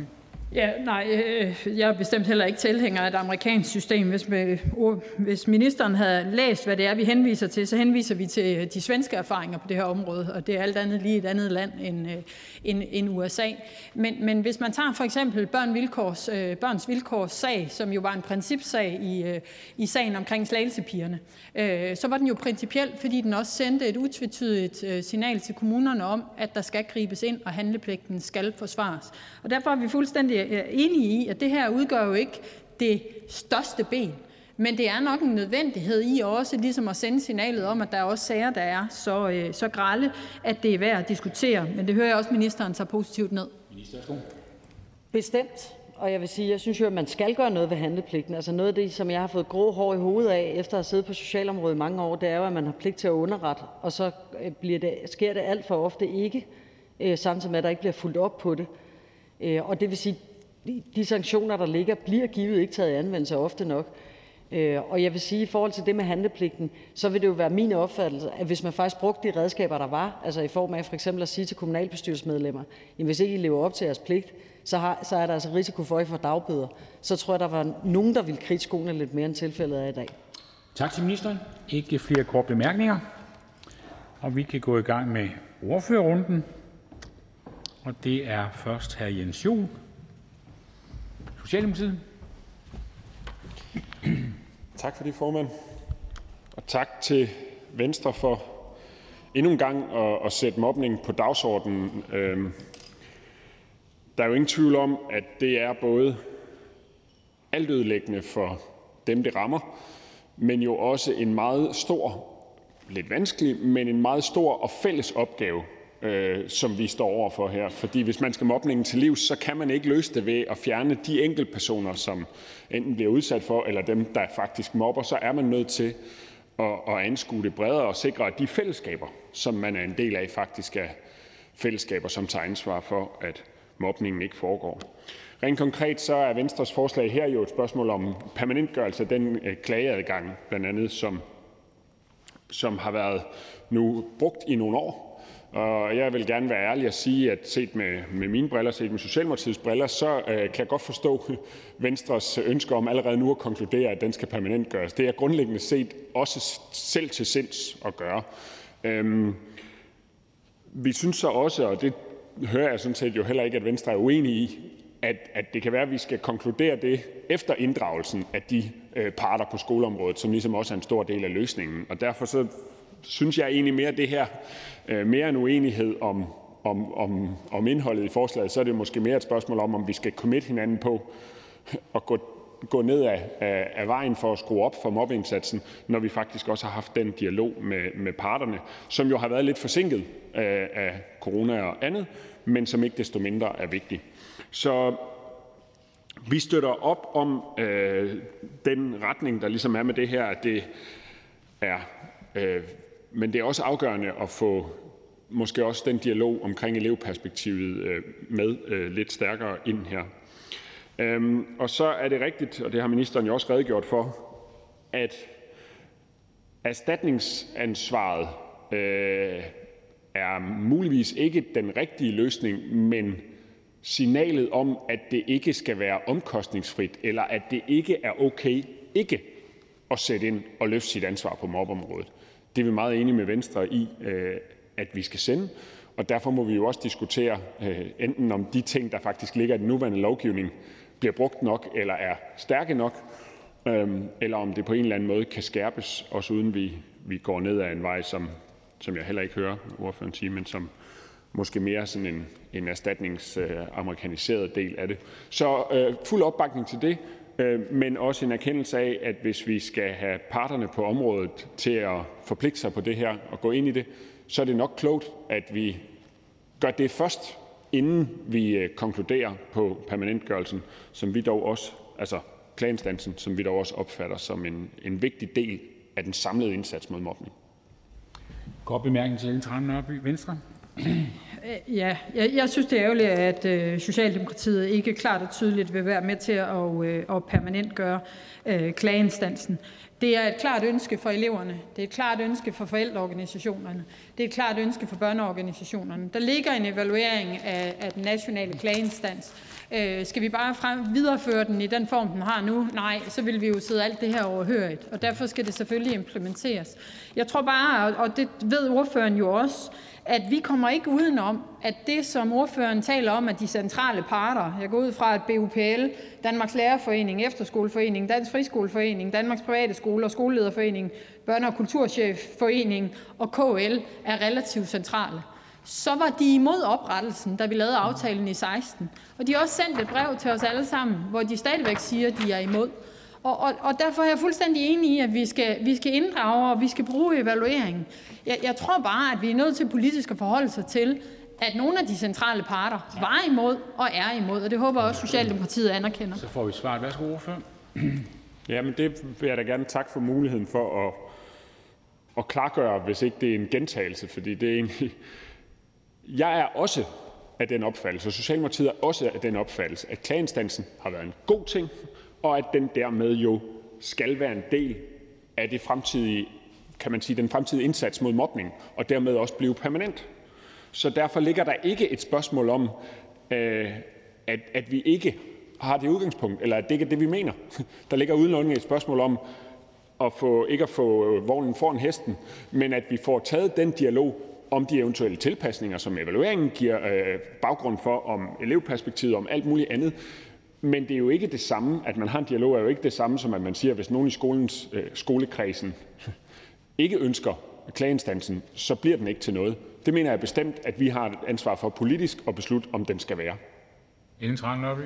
Jamen tak for det. Det synes jeg faktisk var et helt andet svar, øh, eller i hvert fald klargjorde det mere, øh, og egentlig også betryggede mig, fordi jeg synes egentlig, at Socialdemokratiets ordfører havde en lidt anden afvejning, end, end jeg egentlig havde hørt på ministerens svar.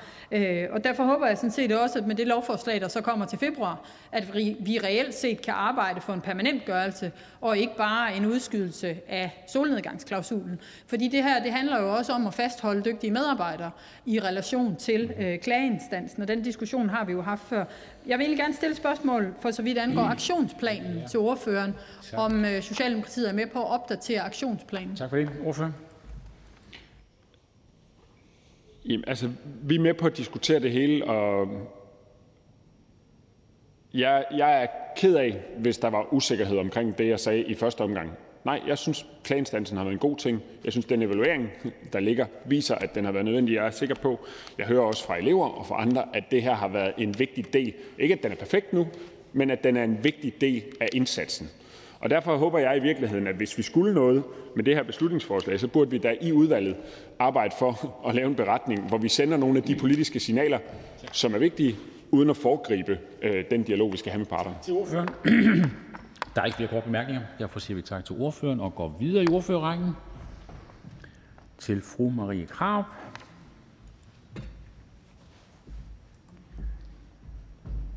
Dansk Folkeparti. Tak for ordet. I Dansk Folkeparti synes vi, det er utrolig vigtigt at skabe en øh, skole, hvor der er mulighed for at give en ordentlig undervisning, og det er der, øh, når man ikke har den slags problemer, som mobning jo udgør. Øh, god og faglig øh, undervisning er også noget, der kan formindske mobningen, fordi der så bliver mindre øh, mulighed for at, at bruge sin tid på alt muligt andet end at modtage øh, viden og, øh, og lære noget fornuftigt. Vi har øh, i øh, vores folketingsgruppe lavet flere udspil. Det er min øh, kollega, undervisningsordfører Jens Henrik Tusinddal, der har lavet flere forskellige udspil om øh, at øh, bekæmpe mobning og også digital mobning.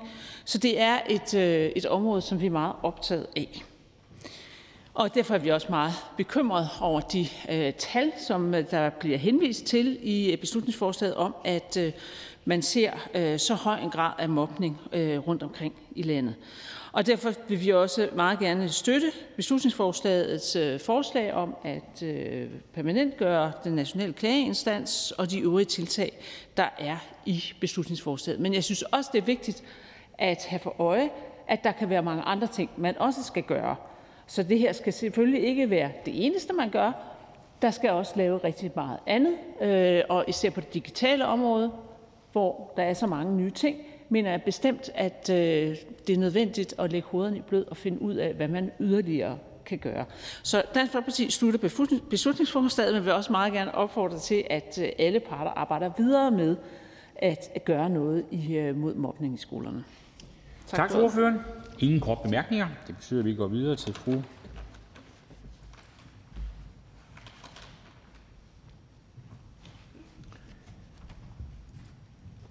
Ina Strøjer-Schmidt, SF. Værsgo. Tak. Ordføreren har desværre ikke mulighed for at være her, så derfor vil jeg præsentere hendes tale. For SF er det vigtigt, at vi yder en ekstra indsats mod mobning i Danmark og på de danske skoler. Mobning er komplekst. Det foregår ikke kun i skolegården. I virkeligheden foregår det måske i endnu højere grad efter skole. På Instagram, Snapchat eller TikTok eller alle mulige andre platforme, hvor børn og unge bruger meget af deres tid. Og så tager de det med sig i skolen dagen efter.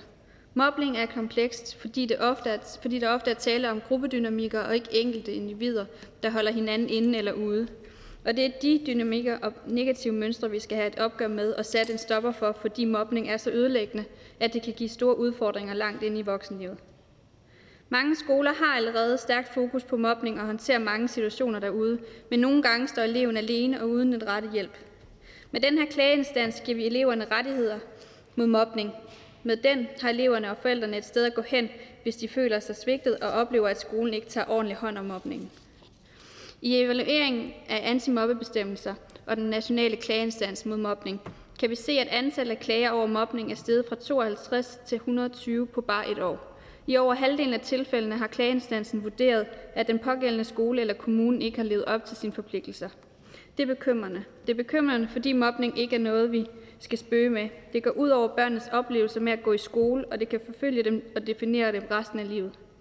Derfor er det vigtigt, at vi har tidlige og hurtige indsatser, så færrest muligt bliver ramt. SF mener, at den nationale klageinstans mod mobning skal være permanent.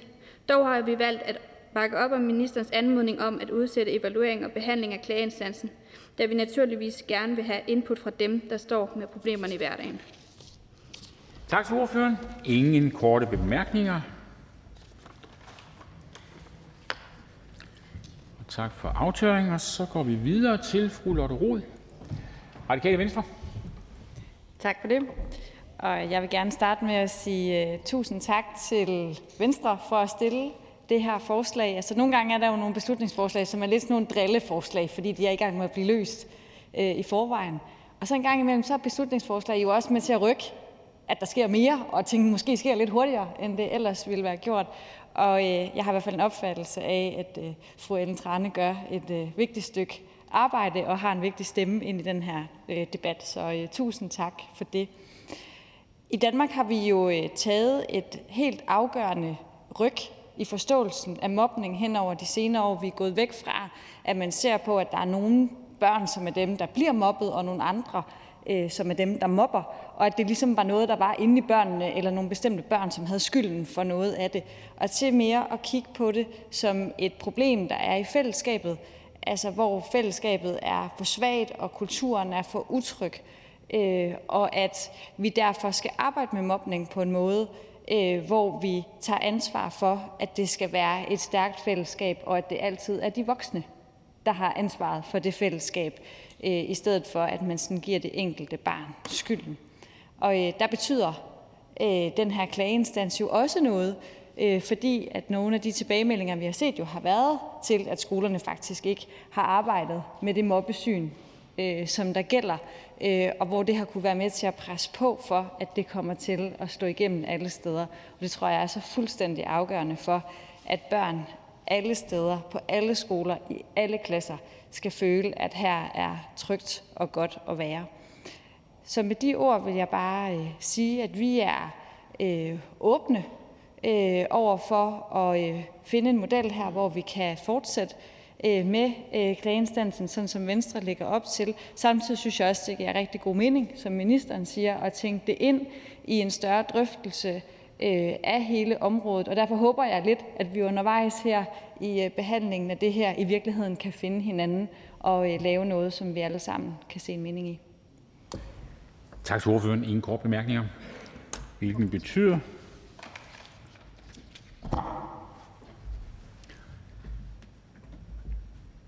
at vi går videre til hr. Jakob Sølhøj, Enhedslisten.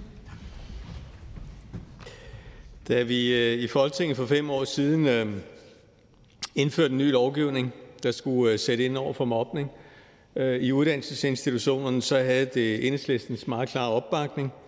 Øh, vi synes, det var fornuftigt. Selvom strukturelle løsninger ikke altid løser problemerne, så synes vi, det var fornuftigt øh, at iværksætte en, rette, øh, en række strukturelle initiativer herunder etablering af, af den nationale klageinstans.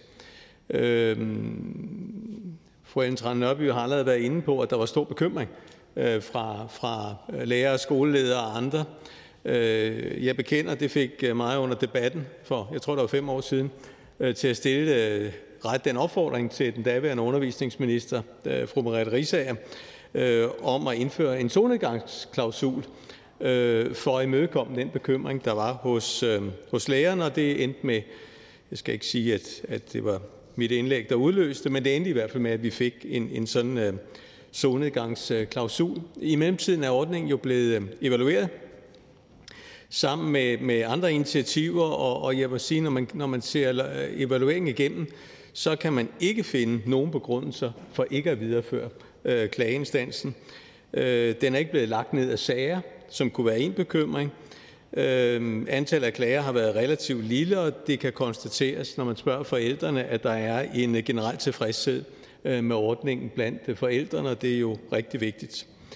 Øh, derfor støtter vi øh, videreførelse af den nationale klageinstans. Øh, vi er enige i, at der skal gøres noget i forhold til øh, solnedgangsklausulen. Hvad angår den anden del af beslutningsforslaget, er vi lidt mere tøvende. Øh, den, der handler om, at der skal kunne rejses et erstatningsansvar over, på, over for skolerne, men, men jeg vil også sige, at vi på den anden side ikke afvisende over for, at øh, det på et tidspunkt kan bringes i spil, at det er et redskab, vi skal bruge. Vi diskuterer det jo på andre områder og kender det på andre områder. Øh, vi har en øh, patienterstatningsordning, som jeg nu ikke kender så godt. Øh, Enhedslisten er varme fortaler for, at vi på det sociale område øh, etablerer en, en retssikkerhedsfond, som kommunerne kan blive pålagt at indbetale til, hvis den ikke overholder lovgivning og regler.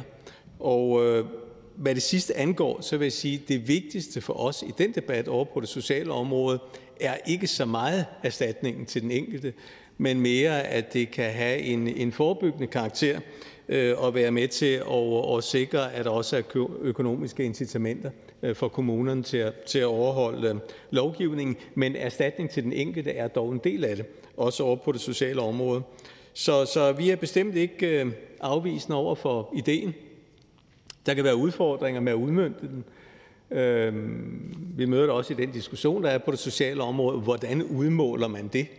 Øh, hvis man ikke har fået tildelt en, en ledsager, skal man så have, til, have tildelt to efterfølgende. Nej, det giver ikke den store mening. Men, men, men også der øh, øh har, har jeg nævnt, øh, at, at øh, der findes jo øh, begrebet tortgodtgørelse, øh, som, som indebærer, at selvom der ikke er blevet påført en, en skade, som normalt kan gøres op i økonomi, så kan der faktisk godt øh, falde en erstatning. Øh, Øh, men det er ikke helt enkelt, det, det erkender jeg, men jeg synes faktisk, det vil være fornuftigt at arbejde videre med det.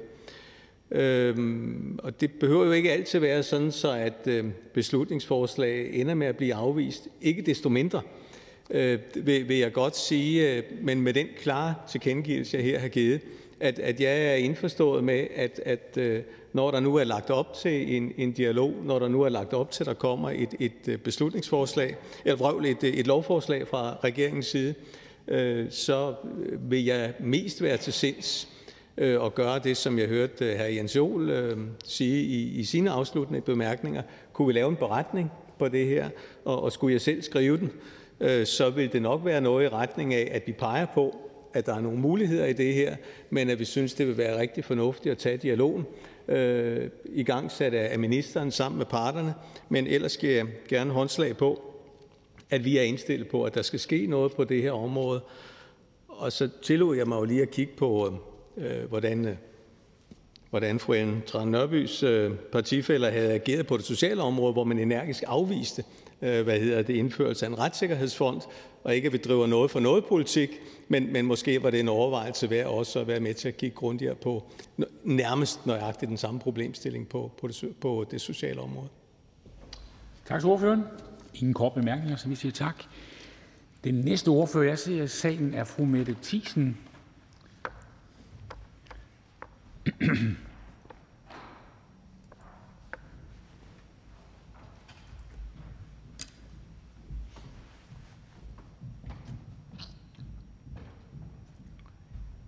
Nye Borgerlige. Værsgo.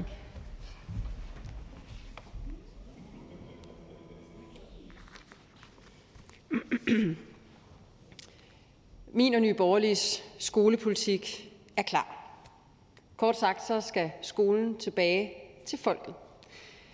Jeg er uddannet lærer, og øh, indtil valget den 5. juni 2019, hvor jeg blev valgt her til Folketinget, der arbejder jeg i den danske folkeskole. Og derudover har jeg to børn, der begge går på en folkeskole.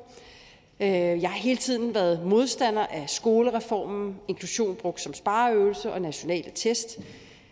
At jeg blev valgt til Folketinget har jo ikke ændret min holdning. Jeg mener, at skolerne skal slippes løs af politikernes spændetrøje.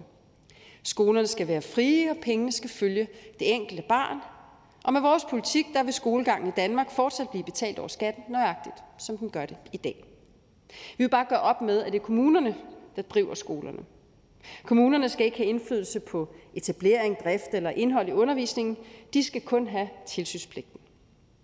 Politikerne blandede sig i ekstrem grad med skolereformen, der hverken har løftet elevernes faglige præstationer eller trivsel, hvilket det Nationale Forsknings- og Analysecenter for Velfærd, VIVE, konkluderer.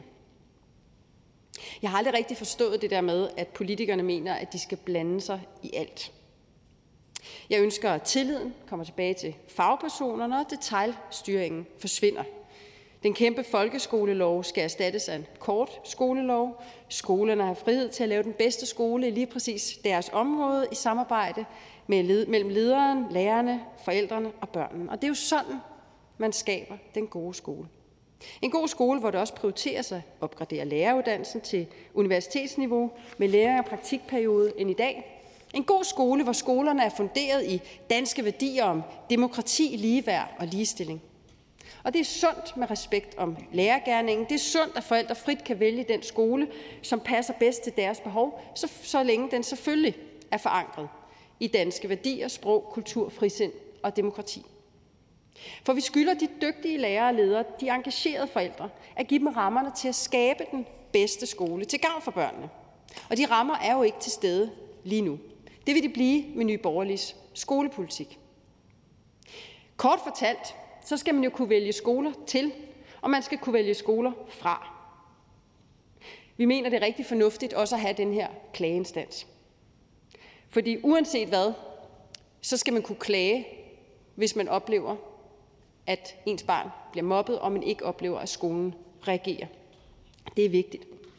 Og jeg har altså talt både med bekendte og med andre, der har henvendt sig til mig i løbet af årene, vedrørende, at de har oplevet, at deres skole ikke har håndteret mobning. At forældrene igen og igen har kontaktet skolen og har udtrykt øh, bekymring både til, til den gældende lærer og, og til ledelsen. Og i de grældeste, de grældeste tilfælde, hvor de faktisk har oplevet, at der er blevet skudt tilbage, må ikke det er dit eget barn, der er skyld i problemerne. Og sådan skal det jo ikke være.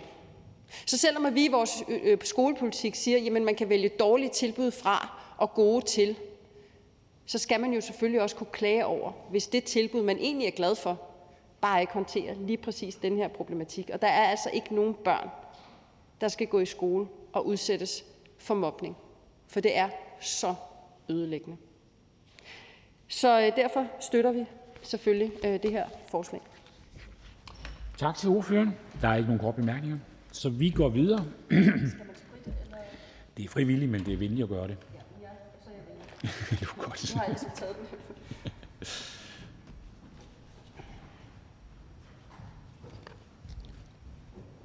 Så er det ordføreren for forslagsstilleren, fru Ellen Trane Nørby, Venstre. Tak, hr. formand. Tak for den øh, overordnet set positive modtagelse af vores, øh, vores beslutningsforslag. Øh, det glæder mig faktisk rigtig meget. Så kan vi jo altid finde ud af i udvalgsbehandlingen, hvilken form øh, det så skal have. Jeg hører nogen siger beretning. Øh, jeg synes måske også, det kunne være meget fint øh, at altså egentlig allerede nu få statueret, at klageinstansen skal permanentgøres, øh, i stedet for at vi bare forlænger den med endnu et år. Men det må vi tage i udvalgsbehandlingen. Jeg glæder mig i hvert fald over modtagelsen af vores, øh, vores beslutningsforslag. Fordi der er ingen tvivl om, at vi skal øh, gøre mere for at bekæmpe mobning, øh, og også de store følgekonsekvenser, der er af mobning. Både for de øh, børn og unge, som øh, oplever, at det går ud over dem, men jo også de usunde miljøer og kulturer, der knytter sig til mobning. Og derfor har det også været vigtigt for os helt tilbage, da vi i Venstre-regeringen tilbage i november 2016 lavede den første nationale aftale omkring antimobning, lavede hele aktionsplanen øh, tidligere på det år sammen med børneorganisationerne, Børnerådet, Børns Vilkår, Red Barnet og med Maryfonden som øh, faglig, faglig sparringspartner, at vi sagde, at vi sammen skulle stå fælles og stå sammen om at bekæmpe mobning. Fordi de børn, der udsættes for mobning, de har behov for, at der er nogle voksne, der tager ansvar. De har behov for, at der er nogle voksne, der griber ind. De har behov for, at der er nogle voksne, der handler og ikke dækker sig ind under, at det er altid nogle andre, der skulle løfte arbejdet. Og derfor handlede aktionsplanen mod mobning jo både om at få lavet det opdaterede øh, mobbesyn, og som, øh, som høringssvarene og som evalueringen jo også peger på, så kan man jo i endnu højere grad også inddrage børnesynet på det. Jeg synes sådan set, at inputtet for Børnerådet er rigtig, rigtig vigtigt i forhold til også at sikre, at børns egen stemme inddrages i endnu højere grad. Fordi en ting er, hvad en skole oplever, noget andet er, hvad barnet oplever. Øh, og det er jo lidt den diskussion, vi også har om andre store samfundstendenser lige for tiden, at der kan godt være sagt noget, uden at afsenderen mente det, men hvis det bliver opfattet sådan, så har det alligevel en konsekvens. Så bider det, så gør det ondt, så kan det have konsekvenser for det barn, der føler, at man ikke er en del af et fællesskab, som føler, at man bliver udelukket, som føler, at man bliver mobbet. Noget af det, vi også har lagt vægt på i vores øh, beslutningsforslag, det er jo at få opdateret netop aktionsplanen. For der er sket rigtig meget siden 2016. Og det er jo ikke, fordi aktionsplanen ikke er god. Det, det handler bare om at konstatere og også anerkende, at for eksempel mobning på de digitale platforme, hvad end det er i Snapchat, hvad end det er i TikTok, hvad end det er en lang række andre sociale medier, fylder og muligt endnu mere i dag, end det nogensinde har gjort tidligere. Og selvom det også fyldte i 2016, og selvom vi også dengang opdaterede ordensbekendtgørelsen, sådan at ting, der foregår på de sociale medier, men som påvirker ind i skolen, også kan sanktioneres ud fra et skoleperspektiv, så må man bare sige, at den udvikling er gået rygende hurtigt siden. Og derfor er der i desto mere et behov for også at opdatere aktionsplanen mod mobning i relation til unges vaner, digitalisering, men også i forhold til den nyeste viden og evidens på mobbeområdet, hvor der også er kommet øh, meget frem siden 2016. Så har vi selvfølgelig også øh, fra Venstres side læst evalueringen af øh, den nationale klageinstans øh, mod mobning. Og vi er sådan set sikre på, at vi, hvis ministeren indkalder til forhandlinger, godt kunne lave en opdateret politisk aftale på, på mobbeområdet, hvor vi også tager bestik af nogle af de anbefalinger, der både ligger i evalueringen, men også efterfølgende er indkommet i, i høringssvarene. Jeg tror bare også, at det er vigtigt, at vi også tager bestik af det, som jeg også spurgte Socialdemokratiets ordfører om, nemlig at der jo også ligger en henvendelse til os alle sammen fra eksakt de samme parter, som var imod den nationale klageinstans for seks år siden. Øh, nogle ret centrale aktører omkring skolen, som synes, de kan klare det hele ude lokalt, og det skal vi slet ikke blande os i, og som stadigvæk er imod. Og der tror jeg bare, vi må sige, ligesom vi sagde tilbage i 2016 og med lovgivningen i 17, at der ligger også et politisk ansvar nogle gange for at konstatere, at hvis det var så vel og var så rigtigt og var så godt, at alle problemer blev håndteret lokalt, ja, så var det nok ikke nødvendigt. Desværre viser trivselsmålingerne, såvel som Børns Vilkårs og Red Barnets undersøgelser, at det ikke er sådan, at al mobning bliver håndteret lokalt. Desværre ikke, kan man sige. Og derfor synes jeg også, det kunne være et rigtig fint signal netop at sende, at vi politisk sådan set er enige om en permanent gørelse af den nationale øh, klageinstans. Vi har som det sidste element i, øh, i beslutningsforslaget egentlig foreslået, at man vender øh, erstatningsansvaret om i den forstand, at som det ligger i gældende lovgivning, så kan øh, kommunen byrådsmedlemmer som de ansvarlige, øh, henholdsvis også ejerne af en skole, pålægges erstatningsansvar, men hvor betalingen jo skal ske til staten i princippet, øh, og hvor vi egentlig godt kunne tænke os at lade os inspirere af de svenske erfaringer med at sige, at erstatningen i stedet for øh, går til, til dem, der er den påklagede. Jeg skal ikke øh, gå langt ind i en diskussion med Enhedslistens ordfører omkring øh, det sociale område. Øh, jeg nævnte selv Slagelsesagen som jo en, øh, en principsag, som Børns Vilkår rejste på baggrund af et meget, meget massivt svigt, også fra en kommunal instans. Og nogle tilsvarende ting ser vi jo desværre på mobbeområdet, hvor kommunen på trods af handlepligt og skolen på trods af handlepligt ikke øh, griber ind. Vi har også kigget på Offerfonden, som jo også er en lignende konstruktion, øh, og, og, og egentlig bare sagt, at, øh, at jeg har fået det egentlig positivt ned fra, fra alle sider at kigge på det. Øh, og nej, det handler ikke om en amerikanisering af det danske klagesystem, men det handler om også, øh, som, vi, øh, som vi skriver, at sende et meget stærkt signal om, at, øh, øh at, at, der, er også, altså, der er også en oplevelse af retfærdighed, der skal ske fyldest, hvis man har oplevet, at skoler, kommuner, systemet som helhed svigter, når et barn har allermest behov for, at systemet øh, er klar til at, øh, at, at gribe ind. Så øh, tak, for, øh, tak for kommentarerne, tak for opbakningen. Jeg har lovet også at hilse fra det konservative Folkeparti, som ikke kunne være til stede i salen, og sige, at de også bakker op om øh, beslutningsforslaget. Og vi siger tak til ordføreren. Der er ikke nogen korte bemærkninger. Og der er ikke flere, som har bedt om ordet. Forhandlingen sluttet, og jeg foreslår, at forslaget henvises til børne- og undervisningsudvalget. Og hvis ingen gør indsigelse, betragter jeg det som vedtaget. Det er vedtaget. Der er ikke mere at foretage i dette møde. Folketingets næste møde afholdes tirsdag den 14. december kl. 13. Og jeg henviser den dagsorden, der vil fremgå af Folketingets hjemmeside. Jeg skal i øvrigt henvise til ugeplanen, der også vil fremgå af Folketingets hjemmeside. Mødet er hævet.